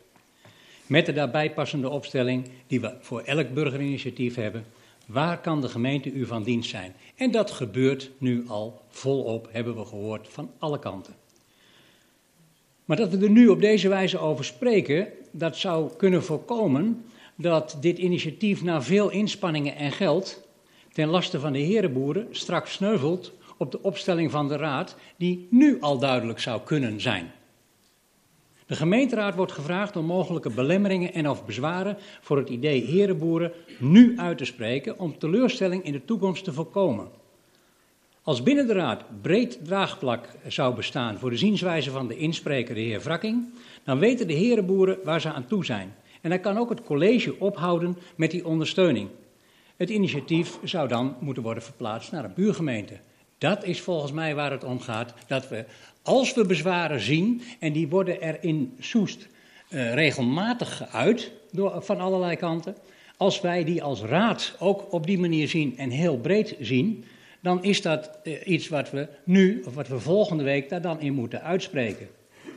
En dan kunnen wij volstaan, wat, wat ons betreft, met de beantwoording van, uh, in het dictum van vraag 1, want de rest doet het dan eigenlijk niet meer zo toe. Dan moeten wij ons als raad uitspreken dat we achter dit initiatief staan. En dat zegt helemaal niets over een, uh, vergunningen die straks in de raad komen, dat we die op voorhand gaan goedkeuren. Nee, dan gaat het gewoon op een normale manier behandeld worden. Dat, zou, dat is wat mij betreft de insteek van dit burgerinitiatief op deze wijze hier in de Raad neerleggen. Dank u wel. Dank u wel. Meneer Boks, u sprak namens LAS. Anderen nog? Meneer Lucas, namens fractie van het CDA. Ja, in aansluiting op uh, wat de heer Boks aangeeft. Wij zijn blij met het burgerinitiatief. Het CDA is blij dat uh, dat uh, door zou kunnen gaan. Laten we dat voorop stellen. En we hopen dat het snel een succes mag worden. We hebben, dat merk ik alleen, met z'n allen wel de vraag over wat de rol van de gemeente zou kunnen zijn. En uit de beantwoording van het college uh, maak ik op, en zo heb ik het zelf ook genoemd, dat het een positieve grondhouding is. Dat het college op dit moment, uh, zo vertaal ik het maar even, de medewerking al verleent voor zover ze dat al kan. En, maar dan vertaal ik het in mijn eigen woorden, dat u de intentie ook heeft om dat voort te zetten. En ik heb het idee dat wij een beetje, ja, ik zeg maar in mijn eigen woorden, een beetje lopen te dindammen of we dat dan formeel moeten vastleggen, of dat het een intentieverklaring moet zijn, of wat dan ook. Kan het niet zo zijn dat het uh, volstaat, ook voor uh, de herenboeren, als we uitspreken dat we inderdaad als raad een positieve grondhouding uh, hebben? Um, want ik ben anders bang dat we in een soort stemverklaring komen, of een, een, de een is voor 1, 2 en 3 en 3 is dan weer niet, dat we het proberen wat breder te formuleren. Dat wij het positief vinden dat dit burgerinitiatief tot hier komt. En u staat hier al de hele tijd ons. We hadden het er net over, we zouden u eigenlijk een plaats moeten aanbieden. Want u staat daar maar, u staat er maar, u staat er maar. Dus alle waardering daarvoor. Maar ik zou eigenlijk zoiets willen hebben van, kunnen we dat niet uitspreken zonder dat we het tot een stemming zouden moeten hebben. Maar goed, daar gaan we zelf over als raad, weet ik. Dus dat is eigenlijk een vraag aan onze, ja, aan de, aan de collega's. En ik weet ook dat het laat is, maar... Ik zou wel toch wel positief willen eindigen. Interruptie. Uh... Dank u wel voor de inbreng, meneer Lucas.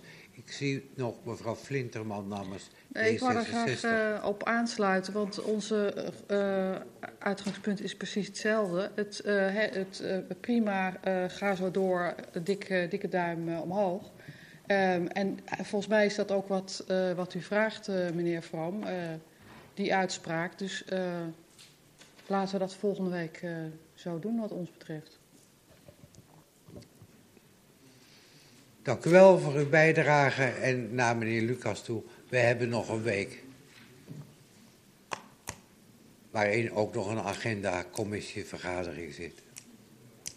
Mag ik dan hiermee dit agendapunt afsluiten?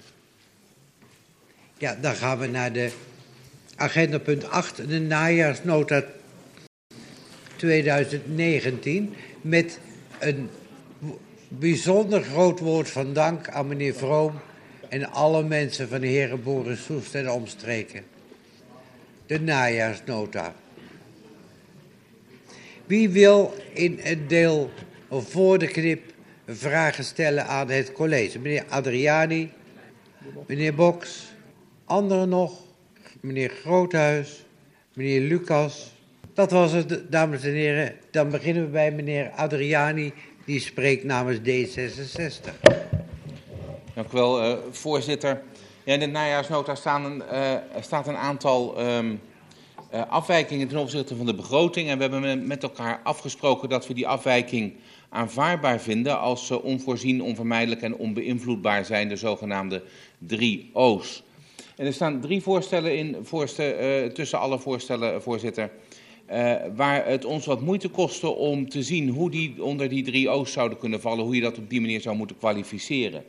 En ik ga ze noemen en dan hoop ik dat het college, uh, de wethouder, ons kan helpen om te snappen hoe die onder de drie O's zouden uh, vallen. Het betreft op pagina 5 de verbouwing van de brandweer. Het betreft op pagina 6 de restsubsidie Wieksloterweg en als laatste, voorzitter, op pagina 17 de scenarioanalyse de meent. Daar zouden we graag wat hulp van het college bij hebben. Dank u wel, meneer Adriani. Meneer Boks, namens de fractie van LAS. Ja, voorzitter. Um, een vraag aan het college. Vorige week hebben wij uh, uh, gezien dat er hier een drietal moties uh, door de, het college zijn omarmd. En die hebben allemaal te maken met onze verwachting richting volgend jaar of er meer geld gaat komen om dan op dat moment iets aan de pijnlijke bezuinigingen te kunnen doen. Um, ik zie in de uh, najaarsnota zie ik de uh, septembercirculaire binnenstromen. Uh, die gelden die worden nu gemeld. Die zijn dus nu officieel onderdeel van, van de beraadslagingen in, in deze raad. Een concrete vraag aan het college. Welke melding of mededeling of berichtgeving verwacht u nog vanuit Den Haag die van invloed kan zijn op de kadernota? Dank u wel, meneer Boks. Gaan we naar meneer Roodhuis, die spreekt namens Soes 2002. Ja, ik wou het toch nog een keer weer hebben, met u hebben over het Orlando. Als ik naar bladzijde 36 kijk, dan ja, kan ik een beetje vind ik een heel merkwaardige formulering. Er staat tegenstrijdigheden in die tekst. In het resultaat staat, bovenaan resultaat, staat dat uh, optie van een uh, gymlokaal moet nog vorm krijgen, staat daar. Dan besluitvorming wijst het weer af. Dan de planning zegt het ook dat u het in september verworpen heeft. En dan staat bij kwaliteit, senioren, huisvesting, eventueel in combinatie met gymlokaal hoe zit dat nou eigenlijk precies? Is er hier de twijfel binnen het college? Wordt het hier zo verwoord? Dank u. Heer Groothuis, het zit op de grens tussen feitelijk en uh, politiek bestuur, bestuurlijk, maar het is al later, dus geef u het voordeel van de twijfel. In diezelfde opmerking zou ik willen maken naar meneer Boks. We hebben het over de najaarsnota en niet over de kadernota of invloeden op de kadernota van volgend jaar. Wilt u het alstublieft en ook voor de mensen hierna houden bij de najaarsnota. Ja, voorzitter, uh, voorzitter ik, ik citeer uit de najaarsnota. Heel fijn. Voorzitter, mijn vragen mogen ook schriftelijk beantwoord worden. We laten het aan het college over. Meneer Lucas. Dank u. Hij gaat mijn vraag over bladzijde 17, voor de duidelijkheid uit de najaarsnota. Ik ga niet citeren, maar er staat iets als: het gaat over de burgerzaken en dan de flexibele schil. Extra 79.000 euro is nodig om de capaciteit op het peil te houden dat, dat dit net toereikend is voor ons niveau van dienstverlening. Mijn vraag is: wilt u een poging doen mij te overtuigen dat het niet vreemd is als u de volgende twee beweringen doet? A. In de najaarsnota staat: in 2019 hebben we 79.000 extra nodig voor een voldoende niveau van dienstverlening. En, excuus voorzitter, ik moet even verwijzen naar de begroting waar we het vorige week over hebben gehad.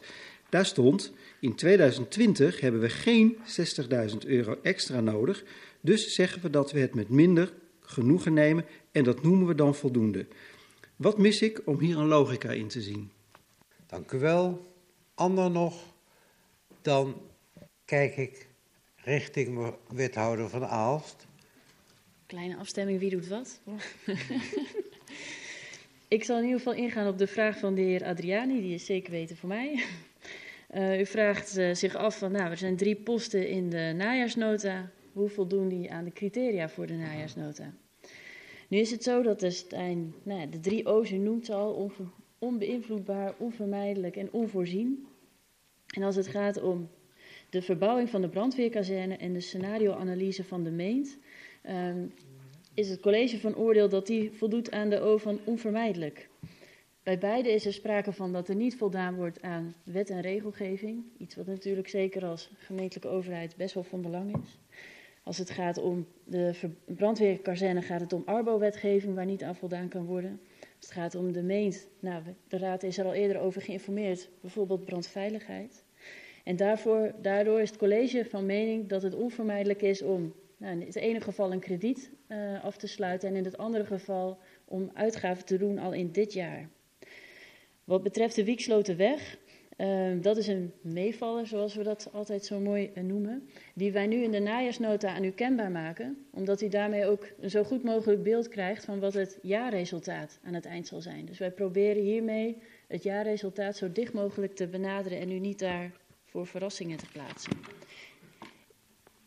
Ik ben het wel met u eens, hoewel u die conclusie nog niet heeft gedaan, dat we wel in de tekst wat duidelijker aan zouden kunnen geven um, nou, wat het 3O maakt of waar, hoe we hiermee omgaan. Dus ik zou daar graag in een uh, komend PNC-stuk ook even duidelijk op willen letten. Dan um, de vraag van de heer Boks. Ja, nou ja, ik kan er wel op ingaan, maar u heeft wel een beetje gelijk dat het buiten valt. Um, u vroeg van, uh, ja, de kadernota, komen er dan nog nieuwe, uh, nieuwe circulaires? Dat kan natuurlijk altijd. Uh, er, kan een, een ja, er kunnen bijstellingen komen, maar ik zal daar buiten de vergadering anders wat uitgebreider op ingaan. En volgens mij waren dat de vragen die voor mij zijn. Voorzitter. Meneer Boks. Uh, ik zou dan wel graag gewoon een schriftelijke beantwoording willen uh, hebben die iedereen in de raad kan volgen. Akkoord. Helder. Verzoek aan de wethouder om schriftelijk te antwoorden. Vraag van de Er vindt onderlinge afstemming plaats binnen het college wie op welke vraag nog ingaat. Dus we wachten gespannen af en ik hoop dat de luisteraars van Radio Soes met dezelfde gespannen verwachting na 2,5 uur, wat zeg ik, uh, na 4 uur nog steeds die afwachtende houding aannemen. Laten we positief blijven denken. Zo is het, voorzitter. Dan neem ik maar even het woord. Uh, voorzitter, ik heb uh, de vraag van meneer Groothuis gehoord en het gaat over Orlando. Ik heb de pagina 36, zoals u dat zei, meneer Groothuis, nu een paar keer gelezen. En ik, ik, kan niet vatten wat uw vraag nou behelst in relatie tot de opmerking die wij over Orlando hebben gemaakt. Volgens Meneer Groothuis. Mij, volgens mij staan er allerlei tegenstellingen in. Het is niet ja, maar... één helder, helder beleid wat hier uit voorkomt. Wel, niet, wel, niet. Nou, zoals u ziet, ja, u heeft er inderdaad een, een zen uitgehaald die eruit had moeten worden gehaald, maar er nog wel is blijven hangen. En dat is dat seniorenhuisvesting eventueel in combinatie met een gymzaal. Ja, dat maakt het verwarrend, meneer Groothuis, daar heeft u gelijk in. Um, ja, die hoort er eigenlijk niet meer in thuis. Dit waren blijkbaar de antwoorden van de eerste termijn. Mevrouw, mevrouw Treep. En daarbij vervang ik dan uh, mijn collega portefeuillehouder. Die gaat over de dienstverlening. Vraag van het CDA over de flexibele schil en de extra kosten om onze inwoners te kunnen bedienen van voldoende service uh, aan onze loketten. Uh, in de begroting hebben we ervoor gekozen om uh, ja, minder inzet te plegen op de openingstijden en daarin dus een uh, bezuiniging door te voeren. Daarmee komen ook de kosten te vervallen. Uh, dat is wel een pijnlijke maatregel, maar dit gaat echt nog over wat we hebben gedaan om dat dan op het peil te houden, conform de openingstijden die er nu nog zijn. En dat maakt wel het verschil. Dank u wel, wethouder Treep. Kijk, heeft er iemand nog behoefte aan een tweede termijn voor de knip? Nee, dan uh, brengen we de knip aan. Welke fractie of fracties willen nog met elkaar in discussie? D66, meneer Adriani is de enige. Nou, meneer Adriani, gaat u gezellig met uzelf in discussie. U heeft het woord. Dank u wel, voorzitter. Dat vind ik vaak de lastigste uh, discussies, maar ik ga het uh, toch moedig proberen. Um, uh, wij hebben een en andermaal aangegeven dat wij het heel belangrijk vinden dat in de voorjaarsnota en de najaarsnota de wijzigingen die voorgesteld worden echt zeg maar de, de, de toets van de drie O's onvoorzien en onvermijdelijk en onbeïnvloedbaar kunnen doorstaan. Omdat je anders in een situatie komt dat er wijzigingsvoorstellen waar geen deugdelijk uh, afwegingsproces op heeft plaatsgevonden, uh, hun weg vinden. Um, ik hoor het antwoord op die drie punten die wij gelezen hadden, waar wij wat moeite mee hadden van de wethouder. En met enige mentale lenigheid kunnen we ons daar ook wel in, in vinden om ook deze drie punten daartoe te doen. Maar wat ik nog belangrijker vond, voorzitter, en waar ik erg enthousiast over was, is dat ik het gevoel kreeg dat de wethouder het belang wat wij daaraan hechten ook deelt. En ook de teksten daarin wil aanscherpen. Daar zijn we ongelooflijk uh, blij mee. Dus wat ons betreft ligt daarmee het punt. Het voorstel klaar voor besluitvorming volgende week. Dank u wel, meneer Adriani, namens de fractie van D66. En daarmee hebben agenda punt 8 voor vanavond in ieder geval gedaan. En er rest ons nog één agendapunt wat later toegevoegd is, het vervolg. Wat gaan we nou doen met de motie burgerparticipatie? En in het voortraject voor de voorbereiding van deze vergadering begreep ik van wethouder Treep dat zij namens de werkgroep het woord zal voeren. En dan is het voor mij het makkelijkst om haar dan maar het woord te geven, omdat zij ja. namens bijna alle fracties spreken. Laatste punt. Ik zal proberen kort te doen, want de tekst zit in, uh, in uw stukken. Um, namens de werkgroep die zich heeft gebogen op uitnodiging van het college. Um, naar aanleiding van de motie die we de vorige begroting 2018, die u unaniem heeft uh, aangenomen. Uh, dat was de oproep van, aan het college om samen met de Raad te komen met een plan om inwoners te betrekken bij de begroting 2020. Um, ik heb u daarvoor uitgenodigd om in breder verband duiding te geven aan die motie, omdat die nogal breed was. Hij was gebaseerd op de maaltijd van Zeist en de wens om burgers te betrekken bij de begroting. En na een eerste duiding ook om een wens van de Raad om in gesprek te gaan met inwoners. Het zij fysiek, digitaal. Nou, een zoektocht. Een zoektocht. Uh, we zijn nu uh, uh, dik een jaar verder. We hebben verschillende sessies gehad. En het is best wel heel ingewikkeld gebleken om te kijken naar het doel. Wat willen we nu graag?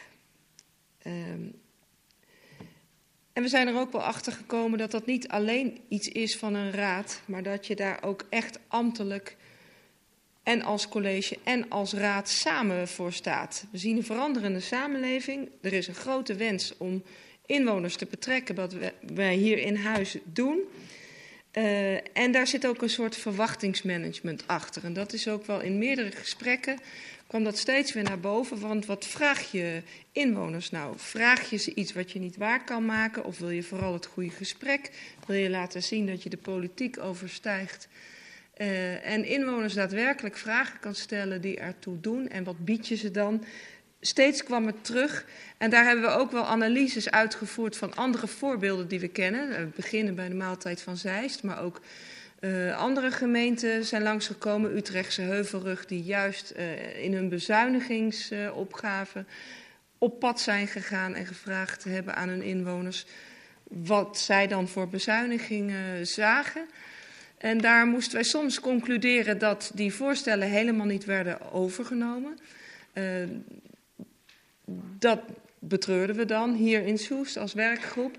En tegelijkertijd constateerden we ook wel dat daar wel daadwerkelijk op straat werd gestaan en het gesprek werd, werd gevoerd. En dat kan op zich al een doel zijn op zich. Kortom, levendige discussies. Uh, en een terugkoppeling nu, omdat we denken als uh, werkgroep, als je nu naar de hele raad gaat, dan doe je die discussie zeer waarschijnlijk uh, dunnetjes of misschien wel heel breed weer over. Um, met de komst van een nieuwe gemeentesecretaris is er ook wel een andere dimensie aangekomen, omdat die uitgesproken heeft zich ambtelijk ook in te willen zetten in die betrokkenheid bij het onderwerp burgerparticipatie. Uh, en daarmee uh, stellen wij als werkgroep, inclusief het ambtelijk apparaat en de college en de raad, voor. En het is alleen vanavond dat het nu voor ligt, tenzij u dat anders besluit. Maar er ligt een voorstel in de terugkoppeling. Waarin uh, wij als werkgroep het volgende willen voorstellen. Het college wil voorstellen de motie terug uh, of af te ronden, terug te leggen bij de Raad en om te vormen tot een voorstel om inwoners te betrekken bij de kadernota 2021. We hebben als werkgroep de begroting 2020 een niet haalbare kaart gevonden, uh, gezien de, de ingewikkeldheid van de bezuinigingen die we moesten doen en ook welke vraag zouden we dan concreet neerleggen bij onze inwoners? We zijn daar niet uitgekomen en vragen daarom uh, ruimte om dat wel goed voor te bereiden voor de kadernota 2021, omdat we denken dat dat de juiste plek is om inwoners bij te betrekken. Nou, voorgesteld om in deze bijeenkomst daar een terugkoppeling uh, van te geven, dat doe ik bij deze. We stellen voor dat de werkgroep doorgaat in de brede samenstelling zoals die had, waarbij de uitnodiging gewoon weer open staat om daar uh, toe te treden. Um, en verder te verkennen om dan in, uiterlijk in februari 2020 in samenwerking met Griffie College ambtenaren en Raad een plan te formuleren om dan daadwerkelijk te komen tot het betrekken van inwoners. Op basis van casussen die we kennen, die we al geanalyseerd hebben, maar met de nodige voorbereiding. En het voorstel is om een tweetal raadsbrede sessies te houden, één in december, één in januari, waarin wij uh, een zoektocht willen starten naar een gedeelde taal en gedeelde doelen als het gaat om het betrekken van inwoners. Die staan ook in dit, uh, in dit voorstel. Um, aan u de vraag, kunt u daarmee instemmen? Steunt u de brede werkgroep in het voorstel om door te gaan en met een plan te komen in 2020? En als een van de leden van de werkgroep hier nog iets op aan te vullen heeft, dan hoor ik dat ook graag. Uh, als ik onvolledig ben geweest. Dank u wel, wethouder. Fijn dat u begon met, met ik zal het kort houden. Want het vervelende is, dan lukt het bijna nooit, hè? Zo jammer. Uh, de vraag ligt bij ons: kunnen wij als raad ons vinden in het voorstel van de werkgroep? Wie wil, kan zich daarover uitspreken. Ik zie meneer Boks. Bij de rest is het, hoop ik, wie zwijgt stem toe. Meneer Boks, u heeft het woord. Ja, voorzitter, en uh, daar zou ik nou graag ook even naar op zoek gaan. Want uh, er is uh, heel hard gewerkt in die, in die werkgroep. Ze zijn regelmatig bij elkaar geweest.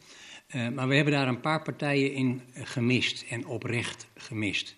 En ik zou zo graag van die partijen een reactie willen horen op dit voorstel. Wilt u die partijen voor mijn geheugen met name noemen? Oh, ik ben zo bang dat ik er één vergeet, maar volgens mij was het uh, het CDA en de VVD. Misschien dat een van de genoemde partijen zich aangesproken voelt en zegt: Ik wil wel reageren. En de ChristenUnie.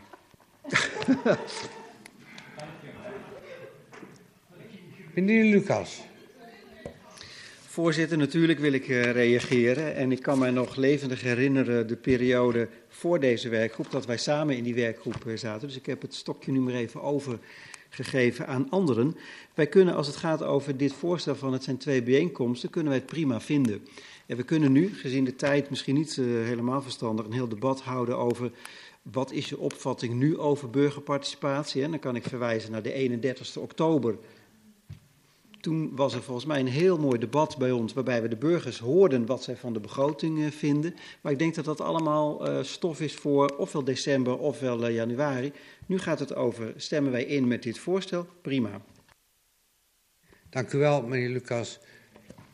Bestaat er behoefte bij iemand van de VVD-fractie om ook te reageren? Meneer ja, Van Zutphen. Dank u, voorzitter. Ja, hetzelfde geldt, ik sluit me hardgrondig aan bij de heer Lucas. Ik heb ook in de voorgangergroep gezeten uh, van uh, deze, deze club. Uh, en wij staan er in principe zeer sympathiek tegenover om de burger te betrekken. Alleen ja, we weten allemaal dat dat niet zo heel erg makkelijk is.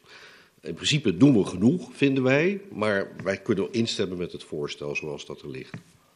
Is, dank u wel, meneer Van Zutphen. Is er een fractie die zich niet kan, die niet kan instammen? Oh, ChristenUnie, SGP willen reageren. Mevrouw van Walraad. Dank u wel, voorzitter. Ja, ik, ik kan wel instemmen met dit voorstel. Uh, want ik denk dat het heel goed is dat we kijken of de burgers zich uh, hiermee uh, kunnen gaan verenigen. En dat we dat. Dus helemaal, helemaal oké. Okay. Wel, ik veronderstel dat alle andere fracties, gezien het feit dat die wel vertegenwoordigd waren in de werkgroep, dus ook akkoord zijn met het voorstel. Dan dank ik u voor uw uithoudingsvermogen. Wens u een goede reis terug naar huis. En er staat nog een hapje en drankje in de hal. En bij deze sluit ik daarmee de vergadering. Dank u wel.